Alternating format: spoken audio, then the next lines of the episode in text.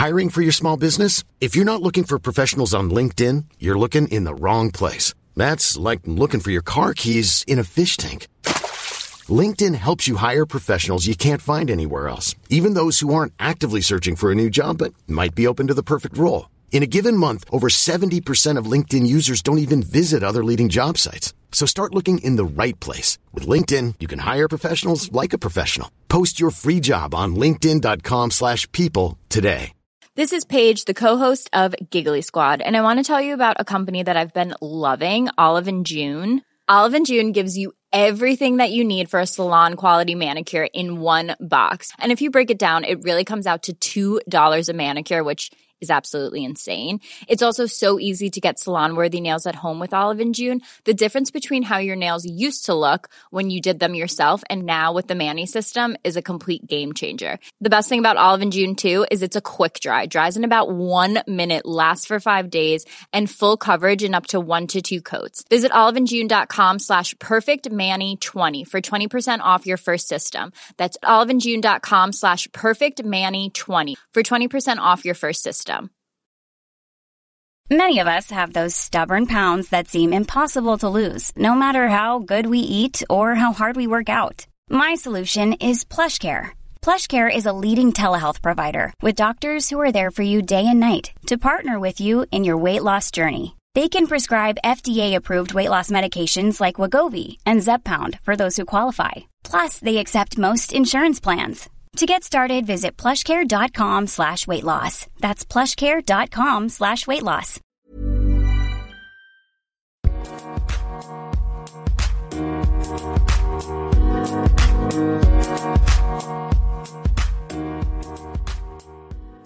Salut, c'est Régis. Merci d'avoir lancé cet épisode. Cet épisode, je l'ai enregistré en juillet avec Reda Sawi. Euh, J'adore cet épisode. Je trouve que Reda était super généreux dans ses réponses. On a vraiment pris le temps de discuter. J'adore cet épisode, donc j'espère qu'il va te plaire aussi. Voilà, c'est un épisode que j'ai enregistré quand j'étais encore à Montréal. Maintenant, je suis rentré en Belgique. Euh, ça fait un mois maintenant que je suis rentré, que je que j'ai repris les scènes en Belgique. Tu peux retrouver toutes mes dates si tu veux me voir en spectacle sur mon Instagram. Je les publie assez régulièrement. Euh, J'espère qu'il y en aura plein pour le mois d'octobre et les mois qui vont suivre. Le mois de septembre a été bien rempli. Je suis très content d'avoir retrouvé la scène belge. Il y a plein de plateaux qui s'organisent, plein de shows, c'est super chouette. Des comédie clubs qui s'ouvrent comme le Petit Kings à Saint-Gilles qui a ouvert il y a peu de temps. Donc voilà, c'est trop chouette. Et euh, j'en profite pour donner deux très bonnes nouvelles. Alors la première bonne nouvelle, c'est que partir de demain, donc le mardi 26 septembre, je vais animer une soirée tous les mardis euh, au Réservoir Bar, qui est un bar dans les Marolles à Bruxelles. C'est une soirée test, donc c'est une soirée où les artistes vont pouvoir venir tester de nouvelles choses. Ça va être super chouette. Donc tous les mardis au Réservoir Bar, à chaque fois un line-up différent avec des artistes plus expérimentés, des artistes un peu moins expérimentés qui vont venir euh, tester de nouvelles choses dans, un univers qui va être bienveillant et sympa, qui va permettre la création. Donc ça va être super chouette. Venez nombreux. C'est tous les mardis, c'est entrée libre au chapeau. C'est trop cool. Je suis trop content d'a- d'avoir eu cette opportunité d'animer ça tous les mardis. La deuxième bonne nouvelle, c'est que le 10 décembre à 4h, je vais animer un podcast en live au Petit Kings d'ailleurs. Donc voilà, si tu veux assister à cet épisode en live, garde la date du 10 décembre. Je ne sais pas encore qui sera l'invité, mais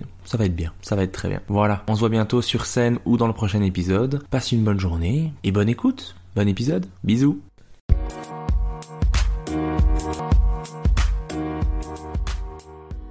Bonjour et bienvenue dans ce nouvel épisode. Aujourd'hui, je reçois un improvisateur, un auteur, un comédien, un humoriste que j'adore. Il a fait une pause dans son spectacle au bordel parce que je riais trop fort. Je reçois Reda Sawi. Comment ça va? Ça va très bien. Merci de m'inviter. Merci à toi d'être venu, d'être. euh, Merci à Maxime et Hélène qui nous accueillent chez eux. Qui nous a accueillis chez eux et, et Maxime qui est dans sa chambre. C'est- on est dans son appartement puis il est cloisonné dans sa chambre Avec son chat. avec son chat Donc, parce que merci. t'as peur des chats. Un petit peu. Voilà. Voilà. Ça, je pensais pas que ça allait être dit. Je l'ai dit, fallait que je le dise. Voilà, le, monde le sait. Alors, je n'ai pas peur des chats, je suis mal à l'aise avec les chats. Bon, ok, j'ai peur des chats. ça. Et donc, il garde le chat à l'intérieur pour éviter le bruit. C'est pour le bruit. C'est absolument pas pour une peur euh, irrationnelle que j'ai. Mais tu sais que j'ai entendu une, j'ai déjà entendu quelque part comme quoi que si les chats étaient plus gros que nous, ça, ils nous boufferaient. Ah, mais ça, j'en suis persuadé. Ouais. Moi, donc je je peux comprendre ta peur, mais ils sont plus petits que nous, donc euh, ça va. C'est ça. Tu viens de me créer un, un cauchemar, je pense. je crois que ce soir, je vais rêver de chat qui me mange. Mais en tout cas, merci beaucoup d'avoir accepté de participer au podcast. Merci à toi. super chouette. Toi, t'as participé à quelques podcasts. T'as eu même ton propre balado, puisqu'on dit balado ici au Québec. Ouais. Un balado jeunesse qui s'appelle Astro Bien. Oh mon dieu. C'était pas mon propre balado. C'est une commande. euh, Ben vas-y, je te laisse Du, continuer. du planétarium. Du ça planétarium, exactement, exactement. Mais est-ce que toi-même, t'es consommateur de podcasts, que t'en écoutes? J'adore, euh, j'aime beaucoup euh, les podcasts, ouais. J'aime beaucoup les podcasts. euh, J'écoute pas beaucoup de podcasts humoristiques. J'écoute, euh, par exemple, euh, sous-écoute, ça c'est depuis le début, je, je le suis. Le Gang Show, tu vois, des, des, des podcasts concept, j'adore ça. Podcast sur la philosophie, je suis à fond là-dessus. Ouais, là en ce moment, je suis sur euh, les habitudes. Euh, Il y a toujours un épisode, un nouvel épisode, et, et en ce moment, je suis sur euh, Les habitudes. les habitudes. Ok, mais tu, tu les écoutes en mode, ça, c'est quelque chose qui t'intéresse ou c'est quelque chose qui t'inspire peut-être pour des numéros ou Qui m'inspire, mais ça m'intéresse vraiment. t'intéresse au départ Ah ouais, ça, ça m'ouvre euh, vraiment l'esprit sur- à la réflexion sur plein de choses. Je suis pas choqué par cette information. Non, non, ok. que, tu, que tu écoutes de la philosophie, je me dis Reda, philosophie? Oui. Ça ne choque personne. C'est comme quand t'as dit la peur des chats, les gens ont fait oui, bon. Ça marche avec le personnage. Ça choque Exactement, personne. ça choque personne. Effectivement. Mais donc, toi, t'es re- de retour à Montréal, Ouais. après avoir passé deux ans en France. Comment Ouais. c'est de revenir à la maison? C'est trop cool. Ah ouais, là, je, je suis vraiment en mode, je vois la famille, je vois mes amis, et je ne fais rien. En ce moment, j'ai été euh, deux semaines à la maison à ne rien faire, vraiment comme un légume. euh. Je fais souvent ça. À chaque fois que je reviens, euh, j'étais venu l'été dernier, et ce que je fais, c'est je fais rien. Je, te jure, je, je erre dans l'appartement. J'essaie de me forcer à ne rien faire et euh, aussi euh, chiller avec ma famille et tout. Là, là je, ça commence à me tâter de, de réécrire. Là, Là, je, je, je commence tout doucement à réécrire euh, des nouvelles blagues, ouais. Mais tu dois te forcer à ne rien faire pour justement pouvoir écrire ensuite? Ouais. Ouais, ouais, mais parce que surtout en France, j'ai beaucoup joué. J'ai énormément joué. J'ai fait euh, le tour de la France. Pas juste, je je suis pas juste resté à Paris. Et je jouais vraiment beaucoup. Donc j'étais souvent euh, sous pression, mais pas pas de mauvaise pression, mais sous pression de ok ce soir je joue, j'écris. Tu sais, faut que j'écrive des nouvelles blagues. Qu'est-ce qui pourrait fonctionner, qu'est-ce qui peut pas fonctionner? Donc j'étais vraiment dans un processus de je dois jouer ce soir. Alors que depuis que je suis ici, à part le bordel, lorsque tu étais venu, c'était le 22 juillet. le 22 ju- juin, Juin, juin. juin, que à partir de ce moment-là, dès que j'ai fait mon show, je me suis dit ben j'arrête. T'as fait des petits shows quand même Des croisé- petits shows, ouais. On s'est croisé sur des petits, des petits passages, Ouais, dans des, des petits, des petits plateaux. exactement. Des plus sympas, des plus durs. Exactement. On a, eu- on a eu, on a vécu ça ensemble. On a vécu Exactement. Un, un bistrot de Paris plutôt compliqué. Oh, On va le dire. On a eu des scènes super chouettes. Il y a le JT, il y a le maudit français qui était vraiment- Exactement. vraiment chouette. Est-ce que toi, quand t'es parti en France, t'avais cette peur que quand tu reviennes, on t'ait un peu oublié Oui, oui, oui, oui, oui. J'avais cette peur euh, parce que en fait, je suis parti dans une. euh, moi, j'ai commencé euh, ici déjà et euh, et la valeur d'un humoriste, c'est plus que tu joues, plus que la valeur augmente, ta valeur augmente, tu vois. Donc moi, je jouais énormément ici. Après ça, t'as eu la pandémie, tu vois. Donc déjà, euh, j'étais comme oh mon dieu, qu'est-ce qui va se passer? J'ai paniqué pendant un mois. Après, euh, ouais, c'est ça. Quand je suis parti en France. euh, j'avais peur, j'avais peur que, que le public m'oublie ou juste euh, que les, les bookers euh, Ouais, me le- programment Le plus. milieu de l'humour québécois. euh, Exactement. Et après ça, j'en ai parlé avec quelques amis. Ils m'ont dit, mais non, mais t'es con. euh, t'es con juste si tu travailles. Et si, si t'es drôle encore, on va te réinviter. Et puis j'ai fait comme, ben oui, c'est vrai. c'est vrai, en fait. Faut juste être drôle. c'est- un peu la base dans le métier. c'est vraiment ça. Si je travaillais pas, euh, c'est là que ça aurait pu être un peu plus difficile, peut-être, tu vois. Euh, mais ouais, c'est ça. J'ai, continué à travailler euh, en France, ouais. Mais on, on t'a vu sur des petits shows ici, comme, comme on disait par exemple le bistrot de Paris qui était des- un show un peu plus compliqué. Ouais. Est-ce que c'est important pour toi de te mettre encore dans- en difficulté avec des petits shows comme ça où Oui. On attend moins des humoristes plus expérimentés? Oui, oui, oui, moi ça, ça me dérange vraiment pas. Euh, ça fait mal sur le coup, euh, mais après c'est pas grave en fait. Mais non, moi je, je préfère ça et apprendre euh, encore apprendre de mes erreurs. Puis je, suis toujours en train d'apprendre en fait. Je me je me considère pas comme euh, un humoriste euh, qui a atteint ses objectifs, tu vois. Je, je suis toujours en apprentissage et, et d'aller dans des shows comme ça pour moi, je ça ça me fait plus que plaisir même. Parce que je me dis, OK, là, j'ai fait telle erreur, euh, j'aurais pu euh, être arrivé un peu plus préparé, j'avais de nouvelles idées, j'aurais pu plus euh, arriver avec une, une hargne. Tu vois, ce, genre- ce genre d'idées, je me, je me le dis, je me le répète toujours, tu vois. Puis c'est normal, quand tu commences et t'écris des nouvelles idées, euh, forcément, après, ça dépend pour chacun, hein, de chaque, pour chaque humoriste, mais forcément, tu vas te planter.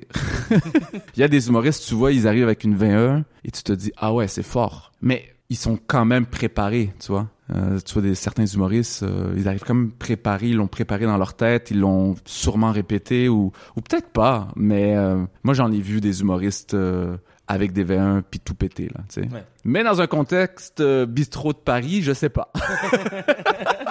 Où les gens avaient les bras croisés.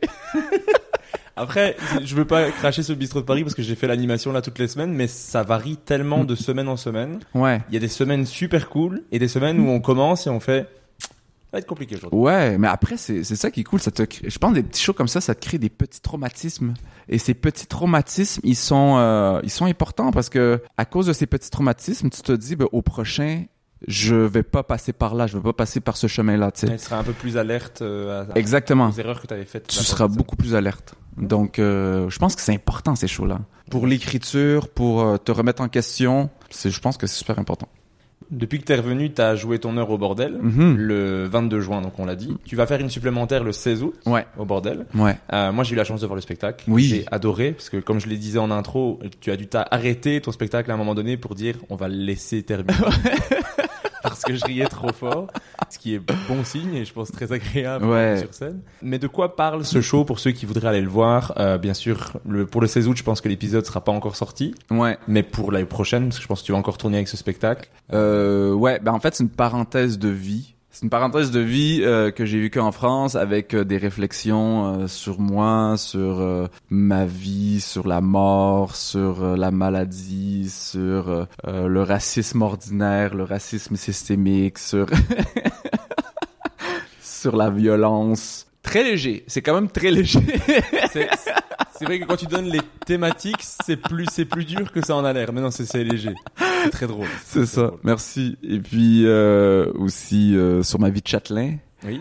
euh, en France. Et puis voilà, c'est vraiment, euh, c'est une parenthèse de vie. Je pense pas que je vais le tourner longtemps ce spectacle-là parce que ça a été vraiment une parenthèse de vie. Pour moi, ça a été une introduction pour moi euh, par rapport à la France. Je pense que je vais le jouer et le roder et le capter et le mettre sur les réseaux sociaux. Ok. Et là, je, je commence à retravailler euh, des, des nouveaux textes. Ok. Ouais. Et d'ici le 16 août, tu vas le retravailler encore un petit peu? T'as- Ouais. T'avais capté la- le 22 Non, j'ai pas capté. Pas filmé ou... Non, non, non, je l'ai enregistré pour Enregistré. moi. Euh, je l'ai pas capté, euh, puis il est toujours en train de, je suis toujours en train de le travailler. Ok. Ouais. Mais- Pour le resserrer puis pouvoir le capter. euh, et j'hésite encore, soit je fais un bon 30 minutes bien resserré, bien travaillé et, une bonne ligne directrice, ou sinon je fais mon 60 minutes euh, et je le mets sur les réseaux sociaux. Moi, je serais partisan du 60 minutes, mais parce que je l'ai beaucoup aimé. Donc, j'aurais pas envie que tu retires des choses, en fait. Oh, c'est parce que je l'ai bien aimé. T'es trop Euh, gentil. Bah non, si tu serais pas là. je serais allé te voir à la fin du spectacle, genre, allez, bonne soirée. Ça fait plaisir. Euh, mais tu parles de, de thèmes qui sont euh, parfois euh, assez durs. Ouais. Est-ce que ces thèmes-là, ils sont toujours bien pris? Quand tu parles de racisme ordinaire, quand tu parles de la mort, quand tu parles de, de ce genre de choses Est-ce que des fois, tu as un public qui est là, ouf, j'ai pas envie, j'ai pas envie qu'on parle de ça? Pas le racisme ordinaire. euh, J'ai eu quelques quelques trucs, quelques petits haters euh, sur les réseaux sociaux, euh, sans plus. Et c'est et je parle beaucoup euh, de de ce que j'ai vécu. En fait, là où il y, a, il y a eu quelques petits problèmes avec le racisme ordinaire et le racisme systémique, c'est euh, lorsque je suis parti jouer au Maroc. C'était pour, je sais pas si je devrais en parler, mais c'est pour l'Académie française, euh, l'Académie française au Maroc, qui est installé au Maroc, ils ont voulu faire un spectacle d'humour Mhm. et ils m'ont contacté, ils m'ont dit euh, Reda, on aime vraiment ce que tu fais, mais on on, on veut juste que tu évites que tu dises que les Français c'est des racistes. Et j'étais comme ben je parle de moi, je dis pas que que les Français c'est des racistes. Et euh, je l'ai fait quand même. je l'ai fait quand même. Bien vu. Et, et c'est un Belge, euh, c'est lui, euh, c'est un ambassadeur belge, c'est lui qui s'occupait de, de, de toute cette organisation. Il est venu me voir, il m'a dit, j'ai entendu parler comme quoi que fallait pas que tu fasses ça. Écoute, tu le fais. Tu sais, il, il a vraiment été euh, vraiment très très cool. Il m'a dit, écoute-les pas, fais, fais tes trucs. Et... Mhm. Donc vraiment, j'ai pas eu de problème avec ça. Il euh, c'est sûr et certain que ça peut cho- ben, choquer. Je pense pas que c'est, quelque chose qui choque. Non, moi, après, moi, d'office, je vais pas dire que ça m'a choqué. Moi, je trouve ça bien qu'on parle de racisme ordinaire. Il y a du racisme. Ouais, ouais, Puis ouais. c'est ton expérience de vie. Donc, si quelqu'un fait, t'as pas le droit de parler de ça, tu fais, bah, c'est ma vie. en fait. Ouais, ouais, c'est ça. euh, Moi, ça m'a, ça m'a choqué, ça m'a. C'est ça, Je vais en parler. En plus, t'en fais quelque chose de très léger. C'est ça. Pas- T'es pas en train de, de nous pointer du doigt. dit, Exactement. euh, Je donne pas d'opinion en tant que tel. euh, Je fais juste peindre euh, ce que j'ai vécu et à travers ça, on comprend ce qui se passe. Mhm. Euh, mais sinon, ouais, c'est ça. Je, je, c'est pas politique en tant que tel, mais c'est, c'est juste mon vécu. Et euh, mais la mort, ouais, la mort. Lorsque je parle du décès de mon père, ça a été très, très, très difficile pour moi et pour le public. Parce que forcément, euh, c'est un spectacle qui se veut drôle. Et dès que j'arrivais là et que je parlais de mon père, là, c'était, tu sentais une tension. C'était vraiment, euh, ouais, c'était compliqué. Donc des fois, le, le spectacle, il était, surtout en France, c'était vraiment compliqué. Euh, Je jouais à la petite loge. Je sais pas si tu Oui. connais ce. Oui, je vois bien le plus petit théâtre de Paris. Exactement. Pendant pendant six mois. Six mois. euh, j'ai commencé trois mois euh, deux fois par semaine et après ça on est on est tombé à une fois par semaine les trois autres mois.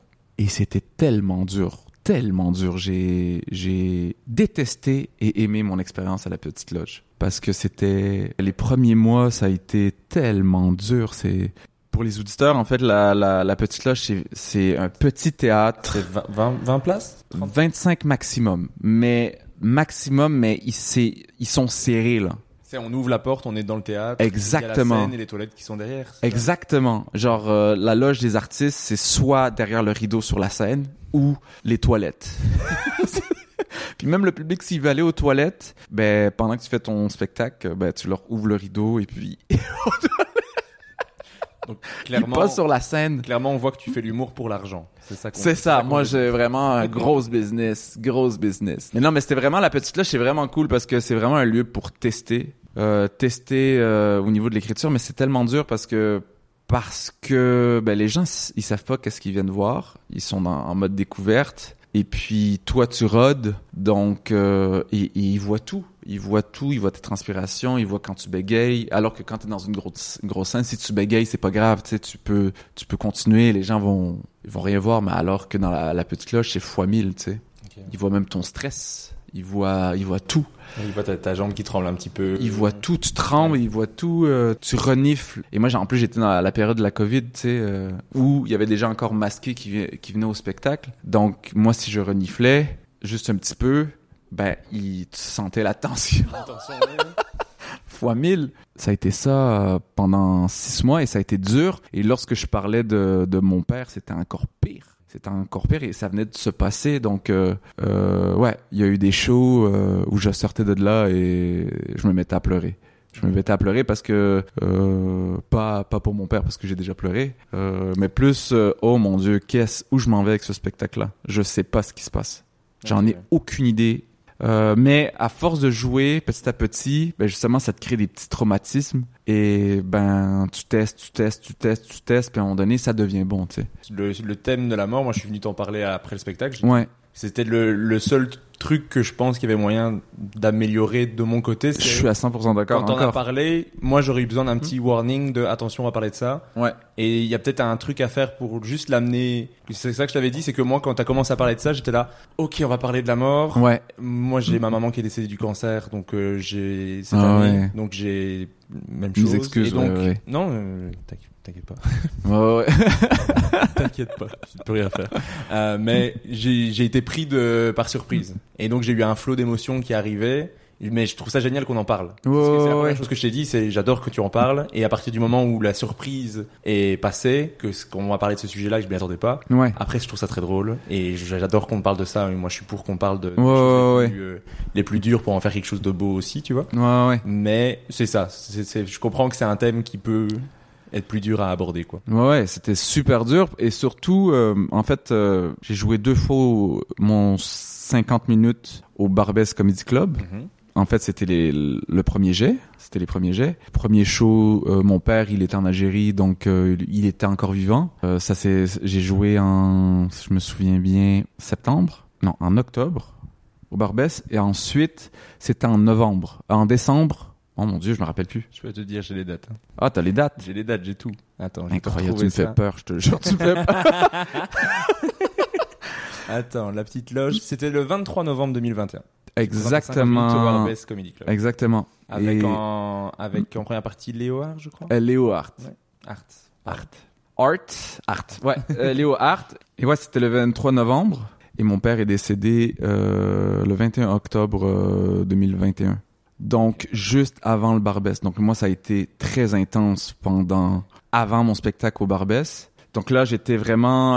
en plus, j'étais revenu ici pour régler quelques trucs, euh, quelques paperasses. Après ça, je suis retourné en France, rodé encore mon spectacle en ayant ça en tête. Et quand j'ai fait mon deuxième show au Barbès, ça s'est super bien passé parce qu'il y avait comme l'énergie du désespoir, tu vois. Ça s'est super bien passé avec une légèreté. Et à la fin, je me sens, je devais, je devais pas mentir au public, donc j'ai commencé des bribes d'idées de, en fait, le numéro que j'ai fait dans le spectacle. Et j'en ai parlé. Et Léo Hart, qui est mon co-auteur, avec qui euh, je travaille, c'est lui qui a fait ma première partie, euh, lui il m'a dit, ben ça, tu dois le garder, tu sais. Et j'étais comme, ouais, je sais pas. Je sais pas. Il dit, c'est très intéressant. La manière dont tu l'as amené, c'était très drôle et c'est touchant. Et, euh, et moi, j'étais vraiment entre le deuil et il faut que mon spectacle fasse 60 minutes. J'avais 50 minutes. Là, j'ai un 10 minutes qui d'arriver. euh. Je comprends, je comprends. Et euh, après ça, il y a eu la petite loge euh, en janvier. Et là, on était vraiment en mode écriture. Euh, puis Léo Hart, il me suivait partout, vraiment, vraiment partout. Puis il m'aidait à retravailler mon spectacle. Et c'était extrêmement pénible. Et à chaque fois, j'étais comme, est-ce que je l'enlève? Est-ce que je le garde? Ah non, je veux plus le faire. Je veux plus le faire. Mais il me manquait quand même. Et là, je, je tentais d'écrire plein d'autres trucs, mais c'était tellement présent que, à un moment donné, j'ai fait le deuil. Je me suis fait, j'ai fait un double deuil. Je me suis dit, tu sais quoi, il faut que j'en parle. Je vais en parler et je vais essayer de, je vais essayer que ça soit le plus léger possible et je vais faire le vrai travail de, tu sais, je me dis, si je continue à en parler, c'est un travail pour moi, mais euh, aussi, euh, ça va être, euh, ça va être cool à un moment donné, ça va être très très cool euh, et puis euh, voilà.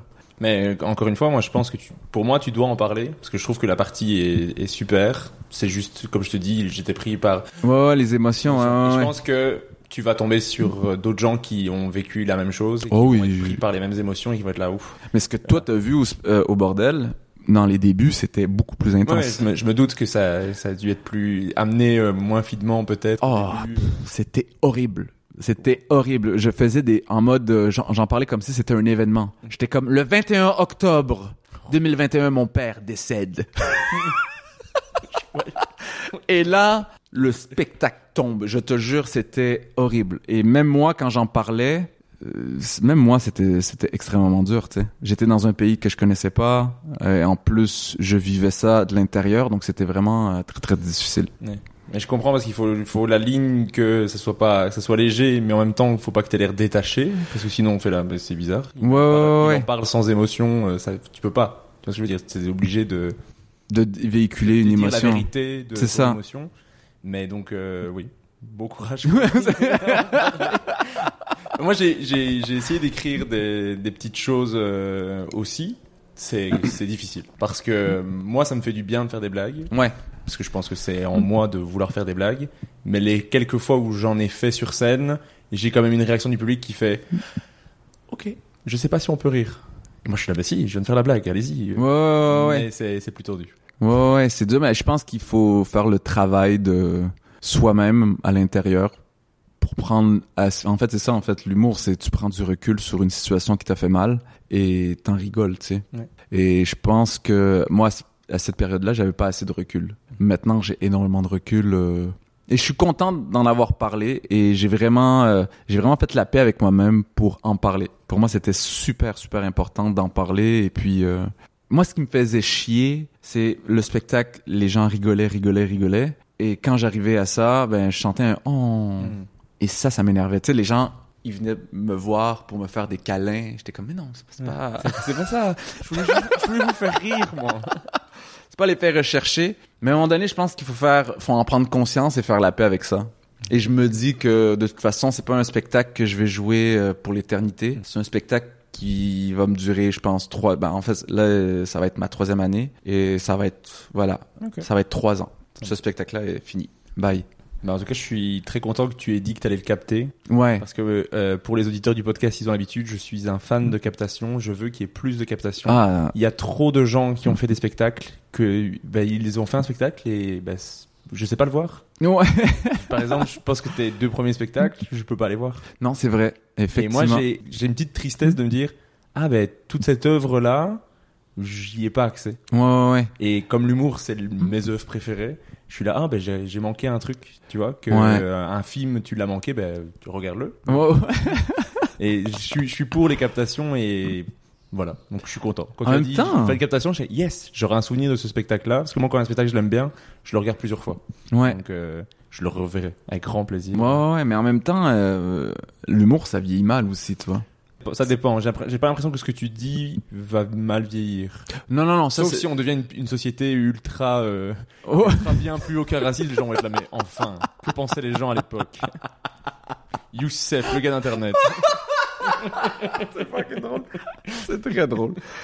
Mais ouais, ouais, c'est ça, c'est... Euh, d'ailleurs, j'avais écouté ton podcast avec... Euh, avec euh, j'ai écouté celui de Jason Brokeuse et d'Adib et euh, celui d'Adib est très est fort intéressant et vraiment Comme ça, on dirait que celui avec Jason est chiant. non euh, même vrai, euh, même celui de Jason est très euh, très très bon tu vois mais après Adib, Adib, euh, euh, Adib, c'est un, je sais pas un philosophe. Un philosophe. Je sais pas ce qui se passe, mais à chaque fois qu'il va dans un podcast, t'as l'impression que il t'ouvre tes chakras. Tu te dis, mais yo, euh... On a, on a eu une discussion sur Adib euh, l'autre jour et on était tous les deux en mode, bah, euh, c'est Adib quoi. ouais, ouais. Comprend pas nous. il t'ouvre tes chakras, puis tu te dis, mais, mais ça, j'y ai pensé, ça, c'est, je je c'est ça la force d'Adib, c'est que tout ce que tu l'as, tout ce que t'as chuchoté au fond de toi, lui, il le sort euh, à voix haute. T'es comme, putain, Adib, arrête! Laisse un peu. Et il le dit bien. il le dit ex- ouais, c'est ça, il le verbalise tellement bien. Et il parlait justement euh, par rapport à lorsque tu fais un spectacle, euh, euh, ben c'est ça euh, dans l'objectif de faire une œuvre, tu vois. Puis moi je pense aussi dans ce sens-là, où si je veux le capter, je veux que ça soit, euh, ça soit comme une œuvre, tu sais. Je veux que ça soit, voilà, c'est beau, c'est magnifique, c'est drôle. C'est une œuvre que je mets, je mets sur internet. Donc euh, ouais, c'est plus dans ce sens-là. C'est pour ça que mes deux anciens spectacles, ça vieillit très très mal. Euh, mon premier spectacle, je pense que j'avais des accents.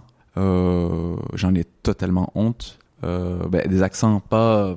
C'était plus par rapport à moi et ma famille, tu vois. J'avais beaucoup d'accents. Et puis le deuxième spectacle, euh, il était pas nécessairement prêt, mais je parlais beaucoup d'actualité de l'époque. Donc sur Internet, ça vieillirait très très mal. Après ça, ben, t'as eu celui-là que je, je trouve qu'il est un peu plus universel que les autres, euh, les deux autres spectacles que j'ai que j'ai fait. Parce que celui-ci est pas dans un dans une temporalité, il y a pas beaucoup de références culturelles, c'est Ouais. c'est un vécu qui pour moi va pas vieillir euh, Ouais. spécialement. Donc euh, moi j'ai hâte de voir la captation. J'ai, en tout cas, j'ai très hâte aussi. J'ai très, hâte de, vous le présenter. Est-ce que tu as d'autres projets en dehors du spectacle dont j'aurais pas connaissance sur lesquels tu travailles ou pas du tout euh pour l'instant, non. J'avais écrit une, une série avant de partir, avant de partir euh, en France, qui s'appelle euh, J'ai tort mais j'ai raison. C'est Mhm. une, euh, j'ai écrit plusieurs épisodes euh, et que plusieurs personnes voulaient le produire. Après ça, t'as eu la pandémie et après ça, ben, je l'ai tellement laissé de côté. Donc j'ai rien fait avec. Mais c'était vraiment, euh, je, je trouve que la série est vraiment cool, mais c'est la fiction, c'est tellement difficile. C'est tellement difficile, mais j'adore écrire des scénarios. C'est ce qui fait en sorte que mon cerveau est tellement léger. Je, je, je sais pas comment expliquer, mais quand j'arrive plus à écrire du stand-up, je commence à écrire des scénarios et ça me, ça amuse euh, mon, mon cerveau. J'adore ça. J'adore ça. genre plusieurs scénarios euh, ou alors c'est vraiment la série que tu, tu reviens dessus ou? Euh, j'ai plusieurs scénarios, j'ai plusieurs scénarios, mais euh, mais j'ai, j'ai- ça fait longtemps que j'ai pas touché. Ça fait vraiment longtemps que j'ai pas touché. Mais en ce moment, non, j'ai pas de projet. euh, j'ai un projet de- euh, en ce moment de faire une tournée et de capter ce spectacle-là. C'est déjà un bon projet. C'est ça. Ça prend du temps. Ça euh. prend du temps et c'est mon projet en ce moment. Et aussi euh, d'écrire, euh, là en ce moment je, suis en- je veux écrire un nouveau 30 minutes. Nouveau 30-40 minutes, c'est mon objectif. Là je vais rester ici à Montréal pendant quelques temps pour écrire et jouer et tester des nouveaux trucs. Ok. Ouais, c'est vraiment mon, euh, mon projet, mon objectif euh, en ce moment. Et est-ce que tu as mis un, un, mo- un moment pour atteindre cet objectif Genre, euh, je veux avoir un 30 minutes pour le. Ouais. Ouais. Ouais, ouais, ouais, j'ai jusqu'en octobre-novembre pour arriver à un nouveau 30 minutes. Et j'ai commencé euh, avant hier mais, c'est- mais je, à écrire, à rentrer dans la routine d'écriture. mais je trouve ça, je trouve ça trop bien. Parce que moi, je suis dans le processus de vouloir écrire un premier spectacle. Et je trouve ça super dur. Parce que moi, j'ai- ce stress depuis un moment de ne pas écrire de nouvelles choses. Ouais, Et euh, j'ai ce stress de peut-être j'ai écrit toutes les blagues que j'avais. C'est pour le moment le stress que j'ai de Ouais. ça tombe, bah, j'ai réussi à écrire des blagues que j'aime bien. Je, suis- je suis fier de ce que j'ai fait. ouais, Mais peut-être que j'en ai plus d'autres. C'est mon stress pour le moment. ouais, ouais. Mais ouais, ça c'est un stress qui est normal. euh. Merci. Mais, mais ouais, ouais, ça, je pense que le temps fait beaucoup les choses. Moi, ce que j'ai appris dans mon petit parcours, euh, mon humble parcours, euh, c'est, c'est, ouais, le temps fait vraiment les choses. Des fois, tu t'écris et tu, tu trouves rien, tu forces une blague et c'est pas drôle parce que tu l'as forcé. Et à un moment donné, ça vient tout seul parce que pff, tu parles avec un ami, euh, parce que t'es dans le plaisir, parce que tu chill avec ta famille. Puis après ça, tu trouves un lien, tu te dis, my God, c'est tellement simple et alors que moi j'étais vraiment en train de forcer à écrire. Donc ça vient, je pense qu'il faut le laisser mûrir, mais c'est un process, c'est ça. Euh, je pense que la routine elle est importante aussi là. Mhm. Je crois. hein. Donc euh, c'est- ce que tu vis c'est tout à fait normal. Voilà. Ça marche. Mais moi, ce c'est pour ça que je fais le podcast. hein. C'est juste pour euh, te passer mes, mes angoisses et que tu fasses. Mais ça va Ça va bien se passer. C'est normal. Ah ben c'est cool. Ah ben, Mais moi j'ai l'impression que, dis-moi si je me trompe, que tu fais ce podcast pour euh, nourrir ton processus d'écriture. J'ai vraiment l'impression Euh, que il y a, y a de ça. Oui, oui, vraiment, il y a de ça. C'est, ça me, ça se sent et, et ça me rassure de parler avec des, des gens et de moins les idéaliser. Parce Ouais. que du- si je les idéalise trop, c'est un mot que j'ai du mal à dire d'ailleurs. Euh, idéaliser. Idéaliser. Idéaliser. Ouais, moi aussi je le dis mal. Ben je, je, je me dis, ben c'est eux qui sont capables de le faire et pas moi. Ouais. Que comme que quand je leur parle et que je vois leur parcours, je me dis ah ben ils sont passés par les difficultés que par lesquelles je passe aussi. Ouais ouais ouais. Je pense que ça nourrit ça et puis je vois des, des réflexions des gens de comment leur manière de travailler. Ouais. Je regarde les spectacles et les gens en profitent euh, pour voir ce qu'ils font et ouais ça, ça ça me nourrit vraiment de le faire. C'est pour ça que je continue de le faire. Il y a aussi le fait que je suis trop fan des humoristes. Ouais, ouais, Ça me donne une occasion de leur parler euh, que je leur ai- aurais peut-être pas parlé dans une autre situation. Tout à fait. Puis aussi, je suis assez euh, timide et réservé. Donc, leur demander de participer à un podcast, c'est plus facile que d'aller les voir en fin de spectacle. Je comprends. J'ai beaucoup aimé ce que vous avez fait. Surtout de de cette manière, ça fait Voilà, peur. J'ai vraiment, vraiment Ouais. beaucoup aimé. Beaucoup ce que vous faites. Et tu t'en vas. Avec mon imperméable. mais ouais, je comprends, je comprends, ouais, ouais. Euh, mais, mais tu le fais très très bien. Ça se voit, ça se sent même quand je t'ai vu sur scène. euh, on sent que tu apprends beaucoup euh, de choses en parlant avec les humoristes et je pense que c'est une très très bonne manière de faire, tu vois. C'est un chemin qui est cool à, à faire et ça se voit. Ah, Donc, euh, Merci beaucoup. Ça fait plaisir. Bon, déjà que tu écoutais mon podcast me fait super plaisir. oui, Euh, j'écoutais tes podcasts. Ça, ça, ça me fait trop plaisir. Parce Vraiment? que quand on s'est vu à la fin du spectacle, tu me dis, mais je te connais de quelque part. Et après, je fais, bah, je sais pas, j'ai un podcast. C'est ça! Ouais. Tous mes potes. Ah, ben, oui. Comme quoi, on, on apprécie sûrement les mêmes choses. Ouais. Dans les invités, bah, Jason Brokers, euh, Adi Balkalidé, que tu as écouté les épisodes, Ouais. c'est dans les humoristes que je préfère. Donc, je pense Ouais, qu'on a ouais, peut-être une sensibilité en commun. euh, exactement. par rapport aux humoristes. Ouais. Euh, mais oui. C'est, c'est ça que je, enfin, moi, je trouve que tous les humoristes que j'ai dans le podcast, je les aime tous. C'est ça que j'aime, j'aime dans le podcast, c'est de pouvoir recommander tous les invités. Ouais, ouais, ouais. euh, donc voilà. Je suis content que tu fasses partie des humoristes. Mais moi aussi.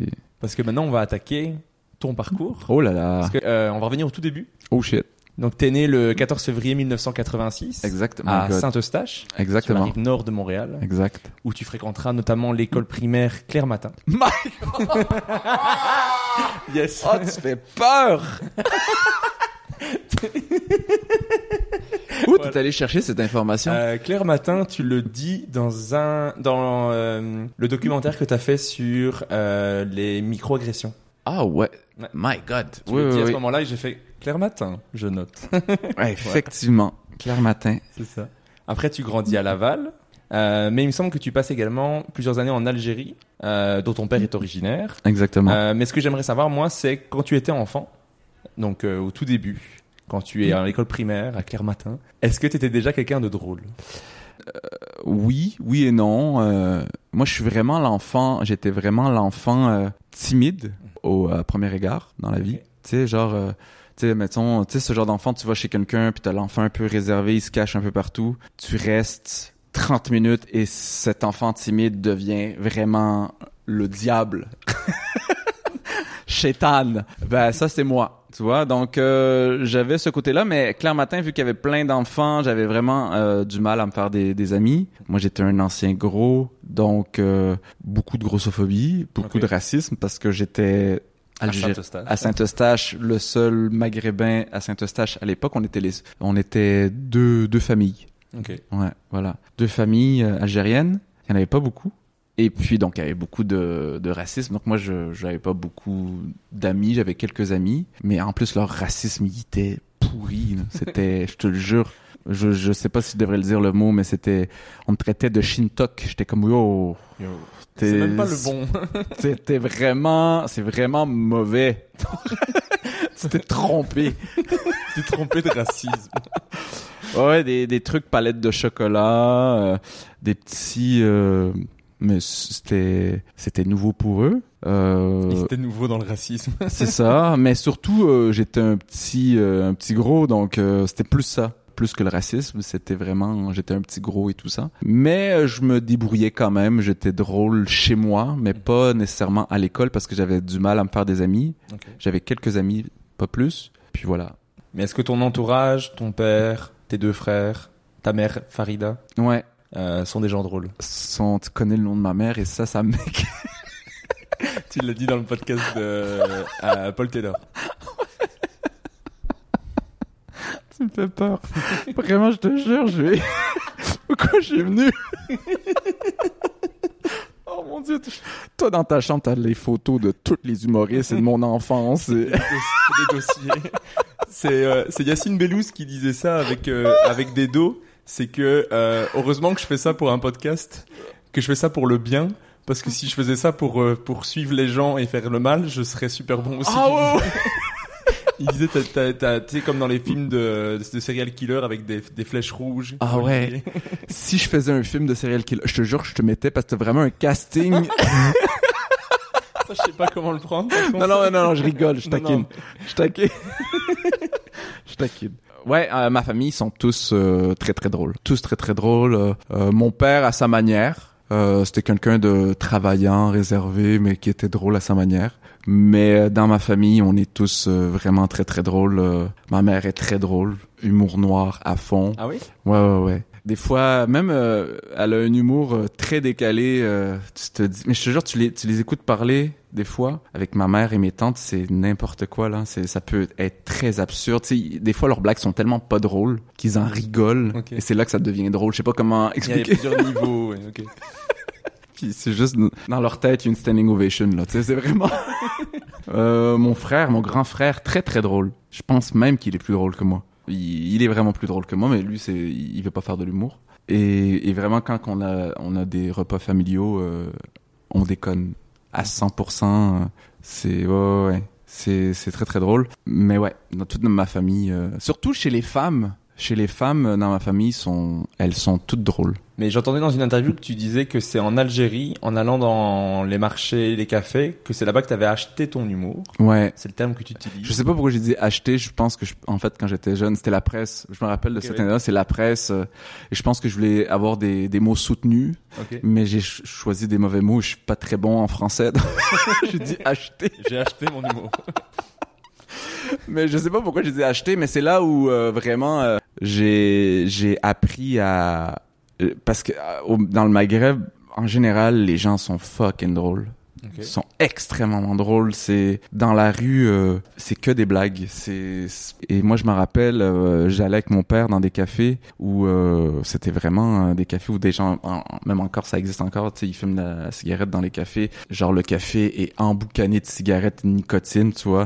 Ils boivent du café parce qu'ils boivent pas d'alcool, donc ils sont là jusqu'à 3 heures du matin. Et moi, je me rappelle d'être avec mon père et ses amis à 3 heures du matin dans un café et c'était blague par-dessus blague, blague par-dessus blague. Même dans les marchés, c'est, c'est incroyable. Tu, sais, tu, te promènes dans un marché, euh, il, il se passe tout et n'importe quoi. Et moi, un gars qui est né à Saint-Eustache, oui, certes d'origine algérienne, mais qui a grandi à Saint-Eustache et qui voit ça avec plein de des gens qui veulent se battre, des gens qui essaient de négocier, euh, un gars qui se promène avec un mouton euh, sur le bras. Pour moi, il y y a tellement des trucs où tu te dis mais c'est c'est des blagues à air ouvert. tu vois. Donc pour moi, c'est et même dans la rue, euh, mes cousins, c'est c'est des blagueurs, mais tu sais des des blagues du futur, tu t'en tu t'en rends même pas compte. C'est c'est impressionnant, impressionnant. Mais tu penses que c'est dû à quoi Qui fait que euh, les Algériens sont si drôles? Je sais pas, je pense que c'est la le chômage, la société. ouais ouais. Un besoin, un besoin de rire. Un besoin de rire euh, parce que c'est très euh, c'est des pays où c'est très très dur socialement. Au niveau de la société, c'est très très dur. Par exemple, en Algérie, euh, on, on appelle ça la jeunesse perdue. Donc, une certaine époque, quand il y a eu la, la guerre civile, euh, c'est- ça a été très très dur. Donc, les gens, pour décompresser, ben, ils faisaient des blagues. Et aussi, euh, on, on a, ce qu'on appelle la jeunesse perdue, c'est que c'est beaucoup de jeunes qui ont eu, euh, qui, qui sont diplômés, qui sont allés euh, aux études, mais qui sont au chômage parce qu'ils trouvent pas de travail, parce que ça fonctionne par piston. Le pistonnage euh, pour les Québécois, c'est, euh, je sais pas, c'est quoi la, ça existe pas euh, piston ici au. Québec. T'a- T'aides quelqu'un euh, au détriment de quelqu'un d'autre. Exactement, t'aides quelqu'un au détriment de quelqu'un d'autre, très bien dit. Donc, euh, donc il y avait beaucoup de gens, énormément de, de jeunes qui se retrouvaient dans la rue à rien faire, à passer euh, leur journée à être à côté sur le mur et et ce qui les tenait, c'était des blagues, des blagues. Moi, j'ai j'ai un cousin qui s'appelle Sofiane et son père euh, qui est orthopédiste. Il travaille euh, de clinique en clinique. Tu sais, c'est comme un comme un coiffeur euh, qui loue son siège. Déjà, c'est marrant. Mais il gagne sa vie comme ça et, et- et- c'est dur même. Parfois, ça peut être dur économiquement, mais il, même lui, il souffre des fois dans la journée. Il peut souffrir, tu vois. Et dès qu'il rentre chez lui, man, c'est c'est un moulin à blagues. Il, il décompresse en faisant rire sa famille, tu vois. Et moi, je me rappelle avoir ri pendant six heures avec lui et j'en ai mal à la mâchoire. Je sais pas comment t'expliquer. C'est ouais, je sais pas d'où ça vient. Je sais pas. Ça a dû jouer en tout cas. Ça a dû jouer, ouais. Puis on aime la blague aussi, tu sais. Et aussi, j'étais entouré de cousins qui euh, qui euh, qui te lançaient des pics, tu sais. Et t'as pas le choix de répondre, t'as pas le choix d'avoir de la répartie pour pouvoir te défendre. Ouais. Ça construit aussi ta répartie. Ça construit ta répartie, mais d'une force. Mais en, en parlant d'humoriste, euh, d'humour en Algérie, il y a un humoriste algérien qui a eu une grosse influence sur toi parce qu'à 6 ans, ton père te montre une cassette de Félag. Ouais. Et je pense que c'est le premier humoriste que tu vois Ouais. en, à la télévision. Qu'est-ce que tu ressens quand tu vois pour la première fois un humoriste sur scène qui fait des blagues? Ah, c'est inexplicable, c'est vraiment euh, des frissons. Des frissons parce que c'était vraiment, euh, il y avait un micro à la main, hein, il y avait pas le micro casque. Vraiment micro à la main et euh, il y avait des gens euh, assis par terre, en, en tout cas de ce que je me rappelle. Et c'était vraiment en mode 180, un peu comme le stand-up aujourd'hui. Et il parlait avec un rythme et je voyais les gens rigoler, tu vois, rigoler mais mais avec une force. Et c'était magnifique. Après ça, tu vois, Fella, quand il est parti en France, euh, ça c'est devenu un peu plus théâtral, mais il était toujours drôle, tu vois. Mais moi, ce que j'avais vu, c'était vraiment du stand-up. Il y avait cette force de de réunir autant de monde et de faire rire avec des sujets de société. Moi, ce que je me rappelle, euh, je pense que j'en ai parlé dans, au podcast de d'Angry Room, il parlait de la gifle sociale en Algérie, tu vois, où euh, tout ce que tu fais dans la vie, tu te feras toujours gifler, tu sais, t'es à la maison, tu te fais gifler, tu sors dehors, tu te fais gifler, la société te gifle, tout le temps, tout le monde te gifle, tu vois. Et il y avait un rythme, mais incroyable, et les gens étaient morts de rire. Et ça, ça m'a, c'est, c'est, c'est venu me chercher, ça a installé un truc en moi. Ça, c'est, c'est sûr et certain. Mais de live. façon consciente ou plutôt inconsciente euh, Inconsciente. Inconsciente. Mais je pas- savais que j'étais focusé sur ça même, j'entendais mes parents parler. Euh, c'est incroyable, euh, Reda, il observait la télévision euh, alors qu'il est déchaîné. Ouais, il- il- ça t'a canalisé sur un, un truc. quoi. ça m'a canalisé sur un truc, ouais. À la maison, il y a ton père qui regarde aussi beaucoup d'humoristes. Ouais. Humoristes français, il y a les inconnus, les nuls, Smaïn aussi, Ouais. euh, Felag, dont on Ouais. parlait. Euh, Est-ce que tu penses que ça t'a influencé, ces humoristes-là, les humoristes français, ce style d'humour? Parce que t'étais au Québec, t'aurais pu euh, être plus influencé par des humoristes québécois, parce que c'est l'humour au Québec qui était déjà plus développé. Euh, oui, effectivement, mais euh, en fait, la première porte en humour, ça a été l'humour euh, algérien, certes, mais l'humour français, parce que mon père écoutait vraiment beaucoup TV5. C'était euh, vraiment je sais, TV5 Monde. Il suivait les informations, euh, parce que je pense que c'était les seules informations qui pouvaient montrer qu'est-ce qui pourrait se passer en Algérie, tu vois, ou dans le Maghreb en général, tu vois. Euh, Il y avait pas beaucoup de d'infos. il y en avait, mais c'était pas aussi présent que TV5 Monde. Donc pour moi, mon père, c'était important de, c'était vraiment un rendez-vous euh, assidu pour lui de, de, ça se dit un rendez-vous assidu? Moi, j'ai, ça me va. Ok. Je vous dirai dans les commentaires, mais moi, j'ai compris ce que tu voulais dire. C'était, pour moi, c'est clair, mais. Après, est-ce qu'un Belge et un Québécois peut débattre de la langue française? Je sais pas. Euh, je laisse les Français qui écoutent nous dire. Mais il était très assidu. Il était très Bah assidu voilà. Il dans est- son écoute. dans son écoute, très assidu dans son écoute euh, du téléjournal français euh, sur TV5. Et, euh, et c'est vraiment là où où il y avait où on pouvait voir euh, les inconnus, euh, les nuls. euh, Alain Chabat, c'est grâce à lui, euh, grâce à mon père que je connais Alain Chabat. Euh, et mon père même, il enregistrait euh, des émissions, Émission. euh, qui passaient à la télé sur TV5 euh, sur euh, vidéocassette. Donc euh, donc ouais, c'est sûr et certain que je- ça a été la première ouais, le, le premier entrée, ça a été l'humour français. Ok. Ouais. Je pense qu'après, il y a aussi le spectacle de Jamel, Ouais, 100% de Booze. exactement. Qui est le spectacle que moi j'ai regardé euh, aussi euh, en boucle. En boucle. Ce, ce spectacle est euh, exceptionnel. Je ouais, ouais, ouais, ce spectacle là, j'ai je vibrais. Je sais pas comment t'expliquer et c'est vraiment grâce à Jamel que je me suis dit je veux faire ça. Mais là, là de façon consciente. Très consciente. C'est là, c'est vraiment la consécration de la conscience. Reda et son français, je suis parti euh, deux ans en France, hein. Mais ouais, ouais, c'est là où, euh, où vraiment tout a commencé, où je me suis dit c'est ça que j'ai envie de faire. Et je regardais ça en boucle, en boucle. Je connaissais par cœur. Euh, Ben, on a regardé en boucle le même spectacle. c'était impressionnant. C'était le jeu, le jeu. C'était, euh, L'aisance, le, le, le show. le- c'était ouais, C'est ce spectacle, moi je l'ai, je l'ai rayé à force de regarder le DVD. ouais, ouais. Donc il y a des il y a des passages je ne sais plus écouter. Ouais. Donc je, je fais moi la partie qui manque. Je fais mal Jamel, mais je le fais. Mais c'est pas possible. Il se tapait les cuisses. Le public aussi. Mais ouais. Mais après, il y a, tu, tu, tu- je pense que tu, tu parlais aussi Gad Elmaleh, Ouais. Anthony Cavana, tout, c'est un peu cette génération-là. Ouais. Et tu disais dans le podcast de PB Rivard qu'ils étaient contents. Ça y est, on parle de nous. Ouais. Ouais. Est-ce que c'est important de voir des gens comme ça pour que tu dises c'est possible pour moi? Je pense que ça l'a joué beaucoup. Ok. Ouais, ouais, je pense que ça a beaucoup joué, même si euh, les inconnus euh, ou les nuls, c'était là. Je pense que je le savais au fond de moi, mais sans, Sans mettre les mots dessus. sans mettre les mots dessus. Mais oui, oui, ça l'a joué parce qu'il parlait de nous et tout ce qu'il vivait, je le vivais. Donc je, ouais, je relate ce qu'il me dit et, et je trouvais ça incroyable. Et j'étais comme, mais ouais, mais c'est, c'est, c'est ça, c'est ça que je veux faire. Mais je sais pas pourquoi, mais oui, parce que j'étais au Québec, j'étais au Québec, j'ai grandi au Québec, je suis né au Québec, je, euh, dans une culture euh, arabo-musulmane, et à l'extérieur c'était très québécois, donc euh, il y avait personne qui me ressemblait à la télé, tu vois, à part Norman Brathwaite. C'était ça, quand il y avait la petite vie, puis qu'il y avait Normand Brathwaite qui passait, je suis comme ah, il est comme nous.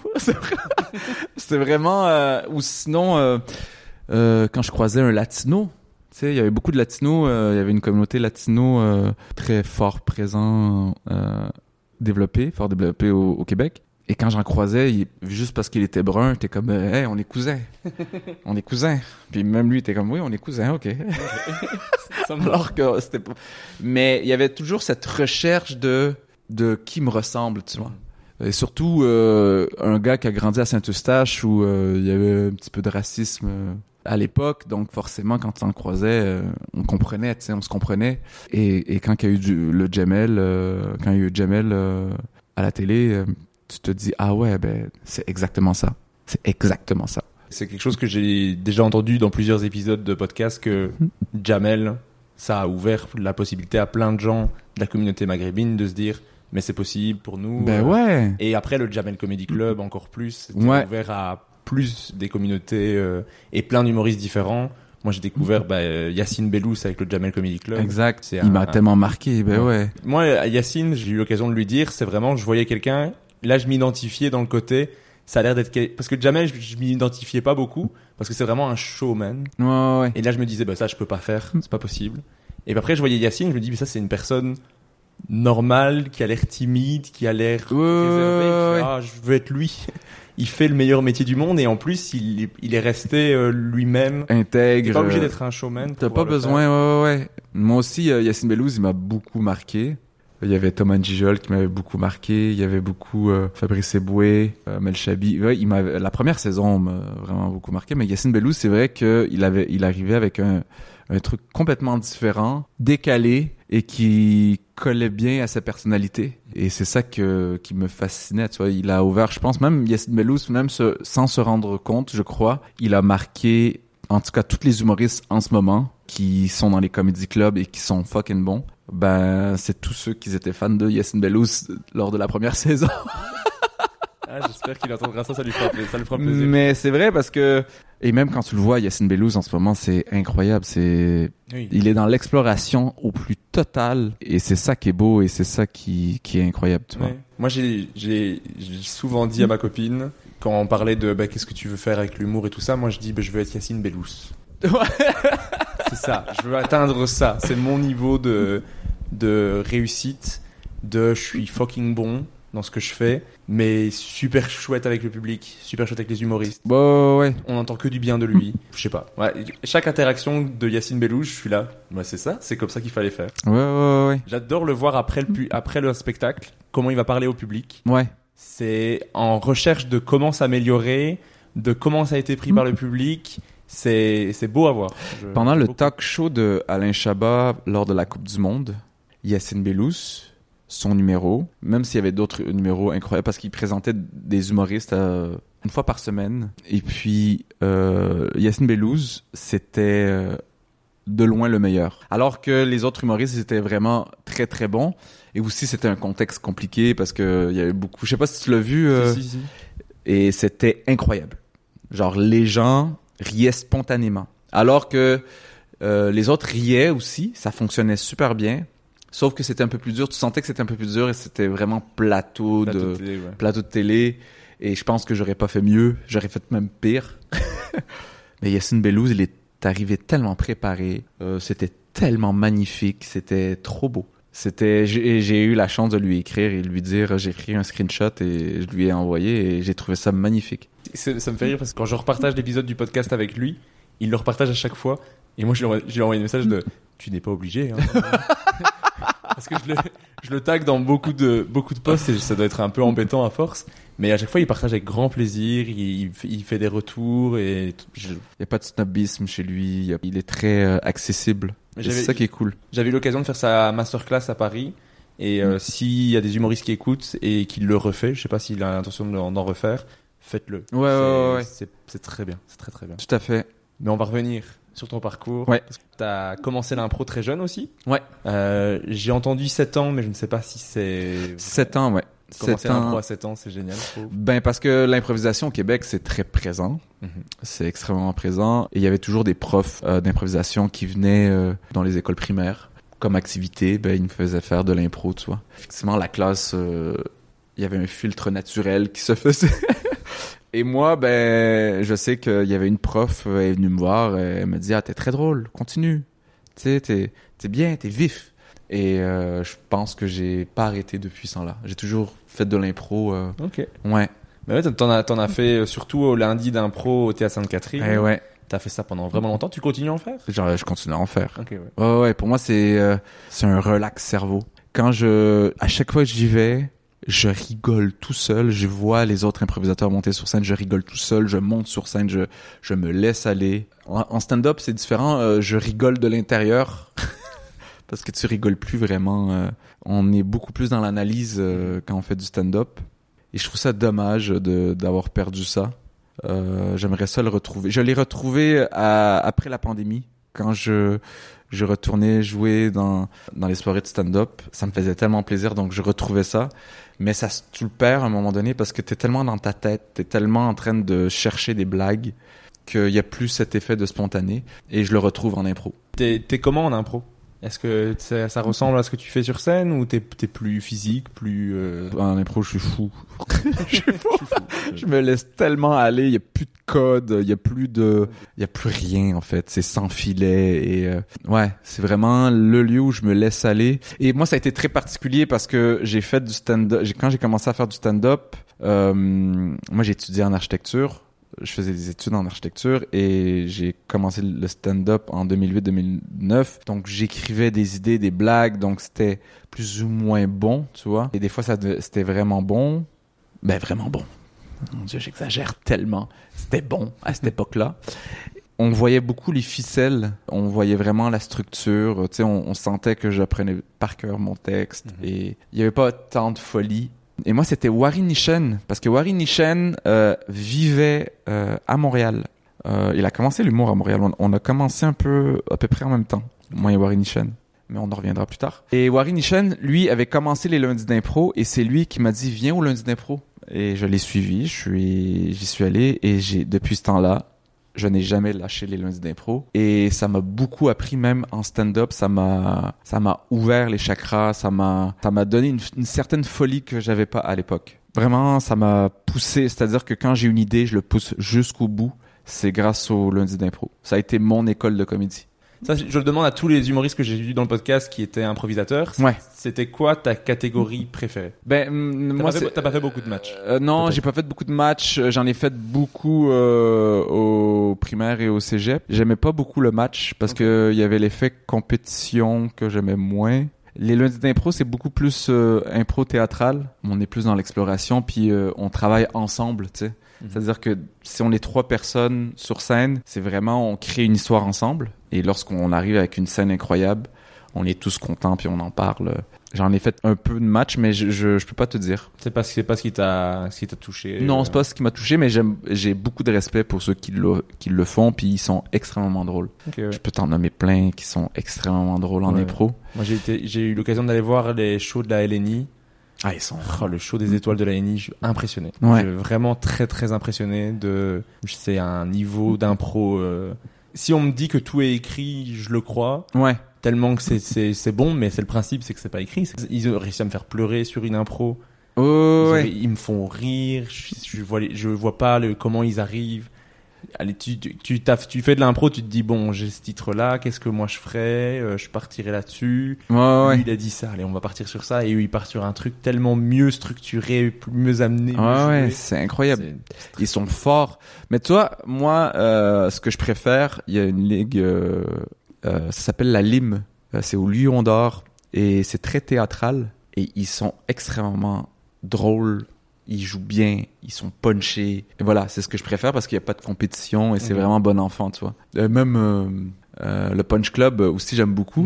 Mhm. Mais je, je, je, je sais que je, je serais très mauvais dans ce, Dans ce contexte-là. dans ce contexte-là. Plus, plus la compétition, c'est pas ton truc. en compétition contre moi-même. Tu sais, je peux te sortir des phrases classiques, mais... mais non, non, je pense que je suis pas, je suis pas très très bon dans. Ça me stimule pas et je serais pas bon nécessairement. Et il y a des gens qui sont extrêmement bons et qui le font très très bien. Euh, mais quand je construis avec des gens, là, je suis euh, imbattable, Ok, imbattable, ça va. je vais juste garder ça. Je suis imbattable. imbattable. Et après, tu fais tes études secondaires à l'école Marie Curie à Laval. Ouais, Euh, mais dans cette école qui est assez dure. Ouais.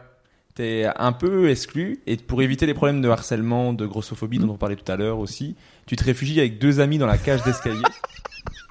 un qui avait un gros problème de bouton et un autre qui te tapait pour jouer. Et t'expliques que c'est là que tu as commencé à être drôle. Ouais, ouais, ouais, euh, en gros, ouais, c'est ça. J'étais, j'étais gros, je suis un ancien gros, et, et comme je le répète, à cette époque-là, la grossophobie, c'était un mot qui n'existait pas. Euh, même l'intimidation, ça n'existait pas. et au secondaire, euh, c'est très dur. C'est très très dur parce que tu cherches ton identité, tout le monde se cherche, tu essaies de trouver tes amis, tu essaies de trouver ton clan et, et moi il y avait personne euh, qui était vraiment intéressé euh, à moi parce que ben, je représentais euh, tout ce qu'on pouvait exclure, tu vois. Mhm. Et donc je me réfugiais dans la cage d'escalier. euh, donc j'allais, par exemple, pour le, la récréation du midi, euh, j'allais chercher ma poutine parce que le vendredi, C'est Poutine. J'allais à la cafétéria pour m'acheter ma poutine et là j'allais me réfugier dans la cage d'escalier et j'avais que des gens comme moi qui se réfugiaient dans la cage d'escalier. Et c'est ça, il y en avait un qui avait, tu sais, on était vraiment comme des, pas des rats, mais on était des, tu sais, ceux qui étaient vraiment dans l'obscurité au plus total. Je sais pas si tu vois un peu Si, l'image. Je vois bien, je vois bien. Et t'avais un gars qui faisait de la boxe euh, à ses temps perdus, puis à chaque fois qu'il me voyait, il me tapait. J'étais son punching bag, tu vois. C'était comme, Ah, c'est pour te renforcer. Ah. Il me tapait. Il y avait un gars, il y avait des boutons de la mort, mais vraiment, il y avait des boutons sur des boutons. Mais c'était mes amis. C'était mes amis. J'ai commencé à fumer des joints avec eux. J'ai. On a commencé à... Mais des blagues de qui sortent de nulle part. Je te jure, c'était des blagues, euh, on pouvait rire de n'importe quoi, du gazon, puis on, faisait parler le gazon. je, te le jure, c'était et ça nous faisait rire que nous, que nous, vraiment, et on, on explorait, tu vois. Tu sais, des fois, euh, y avait des, des moments où on parlait pas, on s'assoyait puis on parlait pas, puis une personne parlait puis on se moquait de lui. On se moquait des boutons de l'autre, on se moquait de moi, moi surtout. Moi, c'était vraiment, t'es gros, t'as des seins. Et c'est ça, c'était vraiment des blagues par-dessus blagues, et c'était tellement pas rapport, mais ça nous faisait rire parce que c'était pas drôle. C'était tellement pas drôle que ça en devenait drôle. Et on pleurait de rire. Tout ça. Et même les gens qui nous regardaient, les populaires, ils passaient à côté de nous, ils étaient comme, what the fuck, qu'est-ce qui se passe? on était vraiment des exclus. Et euh, je me rappelle, une année, j'étais parti avec mon père euh, euh, au Maroc pendant deux mois, deux mois au Maroc et en Algérie. Et c'était vraiment euh, la période de la puberté, donc euh, j'étais en pleine croissance, euh, je jouais beaucoup au soccer avec mes amis, avec mes cousins, mes amis, tout l'été. Et j'étais revenu un peu musclé, un peu pas musclé, mais j'avais maigri. Euh, j'avais moins de boutons, j'étais un peu plus, euh, disons, beau gosse euh, à cette époque-là, tu vois. Ben, je représentais... euh, Ah, il est... Ben, il a changé, Reda, il est mignon, Reda, tu sais. Donc, j'étais plus euh, attractif au secondaire et les gens... euh, ben, j'étais beaucoup plus intéressant. Et c'est dommage. C'est, c'est, c'est triste, mais. C'est triste. C'est clairement comme ça que ça se passe. C'est tellement triste. Et moi, je me rappelle que à cette époque-là, pour moi, c'était magique. Pour moi, il s'est passé quelque chose de mira- miraculeux parce que je suis passé à exclu. Les gens se moquaient de moi et ah, il y a des gens qui me regardent. Ah, je deviens intéressant. Et il y avait un, c'était très bizarre ce phénomène-là. Donc j'étais tellement euh, content. En même temps, je trouvais ça bizarre. Je, je m'en rappelle, j'en ai eu conscience. Et pendant longtemps, j'avais peur de retomber, euh, de, de grossir en fait, parce que j'avais peur de perdre ce moment où les gens eh, me trouvaient intéressant. C'est très bizarre. Ouais, c'est bizarre. Mais à l'adolescence, tu veux. Tu veux plaire. Tu veux plaire. Mais par contre, j'avais le même humour de la cage d'escalier qui était resté et les gens trouvaient ça super drôle. Tout d'un coup, c'était super drôle et j'étais devenu le comique. J'étais comique underground. j'étais drôle de manière très underground dans la cage d'escalier. Après ça, je suis devenu populaire. Alors que Les tous blagues n'ont pas changé, mais. tout change, euh, tout part de, de là en fait. Tout part de là et j'en ai pris conscience, mais vraiment hein, que ça venait de là et que je voulais pas perdre de ça. J'avais peur de perdre genre le regard des gens, Mhm. mais là maintenant j'ai vraiment fait le deuil de ça.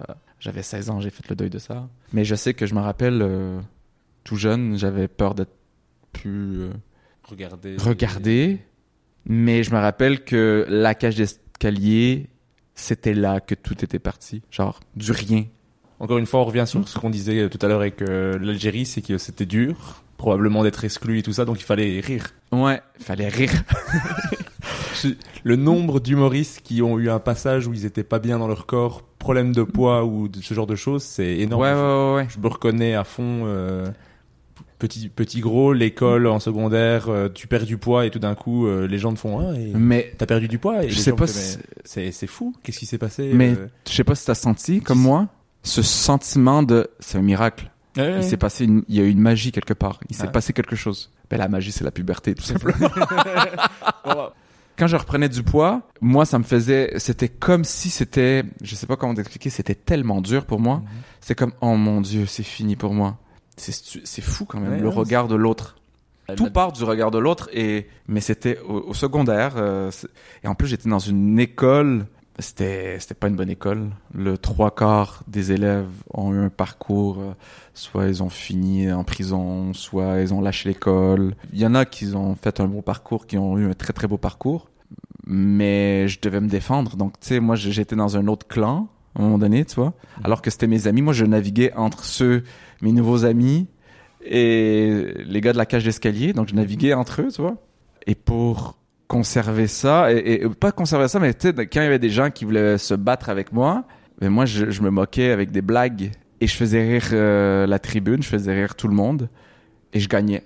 Parce que t'étais plus drôle. Ouais, ouais. Et moi, c'était, les imitais. En fait, moi, ce que je faisais, c'est que j'imitais la manière dont ils marchaient. J'allais chercher le défaut euh, chez l'autre et je l'accentuais. C'était, et ça faisait rire tout le monde. Et les gens venaient me voir, ah, yo, t'es un fou. T'es un fou. T'es un fou. Ah, c'est fou. et moi, j'étais comme, waouh, je suis un fou. je me rappelle, euh, même euh, quand j'allais dans des parties, je me préparais des blagues. Ah waouh. Je te le jure, je me préparais, même je rentrais chez moi le soir et je me préparais des blagues. Ok, waouh. Je vais arriver à cette soirée, je vais dire tel truc. Le truc, ouais, ouais. Si je me fais 10 par l'autre personne, je sais exactement quoi lui répondre. C'est fou, c'est Ouais. fou de, ouais, de, de venir préparer avec ces blagues pour que les gens se disent, eh, il est fou. Et ce qui est Wow. encore plus fou, je sais pas si tu connais le, le, le 450 Comedy Club à Laval, ah non, animé par Mi Benson, non, j'ai pas eu l'occasion de. qui est à Laval. Ben, avant, Mhm. euh, c'était pas un comedy club, avant, on allait devant ce lieu Ok, C'était une, une poutine, c'est une poutine, euh, c'était un, restaurant de poutine. ok. On allait, il y avait un banc et on s'assoyait là et je faisais que des blagues là. Et c'était ça. Avant d'aller dans ce lieu-là, je, je, je me répétais des blagues avant d'aller voir mes amis. Alors que j'allais pas faire de l'humour, mais c'est juste je me préparais humoristiquement À faire un show d'humour. à faire un show, pas un show d'humour, mais à être prêt à, à sortir des blagues. Ah, c'est fou quand même. De, que ce soit si conscient, euh, si préparé. Tu préparais vraiment euh, comme si t'allais faire un show, mais t'allais voir des amis. Ouais, ouais, ouais. Et aujourd'hui, avec le recul, tu te dis ah ouais, c'est fou. T'as as créé tes armes euh, comme ça, quoi. Mais j'en avais pas nécessairement conscience, mais j'en avais conscience que je préparais mes blagues. Et ouais. Mais après, tu, toi, tu voulais faire de l'improvisation, de la scène, mais tu choisis finalement de faire des études en architecture. Ouais. Euh, Est-ce que c'est uniquement pour rassurer tes parents euh, ou pour te rassurer toi parce que la scène, tout ça, c'est compliqué ou, ou c'est vraiment quelque chose qui t'a tiré l'architecture? C'est pourquoi l'architecture euh? Euh, l'architecture parce que j'étais bon en maths. J'étais bon, en- j'étais très très bon en maths et euh, j'étais bon euh, en dessin aussi. C'est pas aller plus loin que ça. Vraiment, ça a vraiment pas été plus loin que ça. Et aussi, euh, aussi, euh, ben mon parcours scolaire, il était vraiment. J'avais pas des bons amis non plus. euh. Tu sais, ça revient un peu à. Je voulais me faire accepter et je me suis retrouvé avec un groupe d'amis pas très cool non plus. J'ai lâché l'école pendant deux ans. Ma vie était pas foufou à ce moment-là. Et euh, je me rappelle que j'étais parti euh, en Algérie encore, tout le temps en Algérie. Et euh, ben, je voyais comme quoi que ben il faut que je, voilà, faut que je bosse. euh, euh, je suis devenu un peu plus pratiquant dans la ouais c'est ça j'ai commencé à pratiquer l'islam euh, j'étais plus euh, voilà je pratiquais l'islam je faisais la prière euh, donc j'étais revenu un peu plus en mode plus sérieux parce que yo ma vie ça va pas et j'étais pas avec des bonnes personnes j'ai recommencé mon parcours scolaire je, je suis retourné à l'école que j'étais allé aux adultes après ça j'ai fini mes études aux adultes et euh, après ça j'ai fait mon cégep j'étais allé au cégep Saint-Laurent et en architecture en technologie en architecture et c'est à partir de là que j'ai commencé à faire de l'humour. Ok. Ben, ça justement, je ne sais pas comment tu as commencé à faire du l'humour? Je sais que ta première scène c'est en 2008 au Saint-Cyboire. Ouais. Mais je ne sais pas comment tu as fait cette transition de je vais commencer à faire de l'humour, c'est le moment, c'est l'instant. Comment- c'est ça. Ça a été vraiment dans cette période-là. Je sais que je voulais faire ça. Je savais pas que ça existait. Mais je regardais tous les spectacles d'humour. C'était vraiment, j'étais fan. YouTube était arrivé. Je regardais tous les humoristes, euh, humoristes américains. Il y avait beaucoup de Gad Elmaleh que je regardais, euh, beaucoup de Jamel Debbouze, beaucoup de Dave Chappelle. Là, j'ai commencé à m'informer là-dessus, mais j'étais vraiment dans mon parcours scolaire et j'étais vraiment rendu très sérieux. Moi, c'était, euh, j'allais aux études, je travaillais beaucoup, je rentrais à la maison, je faisais mes prières et je, je faisais mes devoirs. Je j'avais plus d'amis. J'avais vraiment fait un tri dans, dans, dans mon amitié et j'étais ra- vraiment rendu focus. Mais j'avais vraiment euh, envie de faire de l'humour. Je savais pas comment faire. Quand je suis arrivé au cégep euh, en architecture, j'ai commencé à me laisser aller. Je me suis fait des amis. Et puis euh, c'était un ami à moi que- qui m'a ouvert un Facebook. C'était nouveau à l'époque Facebook. Il m'a ouvert un, Facebook. Je savais pas comment ça fonctionnait. Et il a fait des recherches euh, genre soirée d'humour. Et là il y avait une liste de soirées d'humour. Il est tombé sur le Saint-Cyboire qui était à l'époque euh, l'ancien booker de cette époque à cette époque-là c'était Junior Girardeau je sais pas si tu le connais c'est c'est le booker actuel euh, des, des galas juste pour rire c'est lui qui sélectionne euh, mais euh, à l'époque c'était lui qui bookait euh, et il s'est fait passer pour moi il m'a il m'a dit t'es trop drôle euh, tu dois c'est ça bref en gros Il t'a- inscrit sans, sans te le dire? Sans me le dire Ok. il m'a inscrit sans me le dire T'es pas le premier humoriste, c'est marrant que les gens fassent ça. Je ouais ouais je trouve ça fou que les, les gens ont plus conscience que toi qu'il faut que tu le fasses. ouais ouais mais je pense que je le disais que c'était mon rêve aussi euh, de Non, faire de l'humour Je trouve ça toujours marrant que, allez, il y a quelqu'un qui se dit, qui croit tellement en ce que tu peux faire, ouais qui va t'inscrire pour toi, pour que tu, te bouges toi. J'adore ça. Et puis, euh, et puis il m'a dit, bah, dans six mois, tu joues Saint-Cyboire. J'étais comme, quoi? Yo, quoi? Six mois. Six mois? c'est, c'est vite. Non, je pense qu'il m'avait booké, euh, c'était dans deux mois. Et je lui ai dit, yo, c'est trop tôt. Et là, il, il a réécrit à Junior Girardeau. Et il m'a, Junior, Junior euh, c'est ça, il m'a donné euh, une date euh, six mois après. Donc, euh, je prépare, je prépare pendant six mois un, un numéro. À fond, j'étais là-dessus. Et je fais mon premier spectacle euh, le... J'ai pas retrouvé la date, ça pour le coup. Ça, je l'ai ici. Je peux même te le retrouver. Ah. C'est le 27 mai. Yo, ça, 27 mai de- 2008, ça fait longtemps. Hein? Hmm. Yo! longtemps. Et ma première scène, c'était au Saint-Cyboire. C'était animé par Ben Lefebvre. Et euh, il avait raté mon nom. Je me rappelle que j'avais fait une blague là-dessus. Est-ce que t'avais déjà changé? Parce que Reda Sawi, tu l'as, t'as raccourci ton. Non, j'avais pas changé à cette époque-là. je- j'avais pas de. C'était pas à cette époque-là. Après ça, j'ai joué en 2008, c'est ça. J'ai joué et c'était c'était bon. Je me rappelle que j'étais content. Genre quand j'ai joué, j'ai eu la piqûre, mais c'était pas c'est pas bon. C'était pas Oui, mais ça s'est bien passé. ça s'est bien passé. Et tu te rappelles de quoi tu parlais? Pas du tout. euh, je pense que je parlais de la cabane à sucre. À l'époque, c'était les accommodements raisonnables. Il y avait un gros débat sur les accommodements raisonnables. Il y avait beaucoup de musulmans qui euh, qui étaient critiqués parce qu'on leur demandait, ils demandaient de prier euh, à l'université. Euh, puis à la cabane à sucre, il y avait un groupe de musulmans qui euh, qui avait demandé de pas manger de porc et là ça a fait ça a fait un- une polémique. Et je pense que j'avais écrit là-dessus. Ok. Je pense que j'avais écrit là-dessus. C'était un peu politique.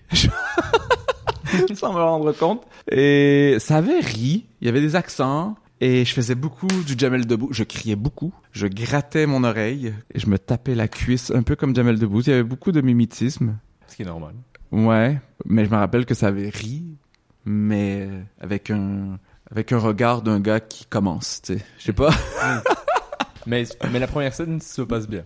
Ce qui Se passe en fait là où ça s'est vraiment passé, c'est que j'ai pas dormi de la nuit parce que j'étais dans un nuage et j'étais tellement content, j'étais heureux, j'étais satisfait euh, et je savais exactement que c'était ça que je voulais faire. Après ça, ben, je continue mes études en architecture. Euh, un an passe, je le Couscous Comedy Show euh, commence et c'est chapeauté par Uncle Fofi.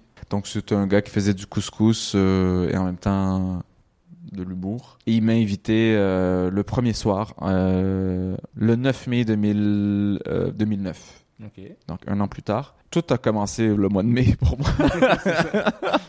le premier show, ça se passe bien, mais c'était mauvais. Je pense que j'ai encore la vidéo, mais c'est tellement mauvais. Euh, Je me trouvais drôle. À l'époque, j'étais comme, ok, ça marche. mais c'était tellement mauvais. Mais le Couscous Comedy Show, le public était incroyable. Il, il était magique. Ça a été, euh, j'ai joué à toutes les semaines, j'ai fait mes armes là et je, me suis construit là. C'était à l'époque, euh, ça, s'appelait le bar Les Beaux Bars. C'est sur euh, Marianne et Saint-Laurent. Maintenant, c'est rendu un bar. J'ai oublié c'est quoi le nom du bar, mais c'était là. Et euh, c'était c'était trop cool. Pour moi, c'était un événement à toutes les semaines. Et à tous les semaines, je me préparais un nouveau numéro. Et je m'en rappelle, à chaque fois que je me mettais dans des conditions, pour moi, c'était magique. Il y avait toujours un nouveau sujet qui sortait, puis je l'écrivais, puis je, je le testais. Des fois, c'était mauvais, des fois, c'était nul, des fois, c'était magique. Il y avait des blagues qui sont sorties de là et j'étais, j'ai commencé à me découvrir là, à, à comprendre que ma force, c'était le, act- euh, le act out. Moi, je suis, j'adore le act out. T'es très bon là-dedans. C'est, c'est ma force et je, je, je crois, ma force.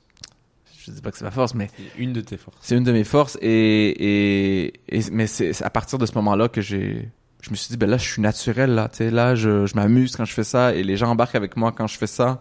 Pendant longtemps je faisais ça. En même temps j'étudiais en architecture. Mhm.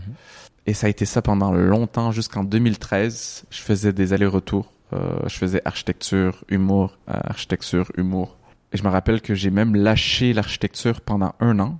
Mais j'ai lâché l'architecture et pendant un an, euh, j'ai fait croire à ma mère que j'étais toujours en architecture. Ok, bravo. Beau mensonge. Pour pas la décevoir. Et je pense que je le disais à mon entourage que j'étudiais encore en architecture alors que j'avais tout arrêté. Ok. Et je faisais... Mais j'avais lâché, j'avais tout lâché pour faire euh, l'humour. Mais avant ça, moi, j'avais des petits, des petits trucs que tu m'as dit. Et Ouais. des trucs que j'ai trouvé, c'est que tu avais du mal à avoir du booking au début. À part le Couscous Comedy Show, tu, tu jouais pas beaucoup. Ouais, Et que, euh, du coup, tu faisais des scènes, des open mic dans les scènes de slam à l'escalier. exactement. Avec Warren Nishen. Exactement. Euh, parce qu'il y avait, y avait pas d'autres possibilités. Moi, ça me fait rire que tu fait des scènes de slam à l'escalier, sachant que c'est dans la cage d'escalier. C'est vous Moi, j'ai fait un lien dans ma tête. Là, c'est fou. je vois des signes. C'est tellement... Ouais. Mais, euh, Mais Ma vie, ma vie, je te jure, c'est des, c'est des, il y a beaucoup de signes dans ma vie. Les gens pourraient croire que je suis fou, mais je te jure que moi, je m'attache à ça. Ouais, on allait à l'escalier. Euh, C'était euh, ma copine de l'époque.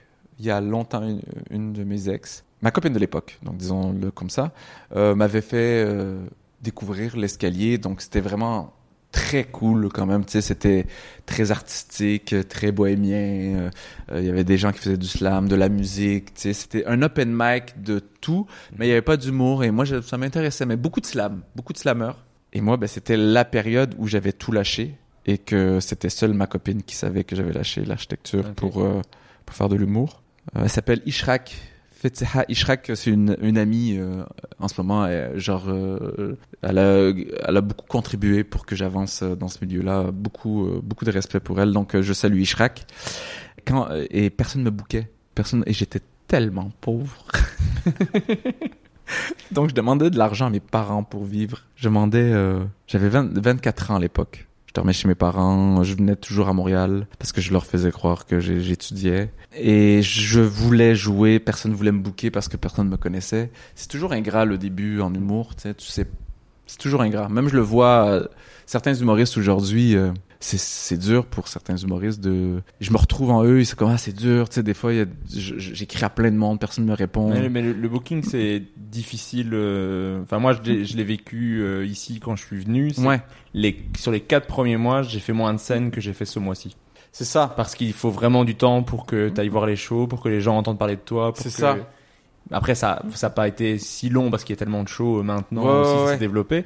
Mais le début est très frustrant de tu envoies des messages, on te répond pas. C'est ça. Puis tu vas voir, tu faut aller parler avec la personne, ils disent oui, je vais te booker, tu te fais pas booker. Exact. Donc ça prend du temps, il faut que tu faut que ça marche bien à un endroit et qu'on dise ah, j'ai entendu dire que à tel endroit ça a bien marché, ça te dit de jouer à tel... ouais, ouais. Ça prend du temps, mais c'est vrai qu'au début c'est c'est assez C'est frustrant. super ingrat et tu sais pour avoir fait euh, des soirées d'humour, euh, j'ai animé une soirée d'humour avec Dominique Botex au Clébar. Mhm. Je peux comprendre pourquoi les bookers me bookaient pas parce Oui, que t'as énormément de demandes. Tu veux aussi que ton show se passe bien. Tu connais pas la personne. Euh, c'est pas contre elle. Tu c'est pas contre la personne. C'est juste il faut que ça roule et puis euh, et puis quand une soirée ne fonctionne pas, c'est dur parce que il faut refaire la promo. Parce que ceux qui sont venus voir le show et ça a été dur tout le long, ils vont pas revenir. Ou ils vont revenir dans dans quatre mois, tu vois. Euh, faut, faut rem- faut remplir ça. faut remplir, faut puis euh, on est dans on est dans un struggle et donc je peux comprendre, tu sais avec le recul, je peux comprendre pourquoi ils me bouquaient pas, mais on me bouquait pas. On me bouquait zéro. Donc avec Warinichen, ben, on faisait justement les open mic de slam. On montait sur scène, on faisait des blagues entre entre Ciel, ciel bleu, vert, vert, amour. Enfant qui sourit, couleur pourpre, naïveté, fleur.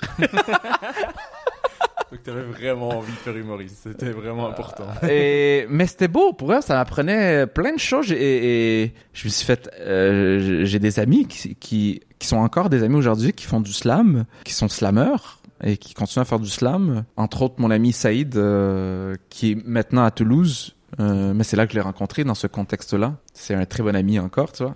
Mais c'est ça. Donc ça a été l'escalier et le couscous comedy show. Et je naviguais entre les deux. Et le couscous comedy show, c'était un événement. Il y avait plein de monde, tu vois. C'était, c'était rendu gros le couscous comedy show, là. C'était incroyable. Ouais. Mais à quel moment tu annonces à ta famille que tu fais plus l'architecture, que tu vas faire du stand-up parce que tes parents étaient super fiers que tu fasses architecte? Ton père, il avait même une tasse avec ton premier plan. Le premier plan que tu as dessiné avec une photo de toi jeune à côté. Ouais, t'es fou. T'es vraiment un cinglé dans ta tête, je te jure, man. T'es allé chercher des... Mais en même temps, je peux comprendre parce que je, je pense qu'il y en a beaucoup qui en ont parlé. Euh, C'est- une publication sur ton Facebook. Ouais, bon, ok, ouais, donc t'es allé fucking loin. Oh, donc t'as vu toutes mes blagues, mes en- donc il y avait des très mauvaises blagues. Je vais, je vais pas commenter. Pas dit que tout était à garder. Ah non. ah ouais, ouais, ouais. Mais c'est ça, c'est ça que je te disais par exemple tout à l'heure avec le podcast, c'est de fait de regarder loin. Wow. Je vois qu'il y a des ratés dans les blagues. Oui, oui. Et c'est tout à fait normal, mais Ben ouais. quand tu commences le stand-up, tu fais des ratés et tu te dis, ben, je suis, je suis ça. Je suis pas bon. Et je vois des humoristes que j'adore, je fais, ben, eux, ils sont bons, ils ont toujours été bons. Mais donc, si tu remontes dans le temps, tu vois qu'en fait, bah non, ils ont eu des moments durs, ils ont Ouais, eu des ouais, ils ont testé des choses, ils ont été joués dans des, dans des stand-up de slam pour pouvoir euh, Ouais, ouais, avoir ouais. du booking. Donc, c'est ça aussi qui aide, c'est ça que j'aime dans le podcast. Pas, je fais pas que des recherches pour te. Ouais, ouais, non, je sais, je sais. je sais, je sais. Mais juste revenir pour l'escalier, euh, il y, a- il y a une notion que j'ai oubliée, c'est que euh, c'est que c'était dur, mais je savais que si ça fonctionnait là, Ça fonctionnerait ça fonctionnerait partout. Et, et au couscous comme Show, je le voyais parce que c'était devant une grosse foule et j'arrivais avec des, des textes euh, prêts et c'était la folie. Donc euh, pour moi c'était important. Tu sais, le dur me permettait d'être heureux sur scène, tu Mhm. de de pouvoir faire rire un- un- une plus grosse en- euh, audience et donc ouais, c'était super important pour moi. Mais donc, comment t'as ré- réussi à annoncer ça? Que ça y est, je fais plus d'architecture. Moi, je vais être humoriste. Ben ouais, je, je, ben, je pense que c'est à un moment donné c'était trop lourd comme secret là. C'était trop lourd là. Je peux pas toujours à tous les jours aller euh, à Montréal et faire semblant à- et à errer dans les rues. je peux pas faire ça là. À un moment donné, oui. Je pense qu'ils ont dû se douter de quelque chose. Ouais ouais ouais. Euh, ma mère, elle, elle a trouvé ça dur. euh, Plus, Ah ouais, ma mère, je, je me rappelle qu'elle a pleuré un peu, de ce que je me rappelle. Et euh, mais je pense que ça a été dur pour elle parce que je lui ai menti. Puis elle se dit mais qu'est-ce qui va se passer dans sa vie, tu vois? C'est plus ça.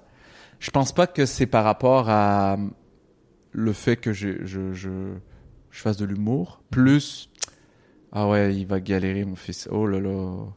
Ça se passait bien là. À un moment donné, il a galéré, il, il a été focus, il priait, et là, ben, pff, il retombe dans. Tu sais, c'est plus Oui. la tête d'une mère. Je pense que c'est ça. Je, je crois. Hein. Ça a été dur pour elle, mais euh, puis je pense qu'au début, elle y croyait pas vraiment parce que tu sais, on est une famille euh, immigrante. euh, c'est elle dans sa tête, ben, ça va être dur pour toi. euh, Mhm. Ça va être, euh, tu vas devoir travailler deux fois plus fort que les autres. On entend euh, souvent ça, Mhm. et j'en ai parlé avec plusieurs humoristes fils d'immigrants. Ils ont tous entendu ça. Que, que moi, j'entendais pas ça. Ouais. Alors moi j'avais des, des amis qui allaient à l'école nationale de l'humour, euh, c'est leurs parents qui payaient. Hein. C'était Ah oui. genre tu lâches tes études euh, en médecine, tu vas à l'école nationale. Et mais non non non, moi ça, a été vraiment euh, c'est comme dommage pour toi mon fils, j'espère que ça va bien se passer pour toi, plus ça. Et maintenant, c'est la, la personne la plus fière, genre elle m'a demandé des places pour mon spectacle au bordel, elle partage des vidéos de moi euh, mais des vieilles vidéos claquées là, je te le jure, c'est tu sais des vieilles vidéos, t'as honte. C'est comme fais pas ça maman, fais pas ça. Une fois que tu la vois, tu fais Ah, je l'avais pas supprimée celle-là. Ouais, Ok, je vais la remettre en non répertoriée. mais elle le partage. Parce qu'elle est fière. Parce qu'elle est fière, elle est contente et ouais ouais. ouais. Donc euh, oui, ça a été dur une certaine époque et je pense que le premier chèque que j'ai eu, parce que il faut que faut que ça soit efficace, tu vois, il faut que faut qu'elle puisse se dire ben j'espère qu'il va bien en vivre et je pense que le jour où j'ai eu mon premier chèque de juste pour rire parce que j'ai joué euh, à un show euh, au festival juste pour rire, j'ai reçu je pense c'était 400 dollars à l'époque. Pour moi, c'était beaucoup parce que c'était mon premier chèque d'ailleurs. Je pense qu'elle s'est dit, ok, je pense que c'est cool. Elle gagne de l'argent. Puis elle voit juste pour rire aussi, c'est. Allez. Au Québec, c'est tellement gros juste pour rire, on se dit waouh, il est dans le truc juste pour rire. Ouais. Ouais, aussi. Ça- Aussi, ouais, ouais, ouais. Ok. Donc elle s'est dit, ok, mon fils, il... ça va. Ça se passe bien. Mais donc après un début difficile au niveau booking, trouver des soirées, se faire connaître, tout ça, tu participes en 2013 à l'émission En route vers mon premier gala. Tout à fait. Donc la même année que Mariana Mazza, Virginie Fortin ou encore Phil Roy. Tout à fait. Euh, quel souvenir tu gardes de, de l'émission et de tes passages? Euh, beaucoup, euh, ouais, beaucoup de plaisir. J'étais tellement content, tellement content quand j'ai été accepté et je savais que j'étais prêt pour un numéro. Parce que personne ne bouquait et je jouais euh, partout le même numéro, partout, show de slam et au Couscous Comedy Show. J'avais un bon 15 minutes de près, disons. Mais il y avait un numéro qui était potable euh, à cette époque-là et je me rappelle que j'étais pour ce numéro-là, j'étais prêt. Genre je sentais que j'étais prêt et d'ailleurs c'était un ami qui m'a conseillé de le faire et moi euh, je voulais pas le faire au début parce que dans ma tête je me disais ah télé-réalité, concours. Mais en même temps euh, mon ami était comme oui mais personne te connaît. Pourquoi tu Mais en même temps ça a été une super chance pour moi parce que c'est grâce à ça que j'ai commencé à jouer partout. C'est grâce à ça que le milieu de l'humour au Québec euh, a appris à me connaître, tu vois, parce que personne ne me connaissait. Mais euh, avec le recul, c'était très maladroit. Très maladroit parce que de un, le numéro que j'ai fait, euh, oui, c'était le meilleur numéro que j'avais, mais c'était un numéro que je ne je n'assume plus. C'était très maladroit. C'était vraiment la preuve comme quoi que j'étais pas prêt. En fait, c'est un sujet que j'assume pas et je suis totalement contre de cette idée. En fait, c'était, je disais, euh, mon angle, c'était le féminisme est, euh, est une dictature au Québec. C'était vraiment ça. On revient sur ce qu'on disait tout à l'heure que le- l'humour vieillit mal. L'humour vieillit très très mal. En fait, il y avait rien de choquant en tant que tel. C'était rien de choquant. Le propos était maladroit. Le propos, c'était un angle parce que ben il y avait un angle. Mais je savais pas écrire à l'époque. Oui, tu- t'avais trouvé un angle et tu t'es dit, je, vais, je m'accroche à ça. et- Exactement. Et j'ai passé grâce à ce numéro-là. Et euh, je l'ai partagé, j'en étais fier, je le partageais. Et après, j'ai appris beaucoup de choses là-dessus, j'ai lu là-dessus, j'ai fait... Et je l'ai littéralement effacé de, de sur YouTube. euh. Je ne l'ai pas revu. Je ouais, je l'ai, il n'existe plus, ce Si- numéro-là. Si, si moi je ne l'ai pas trouvé, Ouais, ouais, je l'ai... Ouais, ouais. Mais euh, grâce à ce numéro-là, j'ai joué vraiment partout. Et j'ai commencé à, à écrire des nouvelles blagues. euh. Et c'est vraiment en écrivant des nouvelles blagues euh, euh, que j'ai compris que j'étais vraiment pas dans une bonne zone et que j'étais juste dans l'efficacité pure et il y avait rien d'inté- d'intéressant dans ce que je disais. Mm. C'est pas des, des propos que j'assume. Non, mais après, euh, tu, tu, tu évolues, là, tu apprends de tes erreurs aussi, euh, Ouais. tu progresses. Mais même, même je m'en rappelle que à cette, à cette époque-là, c'était mal vu de faire de l'humour sur mes origines. Donc, je faisais de l'humour, mais dans un contexte qui était aussi bizarre. Donc, Ouais. si je me rappelle que les juges, ils m'ont dit, c'est vraiment fou, Reda. Tous tes personnages sont québécois. J'avais peur que tu fasses de l'humour un peu ce qu'on avait déjà entendu. Tu fasses des personnages euh, un peu... euh, Non, tous tes personnages étaient québécois, donc c'est vraiment bien. Donc tout était Ce commentaire-là vieillit mal aussi. exactement. Donc c'était vraiment, on était euh, dans- en pleine évolution de l'humour, en pleine évolution de l'humour, et c'était vraiment à la période de Virginie Fortin, Mariana, Mariana Maza, c'était pile poil en plein changement. C'était le 2013-2014, l'humour a eu un changement radical. Mais même, même Virginie Fortin, son numéro de En route dans mon premier gala, elle, se- elle se moquait des itinérants. Et dans son spectacle suivant, elle disait cette blague était nulle.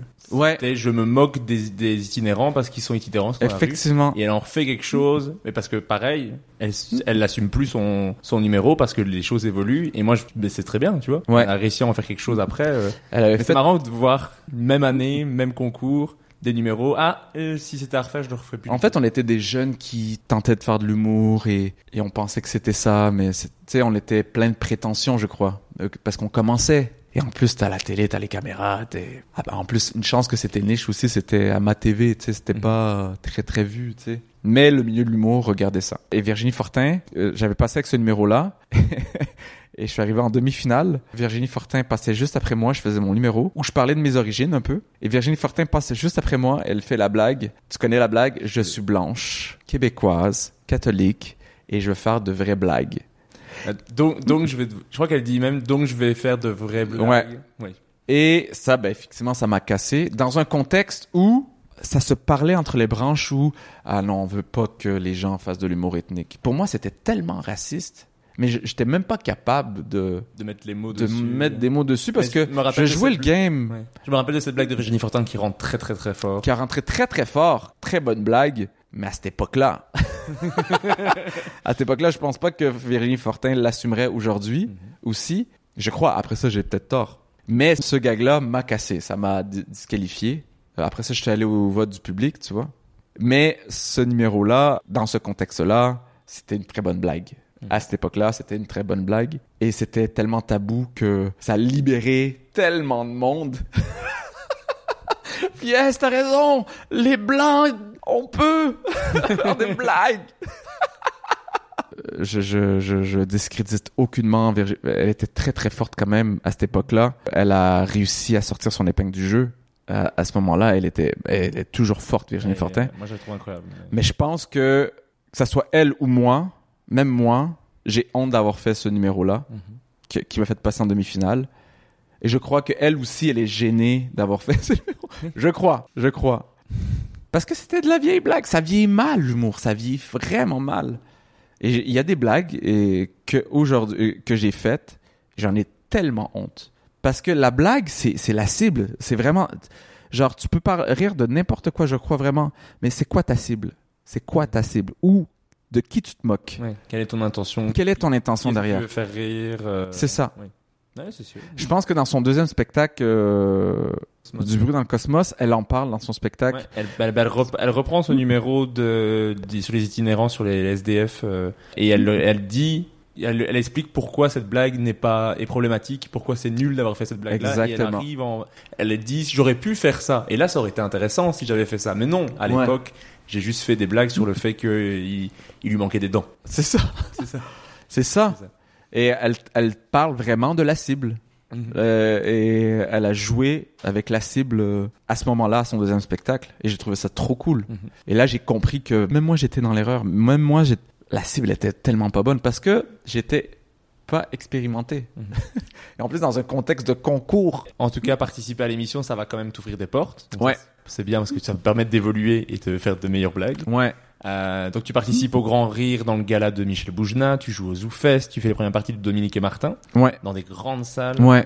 Est-ce qu'à ce moment-là tu te dis ça y est, j'ai réussi, je vais, je vais réussir à faire l'humour? Euh, ouais, j'ai réussi à, à j'ai commencé à vivre de l'humour. J'ai passé un bon 3-4 ans à souffrir économiquement. Et là, j'ai commencé à gagner ma vie. Et ça, c'est, c'est trop cool quand t'es humoriste. Mhm. Quand tu commences à, à payer un loyer, à manger. Genre, moi, je me rappelle que j'avais, j'étais allé au restaurant et j'ai comme, yo, j'ai mangé grâce à des blagues. je mange grâce à des blagues. À chaque fois que j'achète quelque chose avec de l'argent que j'ai reçu d'une scène, je me dis c'est des blagues. Ouais. C'est tellement cool comme Il y a ça. comme un côté de... C'est gratifiant, mais même encore là, j'étais en encore en train d'apprendre. Et j'ai beaucoup appris parce que j'ai commencé à écrire mon premier spectacle. Mhm. Euh, j'en étais, j'en étais fier. J'en étais fier parce qu'il était bon euh, le spectacle. Oui, il y a des trucs euh, qui vieillissent mal, mais il y, avait aucun truc de problème. Il y avait, il y avait rien de problématique dans ce spectacle-là. Mais je me rappelle, le spectacle, ça riait du début jusqu'à la fin. Je me rappelle, je montais sur scène, à chaque fois que je jouais ce spectacle-là, les gens rigolaient du début jusqu'à la... et, et j'en sortais et j'en étais fier. J'étais comme, oh, tout marche. Tout le monde me regardait comme, yo, ça marche. C'est incroyable, tu vois. Parce que c'est c'est ça le premier spectacle, c'est l'accumulation de plusieurs années. Toutes tes meilleures blagues que tu as accumulées pendant des années, Ouais. euh, avec difficulté, tu les ressors tous et les gens se disent Waouh, il est super fort, il commence. Ouais, Mm. Ouais. fait- Ça fait quelques années qu'il travaille là-dessus. Ouais, ouais, et j'ai beaucoup appris sur l'écriture de Martin de, de, de, de- du groupe de Dominique et Martin. Il m'a beaucoup appris à structurer un texte. Euh, parce que moi, je, je savais pas comment écrire. J'ai pas fait l'école nationale de l'humour. Moi, je suis l'école de l'impro. Donc, c'était vraiment l'instinct. J'avais des points. Je montais sur scène puis je testais.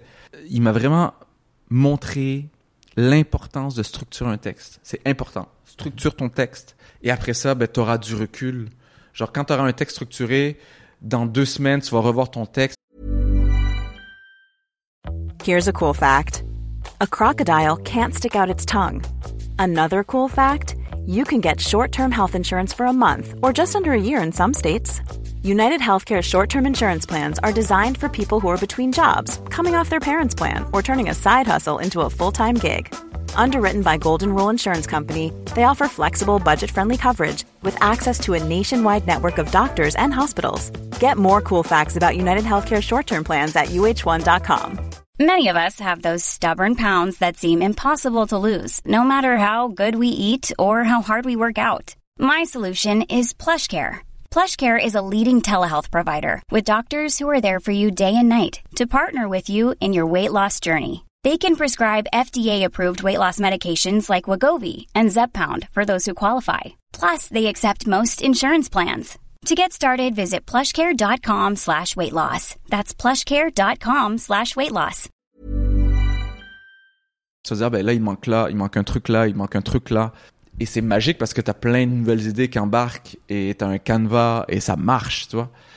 Et, euh, et j'ai commencé à écrire seul mon spectacle euh, pendant un an avec des blagues que j'avais effectivement euh, depuis euh, bon bout de temps et euh, j'ai beaucoup appris sur la cible, euh, de faire comment faire attention à euh, qu'est-ce que tu abordes J'aimais choquer, j'aimais bien choquer, être, euh, sortir des trucs tabous, mais pas. euh, C'était très bon enfant, tu vois.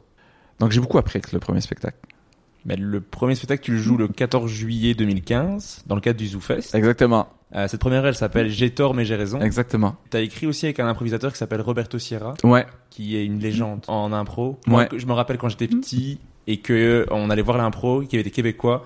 Ma, je disais, ah, je- j'ai pas trop envie d'aller. Et ma mère faisait, il y a Roberto Sierra. Et je fais, attends, j'arrive. C'était le, l'événement. Ouais, ouais, Roberto Serra, il est, c'est un fou, c'est un crack d'improvisation. Il fait ça depuis qu'il est jeune. Il a une vivacité. Il est très posé. C'est quelqu'un de, et j'aimais tellement travailler avec lui. Je, genre, si c'était à refaire, je le ferais n'importe quand, mais il est occupé, euh, il a sa vie et tout. Mais j'ai, mais, mais, il m'a appris les bases sur, euh, genre, il a fait la, la mise en scène de mon premier spectacle. Et après ça, j'étais comme, ben ouais, maintenant je peux continuer seul, tu vois. Et comment se passe la première? La première fois que tu joues tes 60 minutes de ton spectacle, euh, j'ai tort mais j'ai raison. La première, euh, c'était tellement stressant, mais je l'avais tellement travaillé que ça s'est bien passé. Et en plus, euh, il y avait un journaliste de la presse qui est venu le premier jour, le 14, c'était la première. J'étais comme, mais yo, pourquoi t'es venu le premier jour? Genre, le premier jour, c'est toujours éclaté, pourquoi tu... mais ça s'est vraiment bien passé, j'avais la pression, c'est sûr et certain que il y a des petits trucs à retravailler, mais s'il était venu aux trois derniers spectacles, c'était incroyable, je me lâchais, c'était magique. Le deuxième, c'était, ça s'est vraiment pas bien passé, c'était vraiment dur, mais les trois derniers, euh, j'ai joué cinq fois. Et les trois derniers étaient euh, magiques. Le, le- la salle, elle était remplie. C'était magnifique. C'était fou. Je m'amusais, mais c'était... Et, et c'est ça que Roberto Sierra m'a appris, en fait. Il m'a dit, yo, maintenant, t'as tes textes. Parce que moi, j'arrivais avec mes textes. En fait, Robert- la, la manière dont je travaille avec Roberto Sierra, en fait, moi, j'ai commencé à faire des stages d'improvisation avec lui parce que je faisais beaucoup d'improvisation et, et j'aimais beaucoup sa manière de, de voir les choses. Et je suis allé le voir, je disais, hey, j'aimerais ça travailler avec toi pour faire la mise en scène de mon spectacle. Il m'a dit oui direct. Euh, il a vu un peu ce que j'ai fait. Et quand je travaillais avec lui, j'arrivais avec mon texte et jamais il me disait c'est pas bon. Il me prenait un point, euh, une idée dans le texte, puis il était comme ok, où on peut aller avec ça, tu sais. Puis il m'a vraiment montré à comment pousser une idée jusqu'à temps qu'il n'y ait plus de jus et de le jouer là. Tu joues le truc là, joue-le. C'est lui qui m'a poussé euh, dans la folie et c'est ça. Ok, par exemple, il me disait ok ben cette bague là, ça tu le gardes pour improviser. Ça mettons il y a y a quelqu'un qui te sort un truc, tu le sors pour improviser, tu sais. Euh, vraiment des blagues tiroirs. euh. S'il se passe tel truc, hop, Ouais. blague-là, tu l'utilises à ce moment-là. ouais. Donc il m'a vraiment appris, il, m'a vraiment fait comprendre que si ton texte il est drôle textuellement, après ça, ça va être bon. Ça mettons euh, t'es pas là, tu sais que t'es sur scène en pilotage automatique, mais que le texte est bon, ça va rire. D'accord, c'est ça qui est important. Après t'as le jus, après tu t'as le deuxième texte qui va venir avec et c'est ce qui m'a c'est ce qui m'a beaucoup montré euh, ce gars, ce gars-là. En fait, moi j'arrivais avec le texte, on travaillait le texte et avec Roberto Serra, on a travaillé le deuxième texte, qui est le, le texte du non-dit. Le jeu, le, les silences, euh, la- aussi euh, le pacing du spectacle. Puis il y a eu des très très bonnes critiques sur ce spectacle-là. J'ai vraiment, je, je, je suis vraiment content d'avoir fait ce spectacle-là.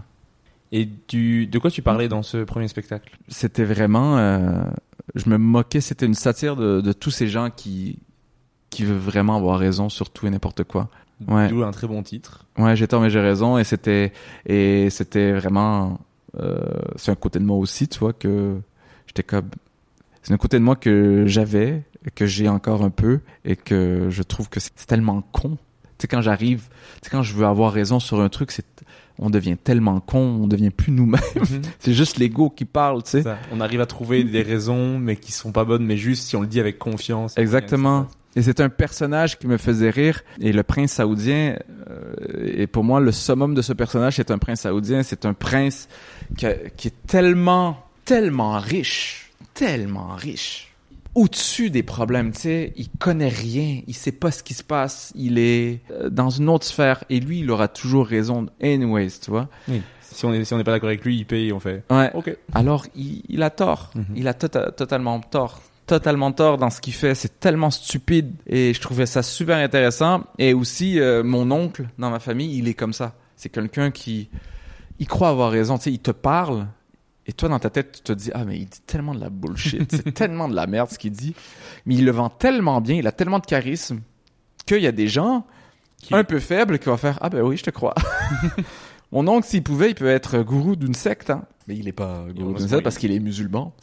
Effectivement, il peut pas ouvrir euh, une autre religion. C'est interdit dans l'islam.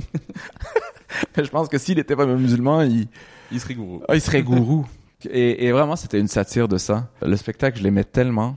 J'étais tellement fier de ce spectacle-là parce que je l'ai travaillé. De un, je l'ai travaillé seul. Euh, Roberto Sierra m'a beaucoup aidé euh, à ce niveau-là. Mais tu sais, au niveau de l'écriture, c'était ma première expérience d'écriture seule, sans avoir l'aide de personne, sans. J'avais même pas l'aide de Martin. C'était vraiment moi seul, mes propres idées, tout seul. Et pourquoi ne l'avoir joué que cinq fois, ne pas l'avoir essayé de le garder plus longtemps, de tourner avec euh, tout ça?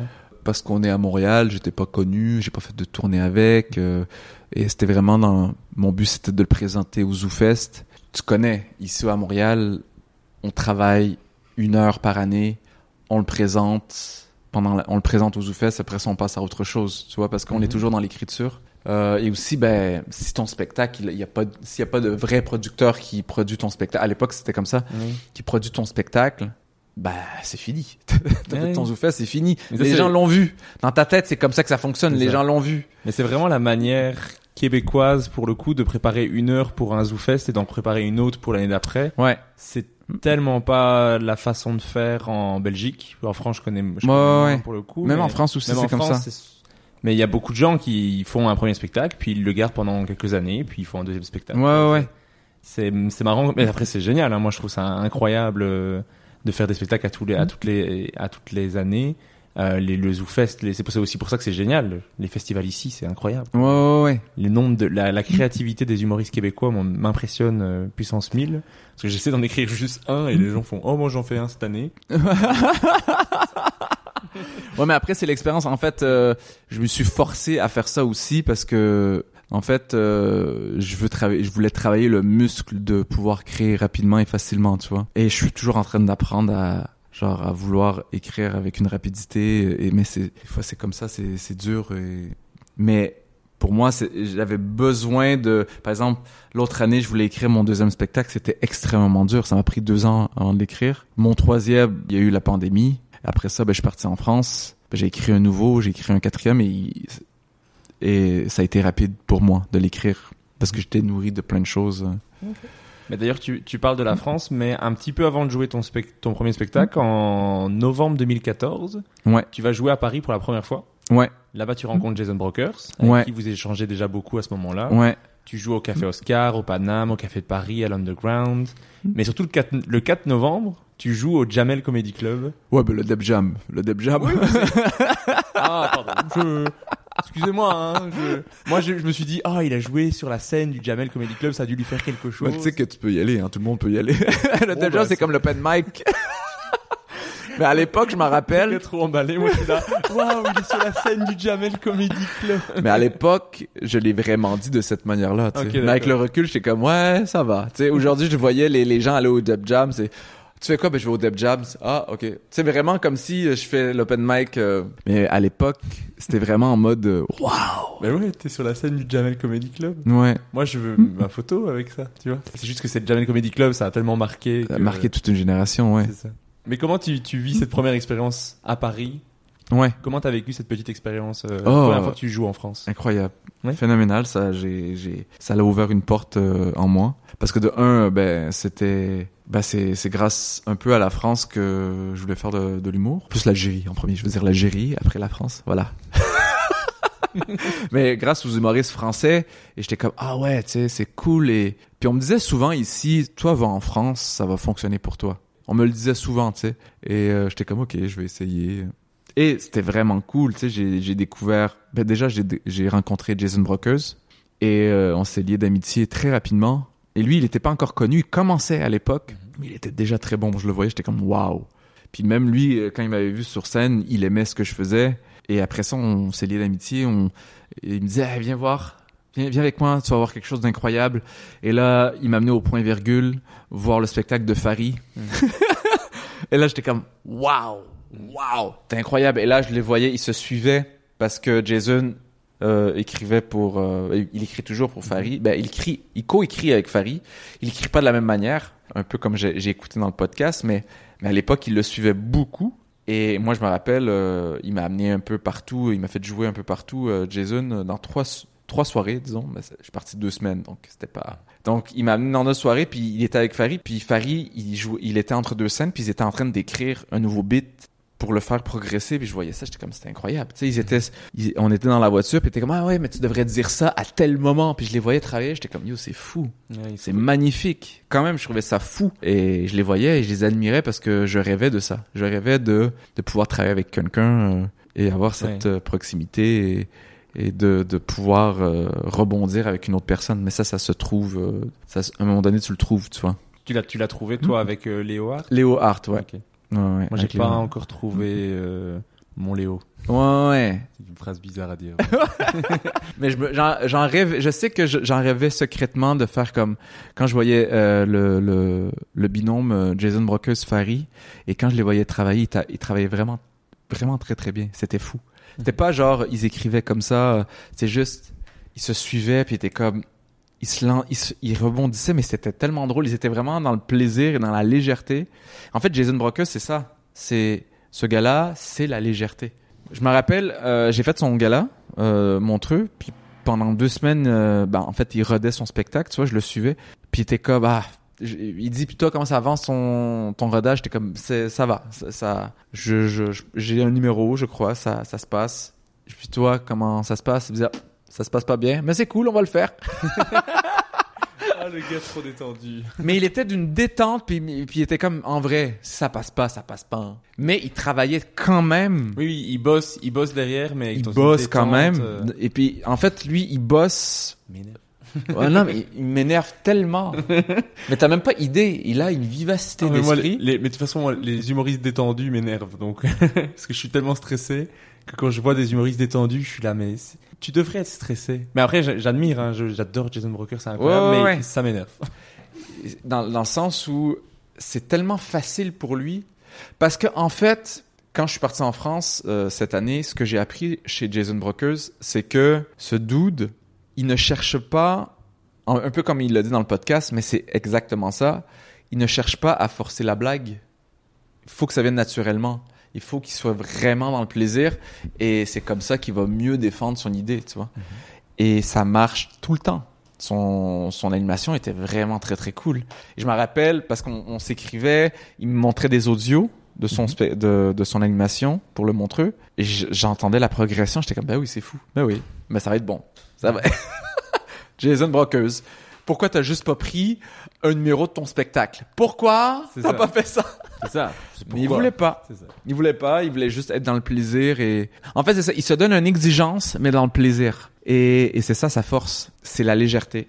Et quand il voit une personne, il va être léger. Quand ça devient lourd, il s'en va. Et il, il cherche que la légèreté, il cherche que euh, et pour moi ça c'est une force. C'est une force incroyable. Il force rien et c'est ce qui fait en sorte que ben ça devient magistral. Son spectacle, son dernier spectacle, il est incroyable. J'ai eu la chance de faire sa première partie. Je l'ai suivi. J'étais joué en Belgique avec lui. D'ailleurs, euh, public belge, quand j'ai fait sa première partie, c'était magistral. C'était fou. Bref, en tout cas, son spectacle, il est rodé, mais c'est incroyable. C'est incroyable. Il change à chaque fois. Quand il y a quelque chose qu'il aime pas, il va le pousser.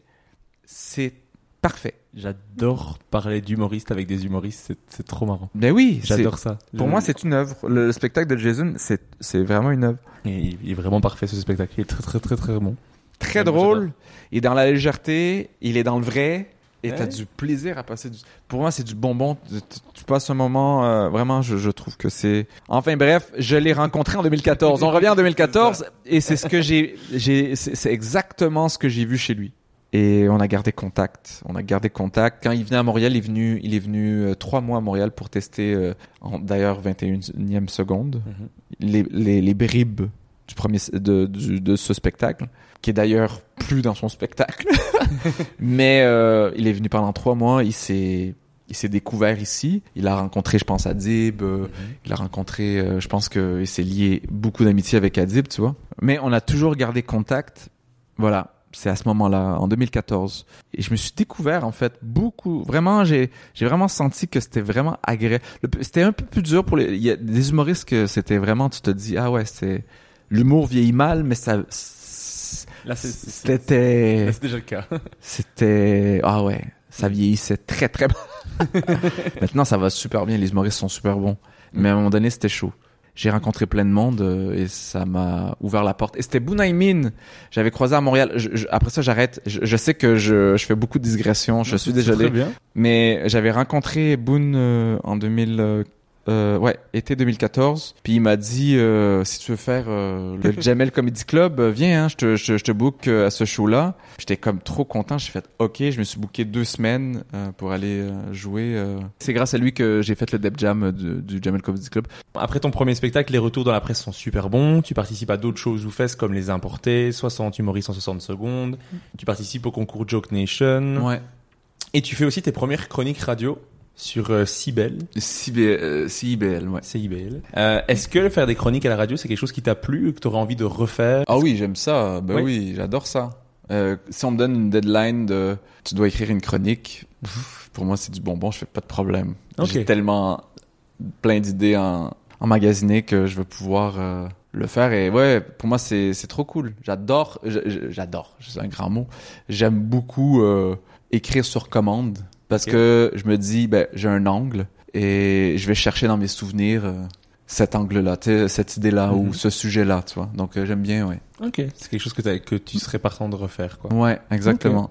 J'avais fait, euh, d'ailleurs, euh, Youssef, le gars d'Internet, la première fois que je l'ai sorti, je l'ai écrit euh, pour les 30 Glorieuses de Yassine Bellatar. Euh, je l'ai écrit, euh, c'est, c'est, ça a été le premier jet, mais je l'ai sorti euh, à ce moment-là. Ok. Et euh, donc, ouais, j'avais vraiment, j'avais vraiment aimé ça.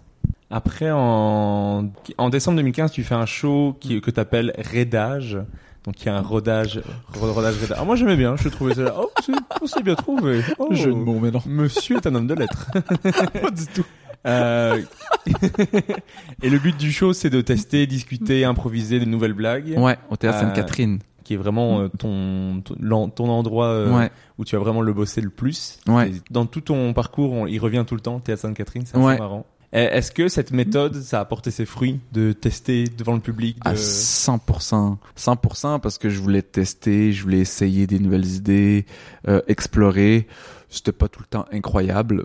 C'était pratiquement jamais incroyable, mais ce, ça me permettait de, de voir, OK, ça c'est intéressant, cette, ce sujet-là est intéressant, je peux le pousser. Et euh, à chaque fois, euh, je sortais toujours euh, des nouveaux numéros à travers ça, tu vois. Jamais sur le moment. Sur le moment, c'était un peu plus dur. Les gens, en fait, c'est beaucoup plus dur. C'est vraiment dur lorsque les gens se disent, OK, il va tester des trucs. Donc, ils sont dans l'attente. Il y a une autre attente qui est différente et un, peu plus dure. Oui, que tu annonces, les gens sont là, il, il est en train de tester quelque chose. C'est ça. Mais, Il y a une indulgence et en même temps, ça se voit que c'est du test. Ouais. Il y a un mélange, ouais. et puis, euh, j'aimais faire ça. Et ça me permettait de, à chaque fois, je sortais, euh, mes meilleurs numéros, euh, mes meilleurs numéros. Les numéros qui ont sorti, fort, c'est grâce à ça. Et après, en 2016, tu joues ton, ton spectacle, mais tu fais également la première partie de Gad Elmaleh à l'Olympia. Ouais. Euh, il te dit, tu fais pas plus de 8 minutes. Toi, t'en refais 15, C'est ça. tant qu'à faire. Et tu présentes, Ga- tu présentes Gad à ta maman qui est toute impressionnée de le rencontrer. Mon Dieu. Euh, quel souvenir tu gardes toi de cette soirée? Parce que hein, l'Olympia, Gad Elmaleh que tu regardais quand t'étais plus jeune, ça, ça a dû vraiment être quelque chose. Ah oui, ça a été quelque chose pour moi. Mais oui, c'était fou, là. Parce que moi, Gad Elmaleh, c'est vraiment la personne qui m'a donné envie de faire de l'humour. Oui, oui, oui, Avec tout à fait. Donc, euh, Tout à fait. De Gad Elmaleh, et il a marqué toute ma famille. euh, C'était Gad. On faisait, on- à chaque fois, on faisait ses phrases, tu sais. Je- On était comme, je connais tous les sketchs par cœur. Moi, tu peux plus me dire le mot. Who has the Brian? Brian is in the kitchen. Where is Jenny, the sister of the Brian? Jenny's in the bathroom. Moi, tu peux plus dire le mot donjon sans que dans ma tête ça fait vivre dans un Donjon.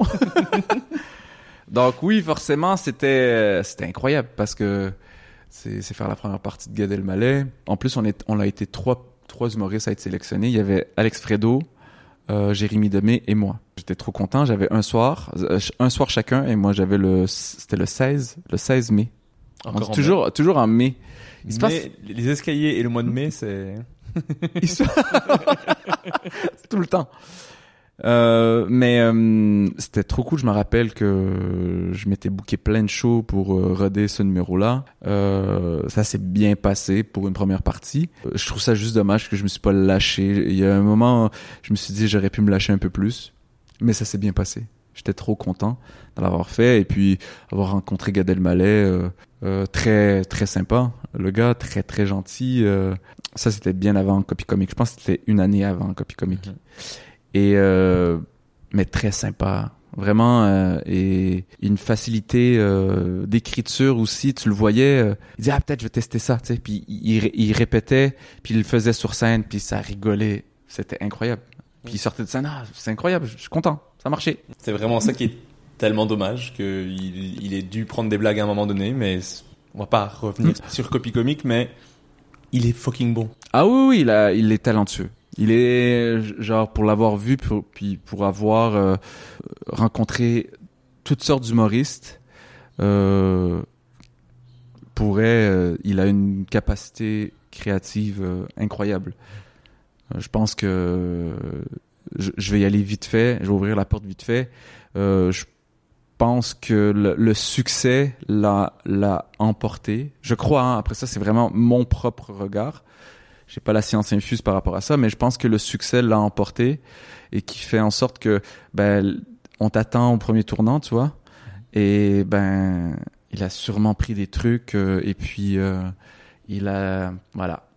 Mais, Ce qui est triste, ce qui est dommage et mais on est tous les deux euh, des humoristes qui ont été influencés par lui, donc au moins il a fait, il a fait ça. Il a permis Ouais. à plein de gens de- d'ouvrir la possibilité de ah j'ai envie de faire de l'humour, je trouve Ouais, ça ouais, incroyable, c'est le meilleur métier du monde, et on connaît toutes les blagues par cœur, quoi. ouais ouais, ouais C'est ça, ça nous a marqué, quoi. tout à Voilà. fait. Je pense qu'on a plus, à mon avis, le même avis et le- la même déception au moment où. sorti. oui. Ah zut. pas, pas Gad. Pas Gad. N'importe qui d'autre, mais pas Gad. Exactement. Mais voilà. Mais oui, j'étais content et ma mère, elle était pas épatée. Elle, elle arrivait, elle arrivait même pas à parler. Euh, en gros, ouais, ça s'est bien passé. Je suis content, euh, pas 100% satisfait de mon passage, mais quand même content de ce qui s'est passé. Il est, il était inaccessible dans le sens, euh, pas inaccessible, il est très accessible quand tu lui parles, mais inaccessible dans le sens où euh, tout le monde voulait le voir. Tout le monde voulait le voir. C'était vraiment le Michael Jackson de l'humour francophone. C'était les gens pouvaient pleurer. je- je- J'exagère, mais le regard comme Oh! Et ça, ça m'a, ça m'a troublé. Je me suis dit, je ne veux pas que les gens me regardent comme ça. je veux surtout pas que les gens me regardent comme ça. Ok, je vais arrêter de te regarder. Mais dans le sens où euh, Ouais, euh, ça me gênerait tellement. J'ai pris conscience sur le succès où je me suis dit, euh, je pense que je serais triste si on me regardait de cette manière. Ok. C'est pas, c'est ton objectif n'est pas d'être à ce niveau de succès et de non, de faire pleurer les foules. non, Ok. non, non, non, non, non. Je, je, je, je pense que je serais, je serais vraiment pas bon. Je pense que je serais un humoriste très nul si j'étais à ce niveau-là. Si j'arrive à un niveau où les gens sont m'idoles, Ouais, tu je veux- figerais, je bougerais même pas de je serais triste. Ok, ouais. Ce serait C'est trop trop de pression, trop de. ouais. Et puis t'as pas envie, t'as pas envie de ça. Non, j'ai réalisé ça à ce moment-là. Et je me suis dit, j'ai fait le deuil de ça. Euh, quand tu commences l'humour, tu te dis, ben, j'ai- j'aimerais ça être connu, j'aimerais ça. Tu sais, t'as cette, euh, cette pression-là de, de te faire voir à gauche, à droite, tu vois. Mhm. Mais à ce moment-là, ça m'a troublé. Ça a été mon premier paradoxe. J'ai fait face à mon premier paradoxe. Je me suis dit, j'adore faire de l'humour, j'adore être regardé et faire des blagues, mais pas à ce niveau-là. Et j'ai fait un deuil.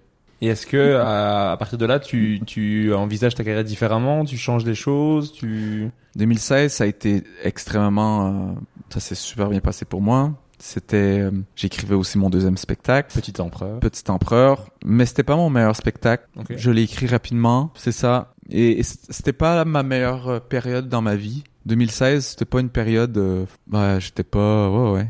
J'étais pas très créatif, euh, c'était je faisais souvent les mêmes choses euh, et j'avais cette pression là d'écrire. J'étais avec une boîte de production à l'époque, sans nommer le- la boîte de production, ils étaient très gentils mais ça collait pas, j'étais pense que ça venait juste de se terminer. Donc ça j'ai eu une période un peu difficile J'ai vécu une petite période difficile, euh, mais je savais que j'aimais faire de l'humour, mais j'étais, je pense que j'ai passé un petit moment de dépression. Tu sais, la dépression, quand tu vis euh, une dépression, tu le sais pas sur le moment, mais avec le recul, quand ça commence à aller bien, quand tu te regardes dans le recul, cette période-là, j'étais pas bien, et, et avec le recul, j'étais, je pense que j'étais pas bien. Et à 2017, j'ai fait des choix.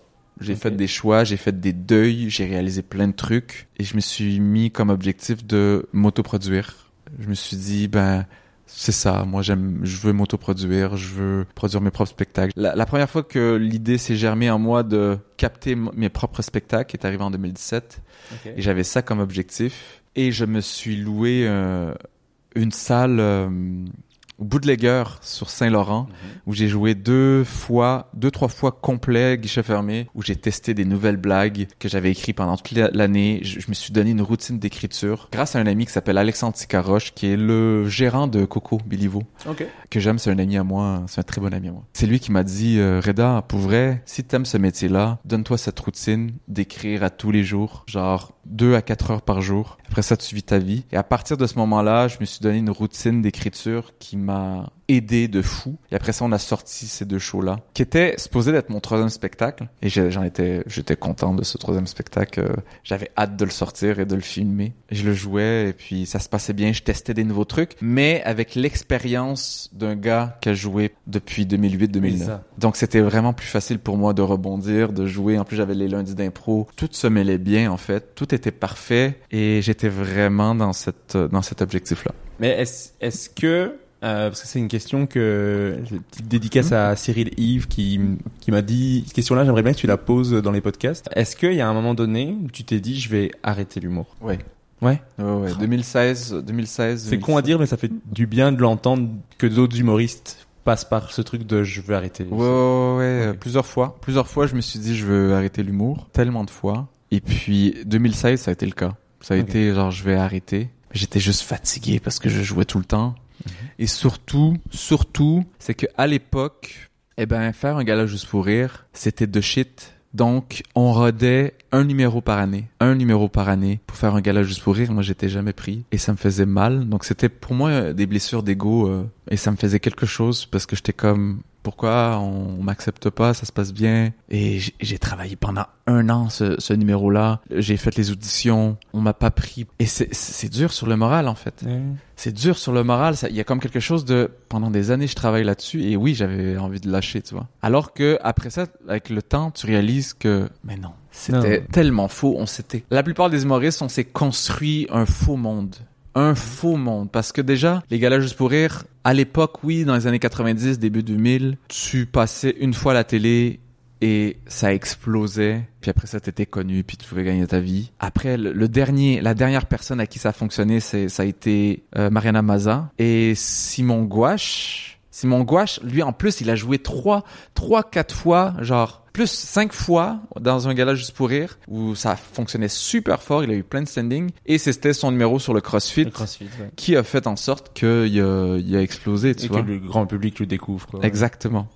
Exactement. Et c'était grâce à Internet qui a relayé ce numéro-là. Et c'est comme ça qu'il a explosé. Mais je pense que la dernière fois qu'un gala juste pour rire a fait A fait autant de du bien, retomber euh, ouais. à un humoriste, c'est, c'est depuis Mariana Mazza, je crois. Et c'était tellement fond, c'était construit un, un faux monde. Pour moi, c'est ça, 2016, ça a été euh, le, le, ça a été, je, je reviens sur terre. Dans le sens où tout ce que je m'étais construit, c'est déconstruit en un instant. Donc j'ai quitté ma boîte de production, euh, je réalise plein de trucs, je réalise comme quoi que quand j'ai fait la première partie de de Gad Elmaleh que c'était pas, pas le ça. regard que je voulais sur moi. Je réalise plein de choses à ce moment-là et 2017 ça a été la transition de c'est pas grave, moi mon but c'est de faire rigoler les gens et à chaque fois que j'écrivais un nouveau numéro et que ça fonctionnait, toutes les mauvaises choses que j'avais vécues dans ma vie et toutes les fois que je me suis dit je vais lâcher, ça s'effaçait. Je sais pas si t'as vécu ça quand hum, quand euh, ça se passe mal et là tu dors pas pendant la nuit parce que t'es en remise en question sur plein de trucs. T'as envie de lâcher et après ça t'écris un nouveau numéro, ça se ça fonctionne super bien. C'est un nouveau monde. c'est comme si c'était une remise à niveau. Et c'est là que j'ai compris que moi, ce que j'aime, c'est de faire rire les gens. Oui, j'aimerais des gens dans ma salle pour les faire rigoler, mais ça me suffit largement si je gagne bien ma vie et que j'en vis et que je peux vivre comme il faut et être entouré de ma famille, de mes amis. euh, Je suis totalement heureux. Oui, j'ai de l'ambition, mais ma, mon ambition, il a complètement changé. J'aime l'idée de l'autoproduction. Euh, Il y a eu le modèle de Adib qui a marqué plein de monde, qui a chambranlé plein d'humoristes. Et entre autres, moi, je fais, je fais partie de ces humoristes qui m'a fait « Ah ouais, mais on peut faire ça. Ok. Mais on va y aller comme ça. Mais ce qui est marrant, c'est que c'est en 2017, t'as cette transition, il y a tout qui évolue, que tu fais ton premier gala. C'est l'année d'après, l'année Ah, d'après c'est en ça qui est fou. 2018. C'est au moment où tu te détaches de, il faut absolument que je fasse un gala, que c'est l'année que tu, que tu le fais. C'est ça qui est fou. Ouais, tu, parce que tu participes à ton premier gala juste pour rire, Mhm. donc Salut Frites Pelletier. Avec un numéro qui n'a pas été accepté en 2015. Ah, c'est fort ça. Mais donc tu fais, c'est la le gala juste pour rire pour la carte blanche de Jérémy Demey. Exact. Tu fais un sketch sur la, la, la chicane, le fait de s'énerver, les, Ouais. Québécois qui s'énervent euh, dans la, les- la, la file d'attente, tout ça. Exact. Très bon numéro d'ailleurs. Merci. Euh, ce qui me fait rire, c'est que euh, t'as un petit bug de, mu- de musique pendant ton passage. C'est le plus gros festival d'humour au monde et c'est comme dans un show au bistrot de Paris où quelqu'un a mis une musique. J'adore ça. Mais tu réagis super bien à ça. T'en fais quelque chose de drôle et, et c'est ton premier gala juste pour rire. Comment comment tu vis ton premier gala juste pour rire avec tout ça euh, comme expérience euh, à ce moment-là? Ah, c'était, euh, c'était à cette époque-là. En fait, c'était ma première tournée en France avec les lundis d'impro. On l'a tourné en France. À, en fait, une tournée à Paris et c'était incroyable. Euh, C'était euh, les plus beaux moments. Je- Genre, je, genre, c'est le meilleur voyage que j'ai vécu. Avant, c'était avec ma, copine, effectivement. Et après ça, c'était les lundis d'impro. C'était incroyable. Tu sais, on est arrivé à, Paris euh, le, le 21 juin 2018, tu sais, à, à la fête de la musique. On est, on n'a pas dormi dans l'avion, on est en décalage et on dort pas encore pendant la fête de la musique. Donc, ça commence déjà incroyablement bien. On est vraiment comme si c'était de la magie là, c'était trop magistral. On joue, ça se passe super bien, un plaisir. Et là, je reçois un appel comme quoi que ils cherchent un humoriste pour le gala juste pour rire euh, sans audition parce qu'il manque quelqu'un. On a beaucoup entendu parler de moi. On dit que voilà, on veut vraiment donner ta chance. Oh, wow. J'étais comme ok, cool. Donc euh, go, fais un gala juste pour rire et j'étais comme ok. Mais c'était pas sûr que je faisais le dégala juste pour rire. C'était deux semaines avant le gala là. Deux semaines avant le gala, je suis à Paris. Et là, on me dit mais c'est pas. euh, là, on m'appelle. Ah finalement, ça se peut que tu le fasses pas. On met quelqu'un d'autre. Et Je suis comme ah ben là, c'est l'histoire de ma vie. Ok, pas de problème. Mais j'étais comme ça à la fin de mon voyage. Je regardais mon, je regardais mon courriel. J'étais comme oh mon dieu. Et finalement, je leur envoie mon, mon texte. Je, leur- je leur ai dit écoutez, je le fais ou je le fais pas. Ça me dérange pas, mais regardez mon texte. Mhm. Et puis si vous aimez ça, go. Ils ont vu le texte, m'ont dit ben oui, viens. Et j'ai fait euh, mon premier gala juste pour rire. Ben. Et c'était, j'ai fait deux, deux shows le même soir. J'étais tellement excité, stressé, content, stressé. C'était bizarre. Premier show, ça s'est tellement bien passé. Standing ovation. Deuxième show, ça s'est tellement bien passé, mais j'ai eu un blanc. Ok. Mais ça s'est tellement bien passé, ça s'est tellement bien passé que les gens, ils étaient avec moi. Puis toi, oui. Tu vois quand la soirée se passe bien, si un humoriste a un blanc, tout le public applaudit et est en mode on s'en ouais. fout, on s'en fout. continue. Mais moi, dans ma tête, je pensais que c'était une éternité. Mhm. Mais ça a duré euh, que deux secondes là. Tu sais, C'était pas. J'ai eu un blanc, mais ça s'est tellement bien passé. Mais heureusement que les médias étaient là au premier spectacle. Oui. Donc j'ai eu des très très bonnes critiques. Euh, ça s'est tellement bien passé. J'étais tellement content. Après, tu te dis, bah c'est fini quoi. ça. Ça retombe après. Ça le- retombe, euh, mais j'étais tellement content. Mais c'est ça qui est drôle, c'est que le jour où j'ai lâché prise et j'ai compris certains trucs, c'est là que j'ai eu le gala juste pour rire. J'ai vraiment compris que quand j'étais en phase avec moi-même et je me suis dit, ben, moi j'aime faire rire. Tu sais, quand tu reviens à, à l'essence et pourquoi tu fais ça et que ça vibre encore plus en toi et que tu es en accord avec ça, c'est arrivé à ce moment-là et tu te dis, mais c'est bizarre. C'est bizarre. C'est ça le truc, c'est et c'est ça, j'étais en accord et mon but euh, c'était de c'était de pro- autoproduire mon spectacle euh, qui était le prochain, le mettre sur les réseaux sociaux et mais de faire quelque chose de cool. On cherchait déjà euh, des réalisateurs pour le tourner en 4K. Je voulais prendre les Bains Mathieu, le, le théâtre des Bains Mathieu. C'est un théâtre qui est dans une piscine, une piscine vide où les gens étaient en mode 380 parce que vu que je parlais un peu d'écologie euh, J'étais comme, ben ouais, piscine vide, ça marchait dans le Ça concept. ouais. Et je me suis dit, ben, c'est tellement original que, que ben, j'aurais pu tourner là et puis ça aurait été vraiment magique. Et euh, on s'en allait louer. On, je m'en allais louer le théâtre. Soit c'était soit le Jésus ou soit ça. Hésité entre les deux. Après ça, il y a eu la pandémie. Ben, on, on y arrive, mais je, juste avant ça, t'as proposé quand même une heure au, au Bordel Comedy Club en septembre 2019. C'est eux qui m'ont approché. Ok. C'est eux qui m'ont dit, veux-tu faire ton heure? J'ai fait, ouais.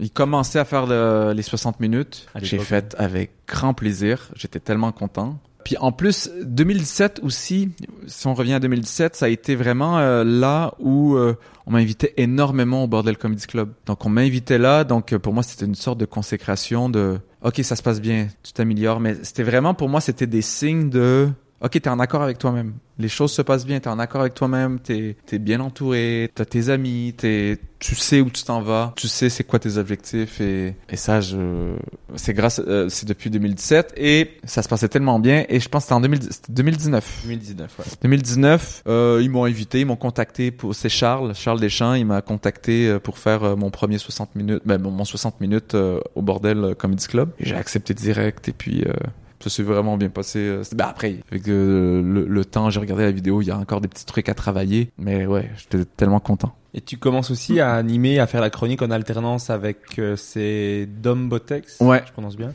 En Euh, même moment. Au même moment, les donc animer les mardis stand-up au Clébar que j'ai fait cette semaine-ci. Ça, Mhm. ça me fait. Du coup, maintenant, je suis content quand je quand je fais les podcasts avec les Québécois parce que je fais, hey, je suis allé là. Ça c'est pour moi. hein. C'est mon petit moment pour moi. ah mais est-ce, est-ce que toi t'as aimé animer les soirées? Et est-ce que tu penses que c'est important comme expérience à apprendre pour un humoriste d'être- d'animer sa soirée? À 100%. À 100%, man, c'est, c'est la chose qui te permet d'évoluer, mais fois, fois 10. Dans le sens où euh, c'est tellement dur d'animer parce que t'as tellement tes codes de, de- d'humoriste où dans ta tête, tu structures ton texte et dès que t'arrives avec ton texte sur scène, ben, le public est comme, yo, on, veut pas voir ton texte. Et tu comprends très vite la notion de la promesse en animation. C'est-à-dire que si t'arrives avec de l'impro au début, qui pose plein de questions, et de suite après, t'arrives avec un numéro de stand-up, les gens, ils sont comme, attends, tu m'as promis de l'impro. Pourquoi t'arrives avec un... On le voit là que c'est faux là. Cette notion-là, en stand-up, elle est extrêmement importante parce que dès que t'arrives avec une promesse, admettons, si admettons tu fais une blague de cul et qu'après ça, tu fais des blagues euh, très légers, euh, bon enfant, les gens vont plus te suivre. C'est comme, mais, mais tu m'as fait une promesse. Oui, tu m'as promis une blague de cul. C'est ça. On est parti sur, ce, sur cette ambiance-là. Exactement. Et ça t'apprend, cette notion-là, ça, t- euh, tu l'intègres très rapidement parce que t'es sur le moment, t'es sur le vif,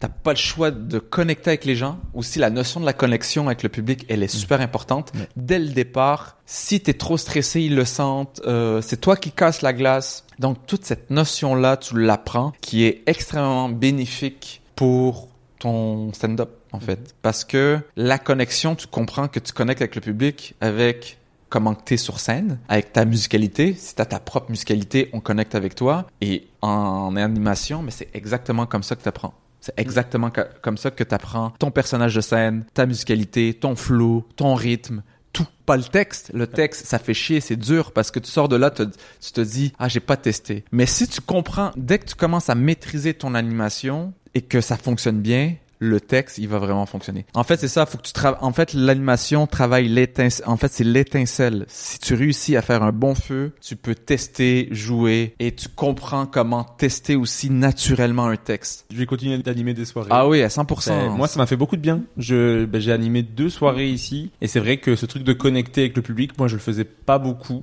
voire pas. Euh, T'as vu après quand t'as joué, quand t'as animé, puis Ouais, ouais. pendant quelques semaines ça a été dur, et là quand tu vas jouer par exemple au terminal et Ouais, t'es- tu te sens plus à l'aise. t'es- Genre, pas- par exemple, passer premier, c'était un, un stress. De, Ouais. oh, je vais passer premier, c'est dur, j'ai cassé la glace. Une fois que t'as fait l'animation, c'est même pas, c'est même pas casser la glace, c'était avant, t'as une étape avant. c'est ça. De, il- public, il est pas prêt, le, le spectacle n'a pas commencé, tu dois commencer à les, a- à capter leur attention. Avec l'animation, c'est vraiment le rôle d'animateur. L'animation c'est même Et- pire qu'une première partie en plus. Ouais. Quand je fais un numéro en, pre- en joué en premier, j'y vais beaucoup plus détendu. Ouais. Et il y a aussi le truc de euh, s'il se passe quelque chose dans le public, tu sais que, que tu as eu l'expérience de j'ai déjà su réagir.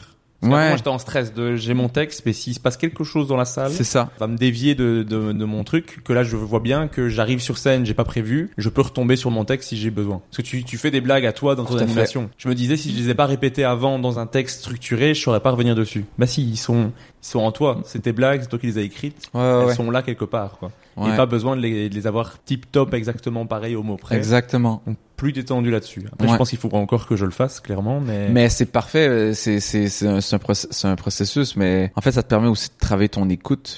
L'écoute euh, en humour c'est tellement important, man. Tu dialogues avec un public, donc si t'as pas d'écoute et que t'es juste dans ton texte, Ouais, tu perds quelque chose. Il faut que tu sois à 100% en écoute. euh. Ceux qui le font bien, il y en a, il y en a, qui, y a- tout le monde y a, a de l'écoute, mais ceux qui l'ont fait, qui le font super bien, il y en a peu, hein, qui utilisent leur écoute et qui ont une force phénoménale et qui ont une capacité. Euh, Oussama.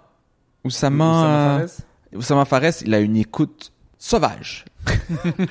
Lui, il arrive sur scène, il écoute, et il est, en plus, il est rassembleur, donc ça fait en sorte que Merwan aussi, Merwan Balazar, euh, pour moi, je, je les, ils sont pas pareils, euh, c'est pas le même humour du tout. Du tout. Euh, mais euh, ils ont, ils sont dans la même, je crois un peu dans la même catégorie, euh, c'est-à-dire qu'ils ont une écoute très aiguë qui fait en sorte que ils arrivent sur scène et ils enflamment la salle. Et ça, c'est super important. Et la- l'animation il te permet ça. Ouais. Ok. Donc, euh, s'il y a des humoristes qui écoutent, lancez-vous une soirée animée. C'est ça. Et non, mais c'est vrai, pour le coup. Ouais. Ensuite, en 2019, tu écris et tu joues dans la série J'ai tort mais j'ai raison, euh, dont on a parlé un peu tout à l'heure, mais aussi dans une web série documentaire qui s'appelle Briser le code, Ouais. le lexique. Et est-ce que tu peux nous parler un petit peu de ce projet-là de Briser le code, qui a reçu des prix, euh, qui a vraiment bien fonctionné, que c'est vraiment bon? Ouais. Euh, moi, j'ai trouvé ça super euh, parce que ça parle de, de sujets importants, Ouais. mais de façon drôle. Ouais. Moi, c'est mon meilleur moyen pour me communiquer des informations, c'est de me dire ça avec des blagues. Ouais, ouais, ouais. Je trouve ça très bon. Euh, quand on m'a approché, j'ai fait ouais avec grand plaisir. C'était pour Télé-Québec. Puis C'est un sujet qui me touche aussi, tu vois. Et euh, j'ai beaucoup lu là-dessus sur le racisme systémique avant. Avant toute cette histoire de George, Floyd, déjà on commençait à en parler, mais c'était pas aussi présent.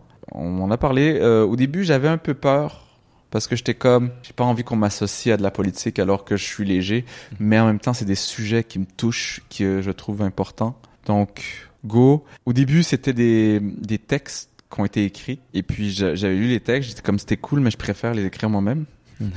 On parle de racisme systémique, et c'est des blancs qui l'écrivent à ma place, donc je J'avoue. voudrais mais ils ont tout à fait compris, ils étaient, ils, ils ont, ils en ont rigolé, on a fait des blagues par rapport à ça. Euh, J'ai réécrit les textes à ma manière, j'ai gardé des trucs qu'ils avaient, euh, j'ai punché des trucs et euh, on a tourné le truc. Et même quand j'ai signé le contrat, il y avait une clause comme quoi que il se pourrait que vu que c'est politique, euh, qu'on reçoive des insultes. Il précise avant. Ils précisent avant Il- parce que ça va être des vidéos qui Il faut tourner. Ouais. Et j'ai fait que, ouais, mais en même temps, c'est des sujets tellement importants Mm. que, ouais, il faut le faire. Mais j'y suis allé avec euh, beaucoup de crainte, mais beaucoup de plaisir aussi, tu sais. Je, je... Moi, je trouve que t'as fait ça très bien. Moi, je me rappelle surtout de la vidéo des micro-agressions. Ouais. Et je trouvais que c'était, tu sais, c'est clair, c'est, on comprend le, le comprend le sujet, c'est, pour moi, c'est rassembleur parce Ouais. que c'est, c'est dit, c'est drôle, on comprend, tu transmets le message, on Ouais. fait, ah oui, c'est vrai que, en effet. Mm. Et c'est, c'est juste un bon sketch, Ouais, ouais, ouais. bien, bien fait, bien monté, euh, donc je trouve ça très bien. Ouais, ouais, ben, euh, toute l'équipe était phénoménale. euh, vraiment, euh, ils étaient très, très bons. Et puis, ils ont, ils ont fait ça avec brio. Et ça a été fait en un après-midi. J'ai fait toutes les capsules en un après-midi dans le Myland. Mais c'était trop bien. Et moi, je pensais pas que ça aurait pris autant d'ampleur. Et on m'envoie plein de photos de, de hey, t'as vu, je te- on était au bureau et puis euh, voilà ce qu'on est en train de regarder. Ça, c'est très cool, ça. ça a pris beaucoup d'ampleur et, et ça m'a beaucoup appris sur ok il y a des sujets importants d'ailleurs c'est comme ça que euh, je me suis dit ben le, le mon numéro sur Youssef le gars de l'internet je me suis dit ben je vais en parler parce que je trouve que c'est important et que au début ce numéro là je parlais de briser le code tu sais je parlais des haters que j'ai dit comme quoi que j'ai reçu euh, mon premier haters et je suis tellement content et euh, après ça, je me suis dit, ben, c'est pas nécessaire. euh, mais c'est parti de, de ça. Parce que je me suis dit, ben, les gens m'ont associé à ça, donc je trouve que c'est important et c'est aussi ce que j'ai vécu, tu vois. C'est ce que j'ai vécu. Je l'ai, en France, je l'ai tellement vécu. Ouais, donc, là, tous les débats que j'ai eus et, ici, ben, en France, c'était en pleine face. Ouais, tu dis, c'est, c'est, la- j'adore cette phrase. C'est, c'est la France, c'est la NBA du racisme ordinaire. C'est Anne-Vie. Ils sont trop forts. et puis voilà. C'était quoi déjà ta question? Parce que j'ai... Euh, je pense pas qu'il y avait vraiment une question. C'était juste, je voulais un peu que tu me parles de ce projet-là, de briser le code. Ouais, ouais, ouais. Je trouvais ça, je trouvais ça très bon. De... Comme je disais tout à l'heure, je trouve que euh, l'humour, c'est le meilleur moyen pour pas aborder tous les sujets. donc, Ouais, ouais, de, co- de communiquer. Et oui, j'ai appris à, justement, à faire mes recherches grâce à ça. Parce que vu que j'ai fait beaucoup de recherches avant d'écrire ces, ces capsules-là, avant d'écrire un numéro, euh, maintenant je fais beaucoup de recherches. Je, je tente de faire beaucoup de recherches. Et ça m'a aidé. euh, Ça m'a beaucoup aidé pour euh, mon, mon quatrième spectacle. Et après ça, ben, c'est 2020.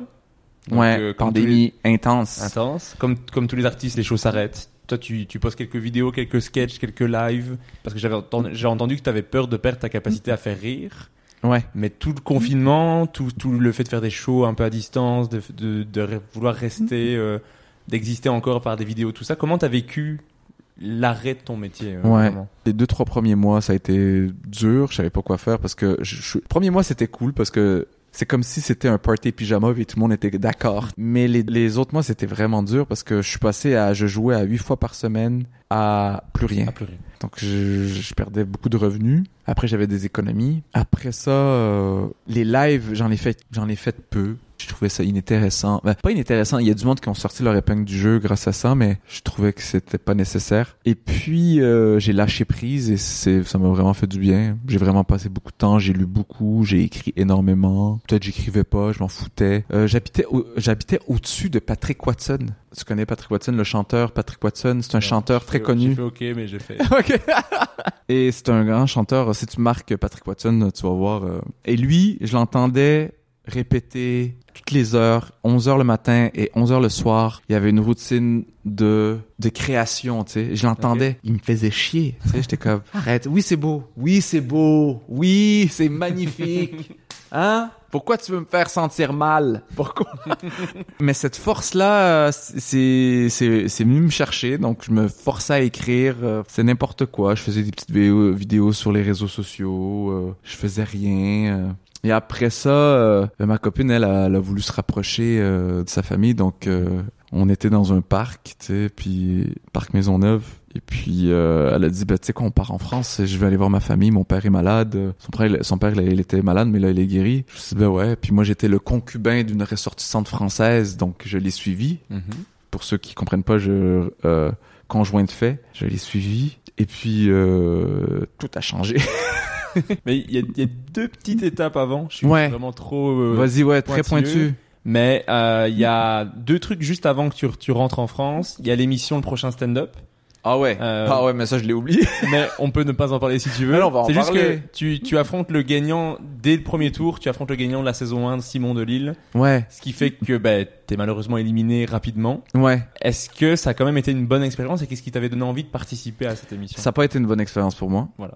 À 100%. Et je vais le dire pourquoi. Pas à cause du prochain stand-up. Euh, L'émission se voulait euh, concours et tout ça. Et, et moi, je m'étais promis de plus faire de concours. Et je voulais pas le faire. Aussi parce que je voulais vraiment me concentrer sur l'écriture. Et les gens sautaient cette- dans cette émission parce que ben ça recommençait. Puis il y avait une émission de télé. Et aussi, je trouvais ça bizarre, le contexte d'émission de télé en pleine pandémie devant 25 personnes. Et j'ai pas vécu ce- cette expérience. J'ai pas eu une bonne expérience parce que dès le départ, je voulais pas le faire et je me suis pas écouté. Et ça s'est ressenti euh, sur euh, sur scène dès que je suis monté sur scène. J'ai fait le mieux que je pouvais dans un état de je, je le sentais pas de le faire, je me suis pas écouté. Mais le concept du prochain stand-up était vraiment très très cool. C'est une très bonne idée. Ça, ça a permis de faire connaître plein de monde. Euh, J'ai pu voir des numéros de- d'humour au Québec, donc moi j'étais très content pour le coup. Simon Delille, j'étais, c'était un humoriste, je voulais pas le confronter parce que, parce que il est fucking bon, je l'aime beaucoup. J'a- J'adore ce gars. C'est, c'est vraiment, euh, c'est une personne qui a une capacité d'écriture qui est incroyable. Il est drôle, il est d'une sympathie, il transpire le talent, mais c'est impressionnant. C'est fort, C'est fort. c'est puissant. C'est puissant. Et euh, euh, Juste pour rire m'avait contacté pour le faire sans passer les auditions. Puis il voulait m'avoir et j'étais comme ok ça flatte mon ego, merci. Mais au fond de moi je voulais pas le faire. Je demandais à plein de monde parce que je savais au fond de moi que je, je voulais pas le faire. Je voulais pas le faire parce que j'étais pas prêt, je voulais écrire des nouveaux trucs. Je sors d'une pandémie, j'ai pas assez joué, j'ai besoin de jouer avant de tu sais j'avais besoin de construire euh, un nouveau numéro et, Mhm. et pendant la pandémie, je m'étais construit je me suis donné la promesse de euh, de construire mon un nouveau spectacle mais avec, en prenant le temps et de m'amuser. Et la demande du prochain stand-up, c'était comme si c'était sous pouvais pas faire ça. je quoi. pouvais pas faire ça. Et euh, la deuxième chose que je voulais dire avant que tu rentres en France, c'est que tu fais un gala juste pour rire devant personne. Exact. Ça c'est le truc. Je me dis je peux pas, je peux pas comprendre. Je, arriver à faire ça, c'est impressionnant pour moi. Ouais. Mais à part Pierre-Yves Roy Desmarais qui a vraiment fait un Ah, il a fait sur un le truc sujet. incroyable. Le pire, c'est que j'y avais pensé, je te jure, mais pas que j'y avais pensé. Je pense qu'on était plusieurs humoristes à y avoir Ah, te dit, pensé. il faut jouer de la situation. jouer de la situation, mais euh, on a tous eu peur de le faire. Et t'as Pierre Ivroy des Marais qui le fait, mais avec brio. C'était vraiment fou. Mais euh, t'avais les trois, quatre premiers shows, c'était devant une jauge de 250 personnes. Ah, ok. Et après ça, il y a eu la- l'appel de la pandémie, de- du deuxième confinement. Donc, euh, on a passé de 250 à personne. Et je me rappelle que quand ma copine euh, m'avait demandé de partir avec elle en France, moi j'hésitais un petit peu, mais je te dirais que l'élément déclencheur a été ces deux galas. Le gala de Mehdi et le gala de Philroy, c'était perturbant. Genre, tu jouais ton texte et t'entendais le bois de la caméra faire et j'ai fait, mais pourquoi on a fait ça? Après, j'ai vu le rendu, c'était, C'était bon. Non, C'était bon, ça va. C'est un bon, un bon passage. c'était juste comme si À t'enchaînais. vivre, non, mais à- en plus ils ont rajouté les rires et le public. Ouais. Euh, donc quand tu le vois, tu, c'est moins perturbant. Moi, je trouve que c'est un bon numéro. Mais à vivre, je pas d'entendre de rire Ouais, pour ouais. du stand-up. Moi, j'ai fait une scène ici avec euh, avec Sad qui fait un show euh, avec des contraintes. Et le- la contrainte que j'avais eue, c'est le public ne peut pas rire. Ouais, ouais. Mais c'est le pire truc au monde. Ouais, tu te remets en question en, en train de parler, quoi. Ouais, ouais. Ne pas entendre de rire, c'est le pire truc, quoi. Ouais, ouais. Mais là, tu te dis c'est normal, mais en même temps, quelle horreur. Mais en même temps, je voulais le faire parce que je voulais faire un gala juste pour rire. Euh, J'étais vraiment, c'était un plaisir de, de jouer, re- revoir des amis aussi, de revoir des collègues, tu sais. On avait tous un faux stress parce qu'il y avait personne. Oui. Et le c'est but- capté quand même. ouais. Le but de l'humour, c'est d'avoir un peu cette adrénaline et, et avoir peur de l'échec ou euh, être entre euh, cette ligne-là pour essayer de chercher la réactivité du public. Et quand tu l'as, ben, t'es content, tu sais. On l'avait pas. C'est ça, man. Et je pense que ça a été l'élément déclencheur en mode, ben, Allons en France. allons en France, je vais aller avec toi, je veux voir autre chose, euh, je vais vivre autre chose. Et puis j'écrivais aussi pour euh, pour un podcast jeunesse, euh, Astrobie. On m'a contacté pour le planétarium.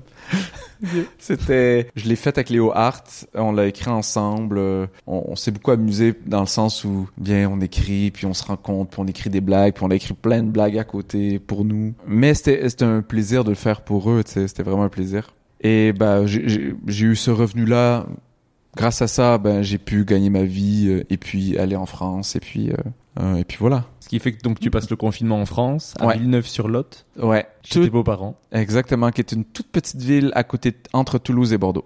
Et comme ta copine, elle est avocate, elle, elle télétravaille, toi, t'as rien d'autre à faire qu'écrire. Ouais, Donc tu commences à écrire donc avec Léo Hart, euh, un ami français donc on, on a parlé plusieurs fois dans Ouais. le podcast qui vit au Québec, avec qui t'as fait de l'impro, vous avez écrit sur d'autres projets donc euh, comme euh, le podcast jeunesse. Comment est-ce que vous procédiez pour travailler et pour créer le spectacle que, dont on parlait en début en début de- d'épisode? Ouais.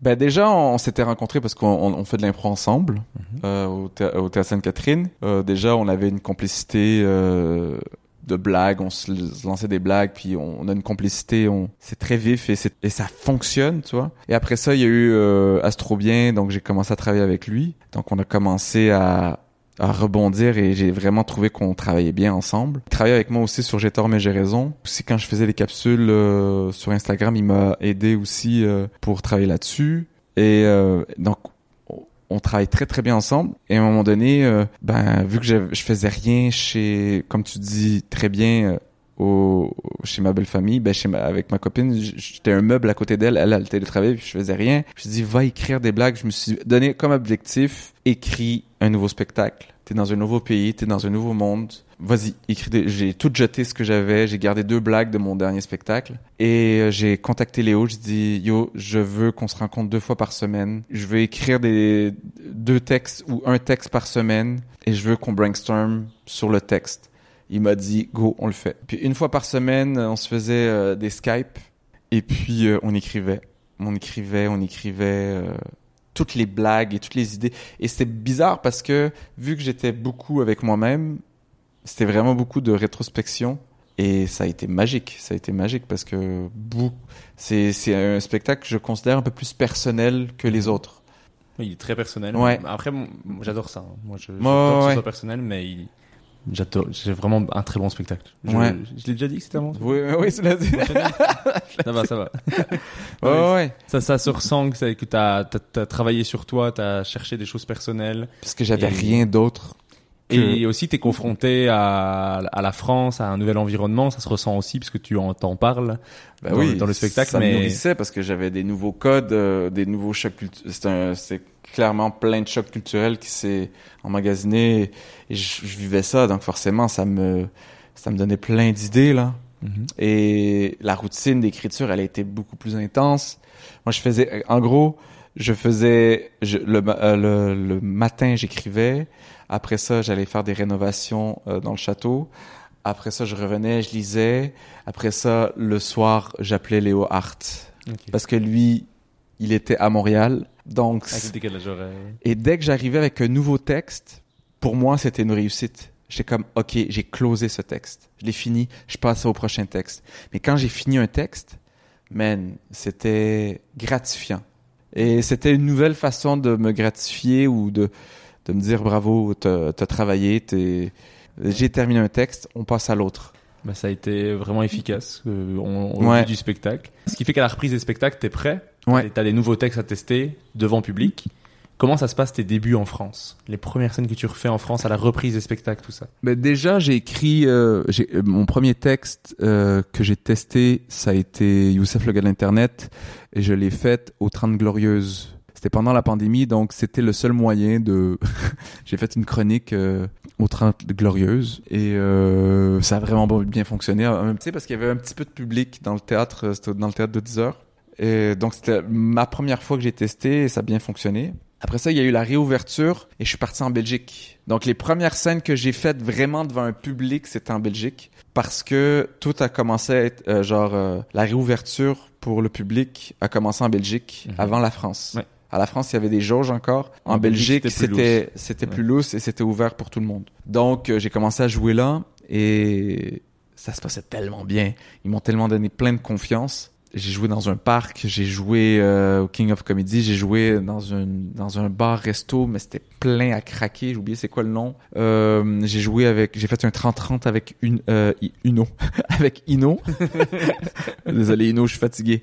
Avec Ino. Il ne comprend. Il, sait, il sait comment ça se passe mes podcasts, il n'y a pas de souci. Et euh, après ça, je, je suis venu en France, j'ai commencé à jouer, ça se passait super bien, donc je prenais confiance. Et tellement que ça se passait bien, donc ça, je m'épanouissais, c'est fou. Je sortais, je, à chaque fois que je faisais un, je faisais un show, il y avait un nouveau beat qui sortait. Là, je faisais un show, je testais un autre, il y a un nouveau beat qui sortait. Des fois, il y avait une blague qui fonctionnait, c'est devenu un nouveau beat. J'étais comme, c'est incroyable. C'était d'une vitesse, ça se passait bien. Et j'avais une vivacité d'esprit parce que j'ai passé genre huit mois à écrire non-stop. Mais c'est ça, t'avais avais fait le travail en amont et... C'est ça. Donc, c'est- c'était trop cool. Et quand t'écris un nouveau numéro et que ça se passe bien, Hmm. c'est tellement cool. Ah, c'est jouissif. T'as tellement hâte de le jouer. C'est incroyable. Et à la, à la reprise, il y a deux personnes qui vont euh, faire en sorte que ça, ça va plus vite et que ça avance et que tu peux jouer dans plein d'endroits. C'est Jason Brokers, Ouais. que tu avais rencontré, dont on a parlé tout à l'heure, Ouais. Qui te permet de jouer par exemple Madame Sarfati, qui t'emmène dans, Ouais. des, dans des comédie clubs. Mais il y a aussi Boudaimin, qui te propose après un open mic à 17h au Fridge de faire ses premières parties. Ouais.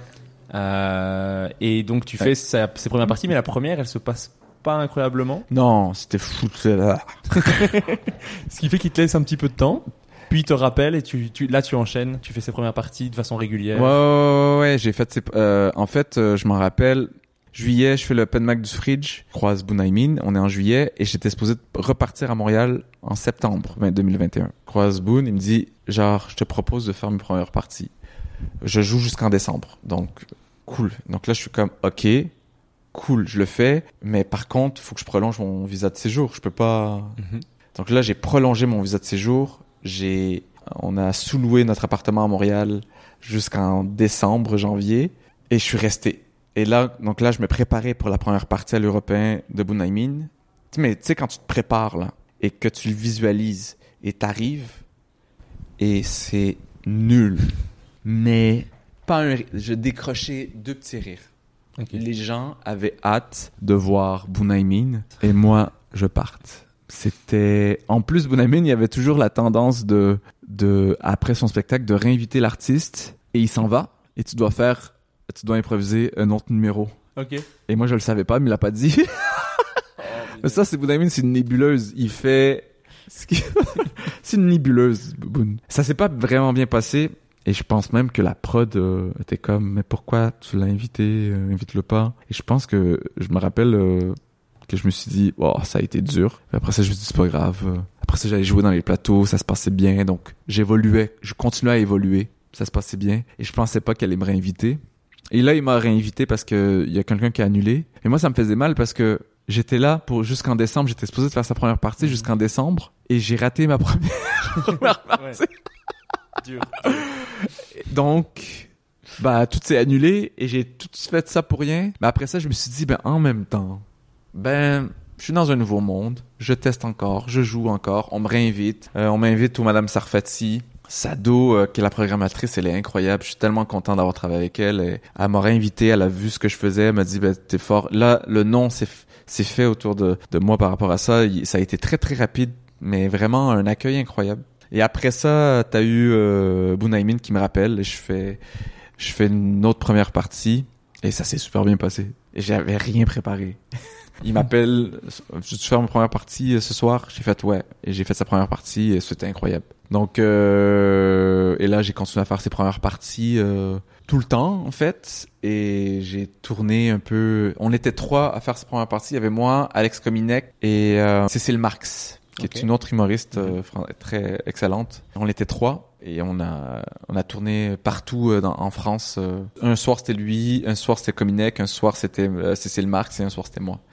Et c'était ça pendant huit mois. Ce qui fait que tu obtiens ton statut d'intermittent du spectacle en France, Ouais, qui est génial, qui est un concept que qui devrait exister au Québec. qui devrait exister partout. C'est Ouais. c'est c'est c'est trop bien pour les artistes. Après, t'es repéré par par une agence de production, donc Cholele, qui te propose de présenter une heure de spectacle. Ouais. Toi, tu as 20 minutes et tu fais. Ok. Oui. On va oui, faire ça. oui, euh, parce que je me sentais prêt de le faire, euh, parce que je suis capable d'écrire, je peux écrire, euh, je peux, euh, je peux écrire, et puis, puis, ben, Léo Hart, il est resté pour moi. En fait, Léo Hart, c'est un humoriste incroyable. Il commence, là, il tourne son spectacle en France, mais il revient à Montréal. Il est vraiment incroyable. Ce gars-là, lui, il est venu en France me rejoindre avec sa copine et sa copine est repartie. Puis il était supposé de repartir avec et lui, il est resté avec moi pour travailler mon spectacle. Parce que sinon, j'aurais été très très seul à Paris et le gars, il est resté avec moi pour qu'on travaille ensemble ce spectacle, tu vois. Et respect à ce gars, euh, je, je, je vais, ouais, ouais, je suis très reconnaissant de son dévouement et beaucoup de respect. Puis après ça, il m'a beaucoup aidé pour euh, mon spectacle. Et lui, quand il a sorti son spectacle, euh, ben, je l'ai aidé à écrire son spectacle. Donc, on s'est vraiment aidé. Et voilà, j'ai commencé à jouer euh, au Barbès Comedy Club, Mais dont, on a parlé en début, Au début. d'épisode. Puis après, ça a été la petite loge. la comme- petite loge. Comme tu l'as dit, dur, mais en même temps, ça, ça permet de progresser. Exactement. La petite loge, c'est la pire expérience que j'ai vécue en 10 ans. Wow. 10 ans. Eh ben, ça, ça fait envie. Mais, je, sens- mais je vois sur les gens qui le font, est-ce que ça les fait évoluer? Par exemple, on, À 100%. Ino aussi a fait la petite loge. À 100%. Et quand je l'ai vu, quand je l'ai revu après, j'ai fait waouh, il a pris, un- il a pris du galon. Il a pris- le voir il- à la petite loge? J'ai pas vu à la petite loge, mais je l'ai vu quand il après qu'il Ouais. ait fait, qu'il ait fait les petites loges, qu'il en ait fait un paquet, il est revenu, il, il a rejoué.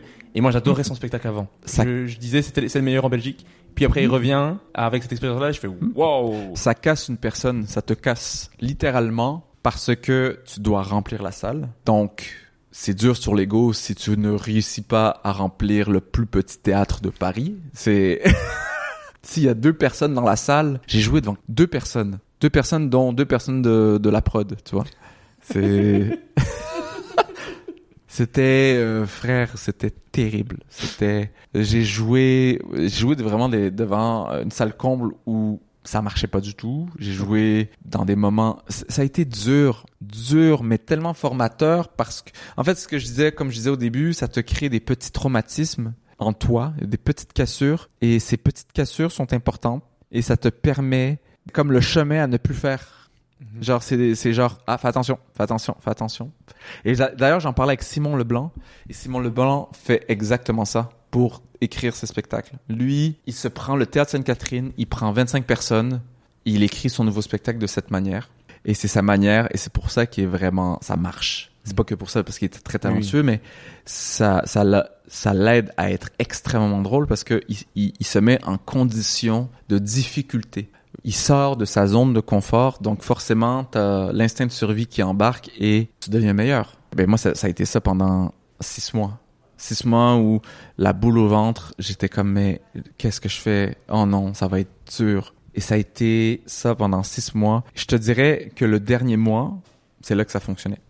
Ok. Ça commence à fonctionner. Le dernier mois. Wow. Les derniers mois, mais après quand je faisais les petites loges et que j'allais jouer au Sarfati après, je pétais tout au Sarfati.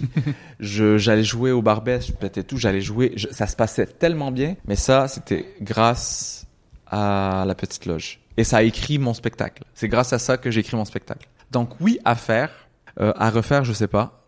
Euh, peut-être, peut-être pas. Je, on verra. Mais je sais qu'il y avait Jason Brockers qui était venu me voir. Il m'a dit, frère, je sais pas qu'est-ce que tu fais là. je sais pas qu'est-ce que t'apprends à part la capacité à encaisser la souffrance. J'en ai aucune idée. Yes. Parce que c'est exactement ça. C'est, c'est, t'apprends à encaisser la souffrance. Tu pars en tournée après? À Ouais. Toulouse, Lille, Montréal, euh, Caen, Lyon, Marseille, Genève. Puis après, tu passes aux métropoles. Ouais. Fin 2022. Euh, sur toutes les dates que tu as joué ton spectacle, quelle est la meilleure et quelle est la pire? Parce que j'ai déjà eu, en fait, dans les autres podcasts, on t'a déjà parlé de tes pires scènes. Donc j'ai entendu la corpo devant les huissiers de justice Soul, Ouais, ouais, ouais. le show au milieu d'un repas dans une croisière. Euh, ou faire un sketch sur des chauves qui ne fonctionnent tellement pas qu'une femme dans le public demande à être remboursée. Ouais, ouais. Donc j'ai besoin de nouvelles anecdotes. En fait. ah ouais, ouais, tout à fait. Mais non, non, j'ai, j'en ai eu, j'en ai eu euh, tellement plein. Mais moi, j'ai, je m'en fous en même temps. Ce show-là, est-ce qu'il y a vraiment, est-ce qu'il y a vraiment une, une date en particulier qui ressort? Ah oui, oui, il y en a eu plein. il y a- En fait, en gros, euh, ouais, j'ai eu la tournée. La meilleure scène que j'ai faite, c'est quand j'étais revenu ici. J'ai fait le ZooFest avec ce spectacle-là. Monument National. C'est- J'étais tellement content, ça s'est tellement bien passé. Après, euh, la tournée, elle a été relativement difficile, souvent difficile, parce que c'était beaucoup un public de découverte. On me découvrait euh, et aussi, ben, je devais remplir des, des salles où il y avait personne qui me connaissait. Donc, il- c'était vraiment un peu, euh, c'était un peu dur. Mais j'aimais ça quand même. C'était le plaisir de faire la tournée. C'était trop cool quand même, tu vois. Mais il y avait beaucoup de découvertes. Donc, souvent, des gens comprenaient pas ce que je disais. Vraiment, un regard de, mais mon Dieu, qu'est-ce qu'il fait? Il fait du stand-up? C'est, il nous parle? je me rappelle, il y avait une salle où ça a été vraiment dur, où j'ai souffert, c'était à Lyon. Euh, Tours, c'était difficile aussi. Lyon, c'était extrêmement difficile où les gens étaient pas dedans avec moi. Les gens embarquaient pas avec moi. J'arrivais, euh, je testais le, je commençais à retester. En fait, j'ai testé le numéro de l'église ici. Ça fonctionnait bien et je l'ai exporté en France et à Lyon. Je les ai tous perdus. Je sens, je sais pas, je les ai perdus à ce moment-là. Je pense qu'ils pensaient que que je me moquais de la religion chrétienne en étant arabe, alors que c'est pas ça du tout. Non. Je sais pas, je, je, je, m'aventure sur des faux trucs, mais ça n'a pas fonctionné. Pendant une heure, c'était un... Au début, ça fonctionnait, mais pendant une heure, c'était désastreux. Désastreux où c'est ça marchait pas. Je transpirais sur scène, j'étais... Limite, les gens sont partis en mode euh, oh là là. C'était vraiment euh, très, très dur. Tour, c'était difficile, mais c'était agréable parce que les gens étaient avec moi, donc je pouvais tester des trucs. Je testais des trucs et grâce à ça, j'ai pu sortir des nouveaux trucs. Mais à part ça, sinon, ça a été vraiment très très cool. Euh, Et, et est-ce que, à force de jouer dans, bah non, t'as, t'as eu de l'expérience devant pas mal de, de publics différents, Ouais. le public français, le public belge, le public québécois. Est-ce que toi, tu sens une différence en termes de public, de c'est pas la même chose ou tu te dis un public c'est un public? Pour moi, c'est un public, c'est un public. Mais euh, je pense que le public doit être un minimum euh, informé de qu'est-ce qu'il va voir. Mais pour moi, un public, c'est un public. Et puis, si t'as pas réussi à les faire rire, parce que t'as pas réussi à comprendre qu'est-ce qui a pas fonctionné ou euh, pourquoi, qu'est-ce, que- pourquoi t'as pas connecté avec eux, tu sais, t'as pas réussi à comprendre la connexion que t'aurais pu avoir avec eux. t'as- Pour moi, je jamais je mets la faute sur le public. Mais tu les abordes pas d'une façon différente en te disant ah là c'est un public de français, il faut que je fasse attention. Si c'est un public de québécois, je vais. Non, non, non, non. Sur- euh, vraiment, c'est plus, c'est, c'est moi parce que je, je gérais, il y a des codes que je ne gérais pas. Je suis un Québécois qui va faire la tournée en France euh, devant un public que je découvre et que le public me découvre. Un public qui va avoir du théâtre normalement et pas un gars qui fait hein, hein, non mais il y a pas de euh, qui leur pointe du doigt. Donc déjà c'était quelque chose tous Les codes. euh, qui a pas tous les codes donc donc c'est juste moi j'ai pas su gérer ça. Donc j'étais un peu perdu à certains moments à un certain moment. Et je te dirais que euh, en plein milieu de la tournée j'ai compris quelque chose. J'ai compris un rythme quoi prendre comment commencer pour aller les chercher. Je me suis dit si je connecte avec eux et que ça rigole dès le départ ils vont embarquer avec moi. Et ce que j'avais pas au début. Au début on parle on revient avec l'idée de la promesse au début, j'improvisais avec eux. Euh, je faisais plein d'impro. Après ça, j'embarquais dans mon texte et les gens embarquaient pas avec moi parce que je leur ai promis autre chose. hmm. Et surtout, ils me connaissaient pas, donc forcément. Mais Et en plus, j'arrive avec mes idées que mon père est décédé. et après, euh, après, euh, j'ai compris un truc. c'était à Genève où euh, le premier show c'était un peu plus dur, mais ça se passait bien. Et le deuxième show, j'ai comme twisté plein de trucs et ça, ça s'est super bien passé. Donc en plein milieu de, de la tournée, j'ai j'ai compris comment chercher le public que je ne connais pas ou que je euh, ouais et je me dis ben si je- ça fonctionne avec eux quand je joue devant mon monde et qu'ils comprennent ce que je dis ça va être encore plus incroyable parce qu'ils vont se dire ah ok le gars il nous apporte des nouvelles idées il est puis j'arrive avec une assurance parce que je joue devant un public qui me connaît tu sais qui comprend où je m'en vais ou euh, donc euh, voilà en plein milieu là mais en gros des shows désastreux non shows difficiles j'en ai eu trois quatre dans la tournée dont Lyon qui a été l- c'était le top T'es pas aussi. ouais S'il y a des gens qui étaient à Lyon, euh, dans les commentaires, dites-nous. si vous vous avez aimé, si vous êtes dit, oula, qu'est-ce qui se passe? Mais moi je me suis revu dans la vidéo j'ai fait plein d'erreurs j'ai fait oui. plein d'erreurs mais Mais après, euh, c'est dur quand tu, ça embarque pas au début de, de le continuer avec la même assurance. ouais Ça, ça, c'est pas grave. ouais. Mais en même temps, c'est- en même temps, c'est des erreurs que j'ai faites et je sais que la prochaine fois, je les referai plus. Mhm. Mais c'est c'est normal parce que j'appre- j'a- j'apprenais sur le tas. Tu sais, c'est comme si euh, va, va jouer au hockey, mais tu sais pas patiner. C'était exactement ça. Mhm. Je jouais au hockey avec des professionnels alors que je savais pas patiner. Pour moi, j'étais un Québécois dans un monde que je ne gère pas. C'était pour moi tellement abstrait. Il y avait tellement de choses, des codes que je ne gère pas, des trucs. Je sais pas. C'est euh, genre par exemple, je, je savais pas que Lyon et Paris, il y a une petite rivalité, mais Lyon sont beaucoup prétentieux. Donc si je critique Lyon, ils vont vraiment le prendre mal. Tu sais pas, tu comprends ce que je veux dire? Mais ça, je ne gère pas tout ça. Je l'apprends après. Mhm. On me le dit, il y a des l'humoriste qui a fait ma première partie, il me raconte tout ça. C'est comme peut-être pu me le dire avant. Oui. Je le. Tu sais, il y a des trucs et c'est normal parce que parce que ben voilà, je suis pas du pays et j'apprends pas sur le encore temps. les codes. euh, ouais. J'ai pas encore les codes. Mais à- on arrive à, maintenant à un gros événement Ouais. dont on ne peut pas ne pas parler. C'est le Montreux. Ouais. Ça, tu en parlais dans le podcast d'Ingrid Room. Tu disais, ça, ça s'en vient. Je suis inquiet, j'ai peur des commentaires et tout ça. Mais t'as fait, t'as participé à deux galas. Le gala de Jason Broker, c'est le gala de Baptiste Le Caplin. Ouais. Comment c'était? Est-ce que toi, t'es content des retours, que tu, que tu appréhendais un petit peu les commentaires, tout ça? T'avais envie de faire un bon passage? Parce que Comment t'as vécu ça? Trop bien, trop bien. Vraiment euh, beaucoup de beaucoup de stress évidemment hein, parce que c'est un gros gala, c'est les Olympiques. C'est tu veux bien performer. euh, j'ai testé toute la semaine pour que ça se passe bien. Vraiment très bien, mais vraiment j'étais vraiment dans ma tête. Si c'était à refaire, euh, la prochaine fois, euh, je je serais purement dans le moment présent et que je me laisse aller. Je dirais que c'est les mêmes commentaires que la plupart des humoristes qui font le premier montreux. Ils disent toutes la même chose. J'aurais pu me laisser un peu plus aller. J'en ai parlé avec Dena, qui est l'humoriste, qui est mon, j'adore cette humoriste, euh, une humoriste belge. J'a- J'adore cette femme. Elle m'a beaucoup conseillé, puis elle m'a dit exactement la même chose. J'aurais pu me laisser aller plus, mais en vrai, quand on regarde la vidéo de Dena, de son montreux, c'était vraiment exceptionnel. Mais toi aussi.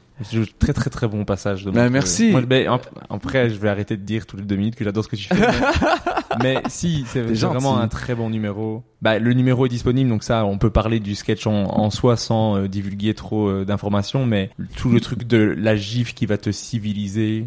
Ouais. J'adore. Merci. L'arabe brisé. Mais tu sais, c'est, c'est aussi dans la, dans les mots choisis, dans l'écriture du, Ouais, ouais, ouais. et puis tu le, les- tu le joues super bien aussi. Ah ouais, merci. J'adore le. Mais la NBA du racisme, c'est dedans. Ouais. Et cette phrase-là, moi, là, j'étais associé NBA raciste, j'aime beaucoup. Youssouf, le gars d'internet, mais on en, on en parle. c'est bien parce que en fait, les gens vont pouvoir écouter le sketch et voir de quoi on parle. Ouais. Le jambon sous la table. Moi, c'est c'est c'est c'est le, le moment où je crois que j'ai que je ris trop fort dans ton dans ton spectacle, c'est ce moment-là de ce que l'auteur essaie de. Ah. J'adore ça, c'est tellement bien. Ah, trouvé. merci, Parce merci. que c'est, c'est- en vrai, c'est un truc dur, tu vois, et tu l'amènes avec tellement de, on est avec toi, quoi. On se dit, ah, il a vécu ça. Je suis ah, tellement content. Tu l'amènes super Je bien. suis tellement content. Tu sais quand- comment j'ai trouvé ce, ce gag-là? Mhm. euh, C'était vraiment euh, genre euh, j'avais pas ce gag-là et il manquait de rythme dans le spectacle et il y avait juste le oh ça va, tu vois. Mhm. Et je me rappelle, je me suis dit ben moi je vais faire de la corde à sauter en récitant mon spectacle parce que c'est demain le spectacle, tu vois. Donc je faisais la corde à sauter, je récitais mon spectacle, il était une heure du matin. et là à un moment donné, j'arrive à ce moment-là et là je suis comme et là je commence à explorer et j'étais comme ben oui c'est ça, juste fais une analyse littéraire de ce, ce de cette mauvaise blague et je suis tellement content, je suis Non, tellement content. Merci. C'est vraiment une très très bonne blague, mais je trouve que tout le numéro est vraiment bon, donc euh, c'est cool que ça soit capté et que tu puisses le montrer. Ouais, euh, ouais, ouais. Parce que c'est un, un bon, une bonne représentation de ce que tu fais. Après, Ouais. ça, tu, tu vas me dire, ça peut toujours être meilleur et tu vas le revoir dans 5 ans et te dire, ah, j'aurais dû faire euh, mais je le trouve vraiment bon. Ah, c'est un, bon montreux euh, que tu peux montrer euh, avec, Ouais, ouais, euh, ouais. avec fierté. euh, il est vraiment bon. Ah mais merci. Ouais, grand plaisir. Si, encore une fois, tu serais pas là si je trouvais pas ça. Mais ouais, ouais, euh, ben j'ai, mais mon trou, ouais, c'était, c'est, toujours stressant. Mais la prochaine fois, quand je ferai mon trou la prochaine fois, si je le fais, je cogne du bois. Après, ça me dérange pas, mais ça serait toujours un plaisir. C'est, j'irai vraiment en mode lâcher prise, en mode plaisir, en mode Jason Brokeuse, Ok. en mode Jason Brokeuse. C'est c'est quand même marrant comment. Jason Brokeuse, lui, il y va en mode, Ouais. hey, je vais profiter de l'hôtel. je vais, lui, je te le jure, genre, on est à deux jours du, du gala. Eh, ah, non, à deux heures du gala. Eh, on va au spa? On va au spa? il est en peignoir dans l'hôtel. Je te le jure. T'as un gala, là? Quand je disais j'aimerais bien être Yacine Bellou, j'aimerais bien avoir cette détente de Jason Brokers. Parce que en début de, de podcast, avant qu'on enregistre, on dit ah, je suis un peu stressé quand je fais un podcast. Ah, moi aussi, machin. Jason, j'ai fait le podcast avec lui. Il m'a invi- il, il était à, en- à Bruxelles. Jamais vu quelqu'un d'aussi détente. De, on va lui poser des questions. Il était là, ok, allez, on est Ouais, parti, ouais, on ouais. fait le podcast si tu veux. On fait une pause, bon, ouais, pas de problème. Moi, je suis tranquille. Je réponds à tes questions en détente. Ouais, ouais, ouais. et ben dans tout et c'est Dena aussi qui disait que euh, Jason l'a détendu avant de monter sur scène de euh, c'est juste une scène hein. et je trouve ça j'y arrive pas du tout hein mais je suis d'accord avec lui Ouais, c'est vrai que c'est juste une scène et on s'en rend pas compte, mais c'est vrai. Et, et surtout quand t'es dans, t'es en détente, ben c'est, la confiance qui embarque. Tu vois. Il faut laisser la confiance et pas une fausse confiance qui est un peu l'ego mélangé avec le stress. C'est pire. My God, c'est donc euh, oui, oui. Moi, c'est ce qui à chaque fois que je le vois, euh, c'est ce qui, c'est ce que C'est j'aime. C'est inspirant. Je pense être revenu sur une bonne majorité de ce que tu as fait Ouais. je suis désolé si j'ai oublié des, des choses Ne sois pas désolé. On a fait 4 heures de. ouais mais euh, tes amis euh, qui ils sont en train d'attendre dans la Les chambre pauvres, ils ont peut-être faim. mais pe- peut-être ils ont peut-être faim mais le pire c'est que c'est pas fini Oh shit. j'aime bien ce oh shit je suis désolé T'inquiète, t'inquiète. Il y, a, il y a juste deux petites questions avant le name dropping. Ouais. Le name dropping, ça va plus vite. C'est juste deux questions que je pose à chaque épisode. Donc Ouais. si je les pose pas, il y a mes, mes auditeurs qui vont faire eh, pourquoi tu l'as pas posé à Reda Sedoui? Parce que j'ai des, j'ai des auditeurs qui sont absolument pas. Personne va me demander ça, mais moi je veux les poser. Euh, qu'est-ce que t'aimes le plus et qu'est-ce que t'aimes le moins dans le fait de faire de l'humour? Oh, moi, ce que j'aime le plus, c'est euh, de jouer un truc que j'ai écrit et de le retravailler. Et surtout quand t'arrives avec un nouveau numéro et que et que ça fonctionne et que tu le retravailles et puis que t'as des nouveaux bits. Pour moi, j'adore ça. C'est jouissif, euh, surtout quand c'est un nouveau numéro. Qu'est-ce que t'aimes le moins dans le fait de faire de l'humour? Vraiment dans le métier d'humoriste Euh, pff, ouais, l'ego, l'ego, euh, la jalousie, le tout le temps euh, cette façon de vouloir performer pour arriver à ses fins ou ça c'est un classique, c'est ce que j'aime moins. Euh, que j'aime moins aussi, euh, c'est c'est ce que j'aime le moins, c'est ouais l'écriture parfois je trouve ça dur. Euh, j'a- j'aime écrire, mais je trouve ça dur. Euh, c'est ouais la routine. Je trouve que la routine elle est dure. Elle est. J'adore jouer, mais je me dis quand j'écris, je me dis ben quand ça va être prêt et que tu montes sur scène et que tu t'amuses. euh, le meilleur moment, c'est quand tu montes sur scène et que ça fonctionne et que pas que ça fonctionne, mais que tu joues. Tu joues, Tu joues et ton- tu tes vois, il y a- textes. Il y, a quelque chose, il y a Ouais, une réaction, il y a ouais, un ouais. rire, il y a un regard de... Il y a quelque chose, vas-y, Ouais. vas-y. Mais les, les, le, le moment du processus, tu sais, le premier moment du processus d'écriture, quand ta plage, ta page est blanche, bah, C'est dur. La solitude aussi. La solitude, euh, je trouve que c'est un moment très très dur. euh, ouais, tourner en rond euh, chez toi avant avant avant ton spectacle d'une heure, très très dur. Ok. Voilà. Et qu'est-ce qu'on peut te souhaiter pour la suite de ta carrière À part un montreux plus en détente. Déjà un montreux plus en détente. Ouais, de- je veux faire ça de- vraiment très très longtemps, toute ma vie, et de continuer de progresser euh, encore et encore et encore. Eh ben, je te le souhaite. Merci. Et on va passer au name dropping. Allez. Maintenant que tu es bien fatigué après 4 heures de discussion, euh, tu vas avoir du mal à revenir sur les noms des gens. Ouais, vas-y. Euh, mais dans l'interview name dropping, je vais te demander de citer un humoriste ou une humoriste, québécois, français, allemand, peu importe, une personne pour chaque catégorie. Mais tu dois te limiter à une seule personne. Ok. L'humoriste le plus sympa que tu as rencontré. Euh, Daniel Grenier. L'humoriste qui t'inspire ou qui t'a inspiré le plus. En ce moment, celui qui m'inspire beaucoup, c'est Sébastien Manuscalco pour mon dernier spectacle. Parce que euh, quand j'étais en France, je, je cherchais la ligne directrice Alors que Sébastien Manuscalco, lui, sa ligne directrice, c'est... Il y a pas de temps... Il y a une petite ligne directrice, mais elle est mince, mais c'est, c'est que de la bonne blague et ça a un sens. Et il le joue tellement bien. Donc, euh, ouais, Sébastien Manuscalco, il m'a beaucoup inspiré pour, euh, pour mon dernier spectacle. Et surtout euh, dans le jeu. Il est tellement précis dans le jeu. J'a- J'aspire à arriver à, à ça. L'humoriste qui pour toi écrit le mieux. Il y en a plein, man. Adib et Roman. C'est dur de, de. Mais Simon Leblanc, il écrit tellement bien aussi. Mais ouais, euh, Roman, il a cette capacité d'écrire à une vitesse et, et c'est beau. C'est puissant, man. Tu te dis, mais comment t'as fait? Mais Roman, c'est sa, je- c'est sa V1. Ouais. Mais, Mais j'y crois pas, hein. J'y crois pas. Mais c'est magnifiquement bien écrit. En fait, je suis allé jouer, euh, je suis allé le voir euh, la première fois de Yacine Bellous. Mhm. Il me dit, je sais pas qu'est-ce que je vais faire. Il fait un truc, je te le jure, man, sur, il a personnifié les émotions. Mhm. Tu comprends? Il, il dit, pour moi, je sais pas comment gérer. oh, bref, je veux je veux pas spoiler, mais c'est, c'est tellement fort. Mhm. Donc, pour moi, c'est, Roman, il écrit extrêmement bien. Et Adib aussi, il a un talent d'écriture qui est, qui est phénoménal. Moi, je t'ai parlé du show de d'Adib la dernière fois qu'on s'est vu pendant euh, trop longtemps parce que je t'en ai parlé pendant 20 minutes en mode ce spectacle m'a retourné l'esprit. Ouais, ouais. Il, est- il, il t'a- il a testé un nouveau 60 minutes au bordel pour les, les auditeurs euh, qui s'appelle euh, Des putes et des voleurs. Titre très drôle mais qui est qui pour une raison, c'est pas juste pour faire un titre marrant.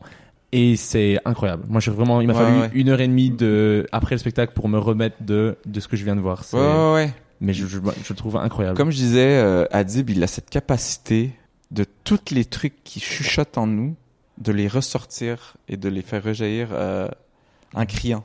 C'est ça. Ouais. mais allez, allez cette voir. capacité. euh, il- des fois, il dit des trucs. Je dis, mais oui, mais je l'ai entendu chuchoter.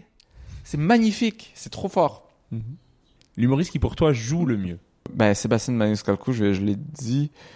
Euh, mais si on reste dans euh, les humoristes proches de nous, Jason Brockers, son dernier spectacle, il, il joue extrêmement bien. Je cite beaucoup Jason Brockers, mais vraiment, voilà, je l'aime beaucoup aussi, donc ça compte. Mais son spectacle, il y a un jeu très fort, très bon, très juste, ouais. C'est, il est, il est pas dans Farid. un... Est bon. Farid dans le jeu, dans son dernier spectacle, en fait, j'ai eu la chance de le voir jouer au Sarfati et je l'ai vu jouer, mais c'est d'une délicatesse, c'est bien posé et c'est drôle et c'est pas théâtral. Il y a un côté, c'est fort. Genre, il décrit une situation et il va le jouer. Je trouve ça fou. Euh, ouais, Farid, Farid, euh, Farid. Et un humoriste qui t'a surpris dernièrement. Soit quelqu'un que tu connaissais pas du tout, que t'as découvert et qui t'a fait waouh, c'est super fort, ou quelqu'un que tu connaissais mais qui est revenu super fort avec une nouvelle idée. euh. Ah, celui qui me surprend euh, depuis euh, le début de la pandémie et qui me surprend encore, c'est Mi Benson Sylvain.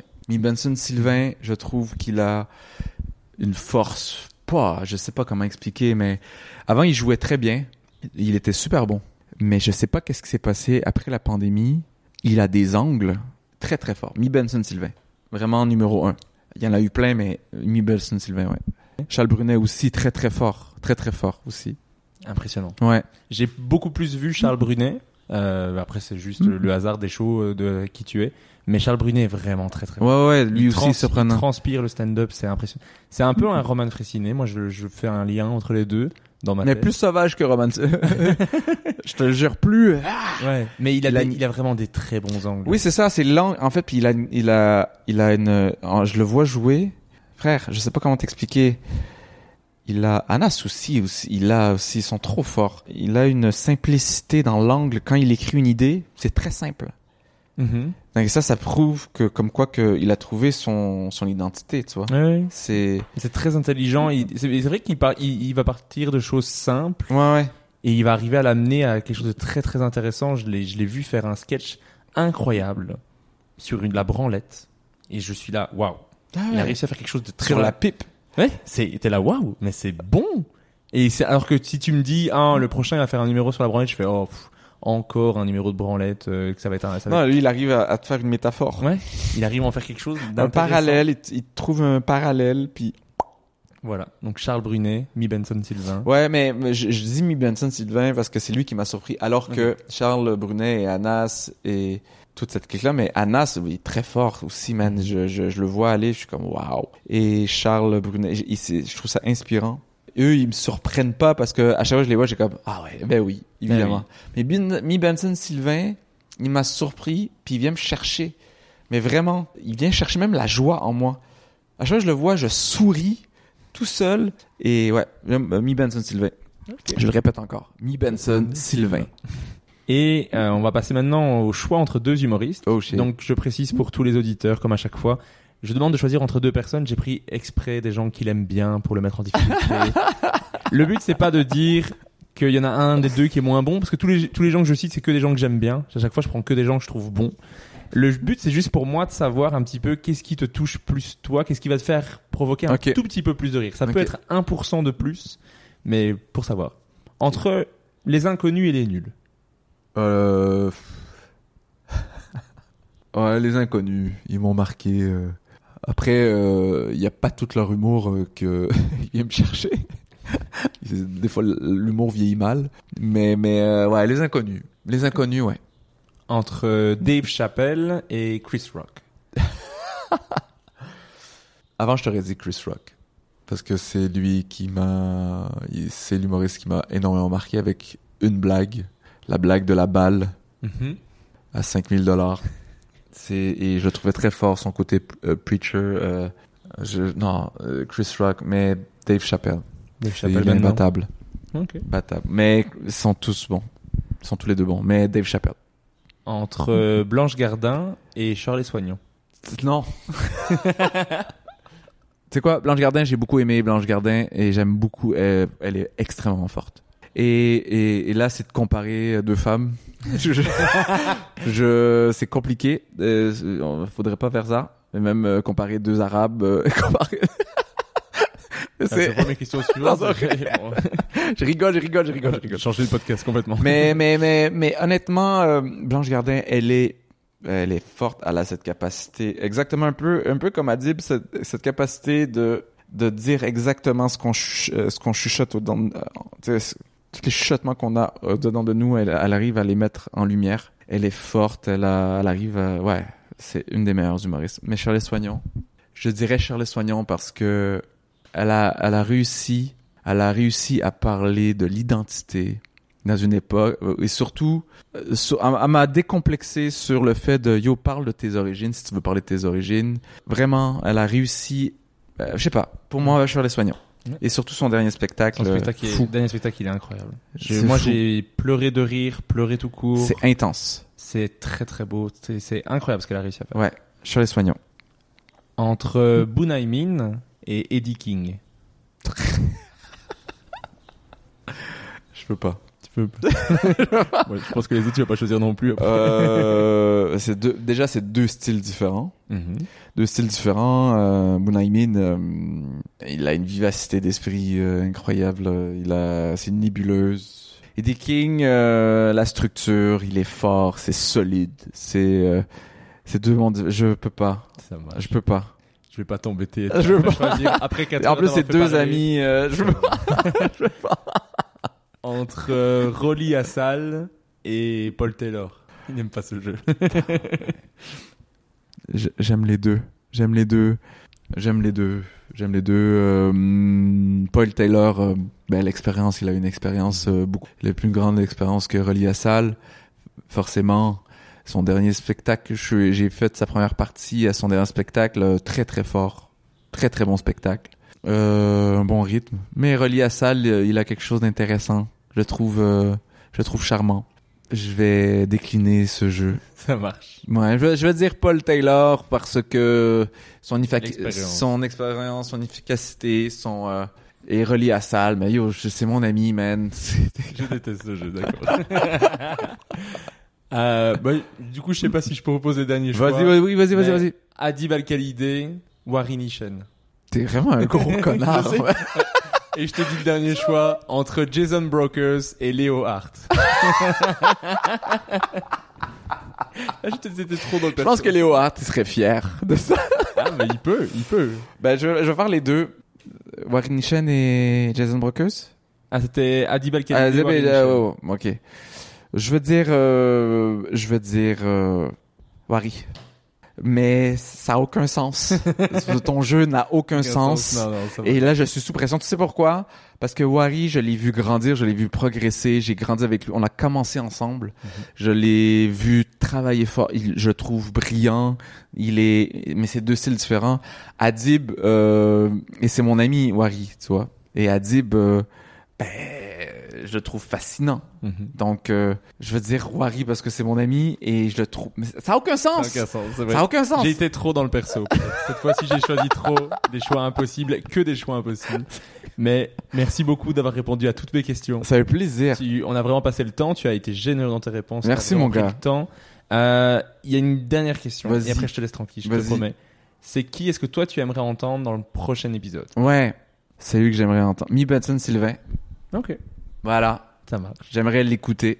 Ben, si j'ai l'occasion et que je reviens à Montréal et que je vois plus de choses de Mi Benson, je pense que ça pourrait être un très bon invité. Avec grand Mais plaisir. c'est, c'est- ça m'intéresse de, de, de savoir qui euh, les invités eux veulent entendre. Ouais, aussi. ouais, ouais. Merci beaucoup. Ben, merci à toi.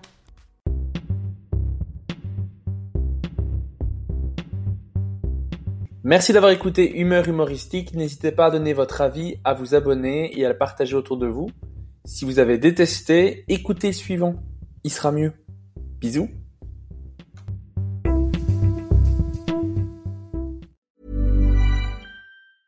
Hey, it's Paige DeSorbo from Giggly Squad. High quality fashion without the price tag. Say hello to Quince. I'm snagging high-end essentials like cozy cashmere sweaters, sleek leather jackets, fine jewelry, and so much more. With Quince being 50 to 80% less than similar brands.